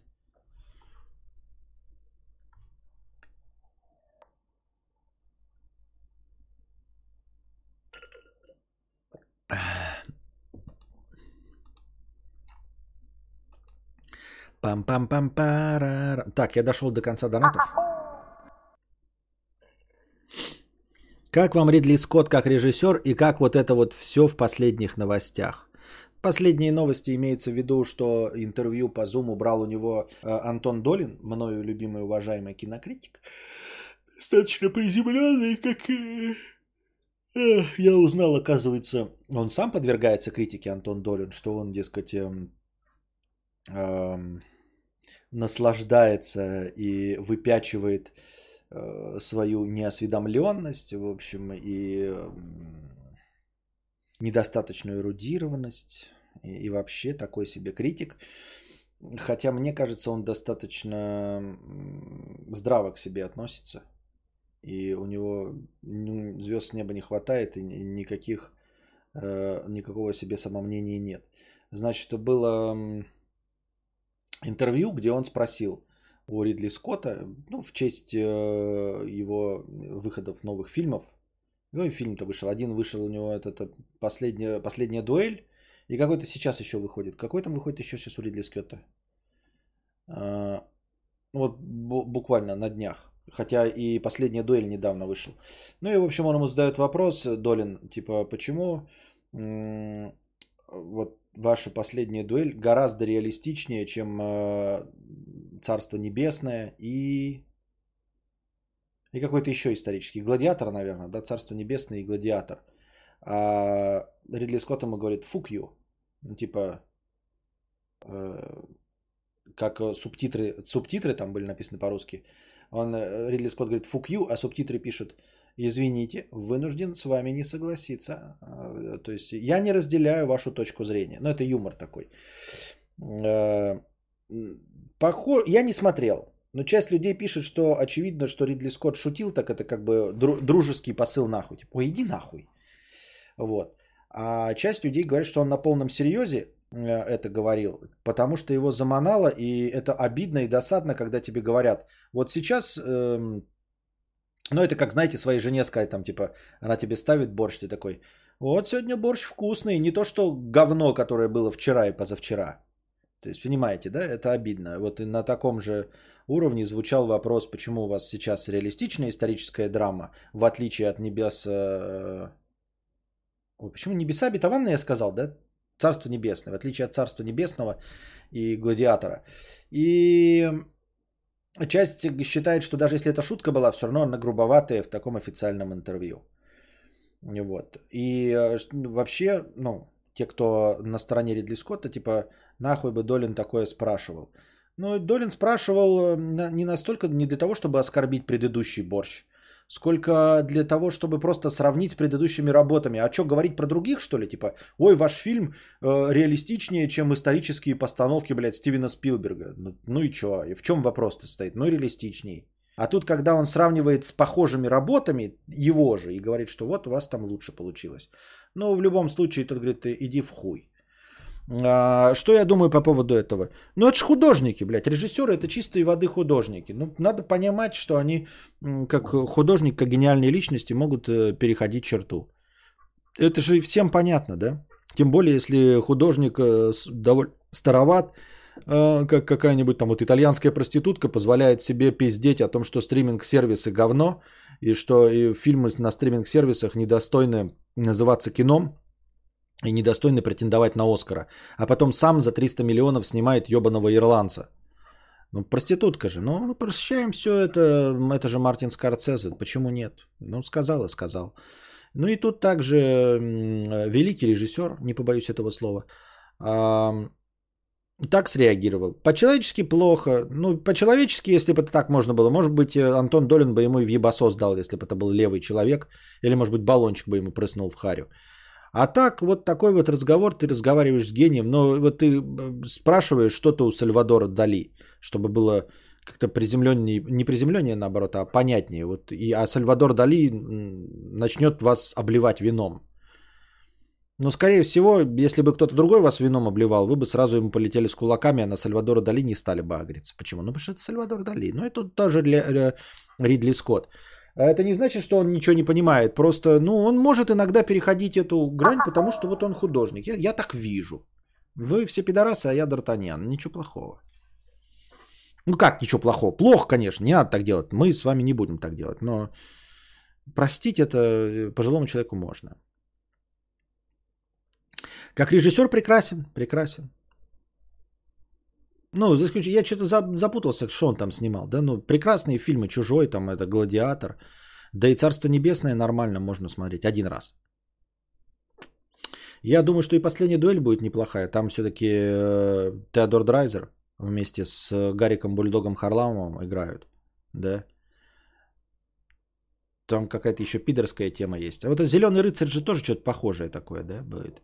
Там и Бен Аффлек с этой прической гопника. Что может быть лучше? Не представляю. Сасыч 100 рублей с покрытием комиссии. К, слу- к случаю с челиком, у которого стырили битки на несколько миллионов. Почему такого не происходит с топовыми блогерами, стримерами с провинции в обычных квартирах? Они же вроде тоже не бедствуют, не едут в столицы. Почему их не щимят? Или боятся огласки? Или сумма не та? Как вообще это работает? А, думаю, сумма не та. Сумма не та. Совсем не та. Ты даже близко нет. То есть, э, типа, меня щемить, у меня ничего нет, нихуя, на самом-то деле. Э, как только у меня будет нормальный доход, я сразу же перееду в Москва-Сити. Вот и все. Как это происходит со всякими Хесусами, Мелстроями и всем остальным. А в Москве, в Москва-Сити ты никого не опиздошишь. Я же об этом и говорил. Мы про это и говорили, про этого человека. Потому что, да, с таким доходом ты сразу переезжаешь в э, огороженную Рублевку, да хоть и местную, там, Тюменскую, или Томскую, извините. Э, какой-то в элитный поселок, или сразу же переезжаешь даже снимать квартиру в элитный какой-то дом, где сидит консьержка и, и охрана, и такого уже нет. И это не надо Москва, Москва-Сити, это э, там за месяц сколько стоит? Ну, 150 тысяч рублей, да, стоит съемка в месяц. Э, я имею в виду аренда, 150 тысяч в месяц. Я подозреваю, что где-нибудь в Томске элитная квартира в, такой, в такого уровня доме, ну, будет стоить, ну, сколько? Ну, 80 тысяч, да. То есть, как только ты переходишь определенную грань, ты сразу же переезжаешь. Э, поймать тебя в этот момент э, невозможно, потому что, ну, на первых этапах ты не выглядишь как дорогой э, человек, которого можно опиздошить. И ты переезжаешь быстрее, чем люди понимают, сколько ты зарабатываешь. Вот и все. А так, э, с такого уровня блогеров, их раз-два и обчелся на самом деле, э, у которых есть деньги. Ну, это прям раз-два и обчелся. Ну, блядь, ну, на всю страну их штук 100. На всю страну. О чем ты говоришь? Это не уровня 36 миллионов там или э, вот этих 357 миллионов. Я имею в виду вообще тех, кто э, может снимать э, квартиру в Москва-Сити. Их э, 100 человек. И они все в Москва-Сити и живут. Или в таких в нормальных квартирах с консьержками. Все. А так больше ни у кого и нет их. О чем это? Это, это, это, уровень Ивлеева, Моргенштерн и все остальное. Остальные блогеры не так, они, у них просто зарплата побольше. Это все равно, что спросить, а почему ты не грабишь какого-то своего соседа-айтишника с зарплатой 500 тысяч? Ну кто их грабит? Что, что и 500 тысяч? И он тратит все 500 тысяч. Их нет этих денег, опять-таки, да? Если человек зарабатывает 500 тысяч, то он просто тратит больше. Вот Антон Петров, я не знаю, насколько ты, э, как это, финансово грамотный человек. У тебя есть залежи денег? Или ты просто все деньги, вот у тебя есть заработок, и ты их просто тратишь. Просто у тебя больше затраты. Ну, накопил ты машину, у тебя есть и все. А так э, тебя не опиздошить на 36 миллионов даже. Не, не говоря уж о 357. Есть у тебя 36 миллионов? Хоть где? Лежать. И у блогеров нету. Они сразу вот едут, нету там никаких денег. Ты поймаешь блогера, ну, ты ограбишь его на 200 тысяч. То, что вот у него в кармане есть, э, наликом, чтобы покупать в ЦУМе, если сумеешь. А так нет. Просто нет и все. Денег. Я уверен в этом. И, насколько я знаю блогеров, вы ничего о них не опиздошите. Это, это ну, гораздо легче в Москве просто ёбнуть кого-нибудь, едущего на Геленвагене, чем блогера. Не, не в плане физически легче, а конструктивнее. Там просто ничего нет. Блогеры еще такие. Блогеры же, это же не бизнесмены, которые заработали деньги без бизнесменством. Вы же должны понимать. Блогер это человек творческий, творческая личность. Вы придете к творческой личности, у него, блядь, золотой унитаз будет стоять. Хули вы с этим золотым унитазом будете делать? Вы спросите его, почему на счетах у него нихуя нет, потому что он зарабатывает их сейчас и тратит на себя. Потому что это не предприниматель. Понимаете? За, наверное, с редчайшим исключением. Кто-то, может, и есть, но вы не, не знаете, кто из них. А в остальном они просто же... Ты больше получаешь и на более широкую ногу живешь. Поэтому их не грабят, потому что каждый, ну, Э, какого-нибудь э, этого, э, ну мы, ладно, возьмем Никас Сафронов, да, у него, наверное, деньги есть. А так, по большей части, художники тоже, и режиссеры всякие, Козловские, нет же у них денег нихуя. Я уверен, что нет. Пока они работают, они есть. Как только они перестанут работать, у них останется дом какой-нибудь хороший в Рублевке, и все, они будут за него отдавать. А залежей денег нет. Это творческие личности. У предпринимателей, да, предприниматели умеют экономить, поэтому они занимаются экономикой. Поэтому стандартный предприниматель с зарплат, ну, с себе личным доходом в 400 тысяч, скорее всего, у него в залежах будет лежать на черный день 20 миллионов. А у блогера, который в месяц забабахивает полтора миллиона, у него на счетах будет не больше двух миллионов. Я уверен в этом. Почему-то я так это вижу. Константин, можно вас ограбить? Я бы не стал. Мне будет очень обидно. Я э, испугаюсь, вот, э, вы нихуя не получите. Это будет игра с отрицательной суммой для всех. Э, игра должна быть в лучшем случае с ненулевой суммой для всех, а в плохом случае с ненулевой суммой хотя бы для одного из игроков. А в случае ограбления меня а, игра будет с отрицательной суммой для обоих. Это отвратительная партия, блядь. И ты проиграешь, и я проиграю. Типа нахуя? Никому никакого кайфа, блядь. Ты, блядь, лобызнешь тунца, и я лобызну тунца. Пфф, скукотища. Такие вот дела. Если бы у меня были деньги, блядь, ребята, я бы купил себе Dodge Challenger. Если бы у меня хотя бы было вонючих 3 миллиона, я бы купил себе Dodge Challenger. Нет, даже если бы я, если бы у меня был лям, я бы, если бы у меня был лям, я бы взял кредит на два и взял бы себе Dodge Challenger. А так, блядь. Вы неужели думаете, что я бы себе отказал в Dodge Challenger? И такой, ой, блядь, буду сидеть, э, лишь бы Dodge Challenger не... Ты что, гонишь, что ли, блядь?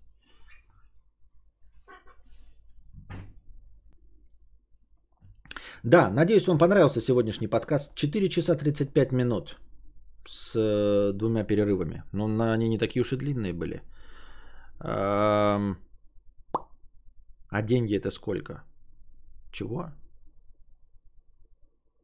Что такое Dodge Challenger? Порич какой-то. Надеюсь, вам понравился сегодняшний стрим. Ставьте, пожалуйста, лайки, если вам понравилось. Поднимайте меня в рекомендованной выдаче. Подписывайтесь, прожимайте колокольчики. Вот. Активничайте, чтобы больше приходило зрителей.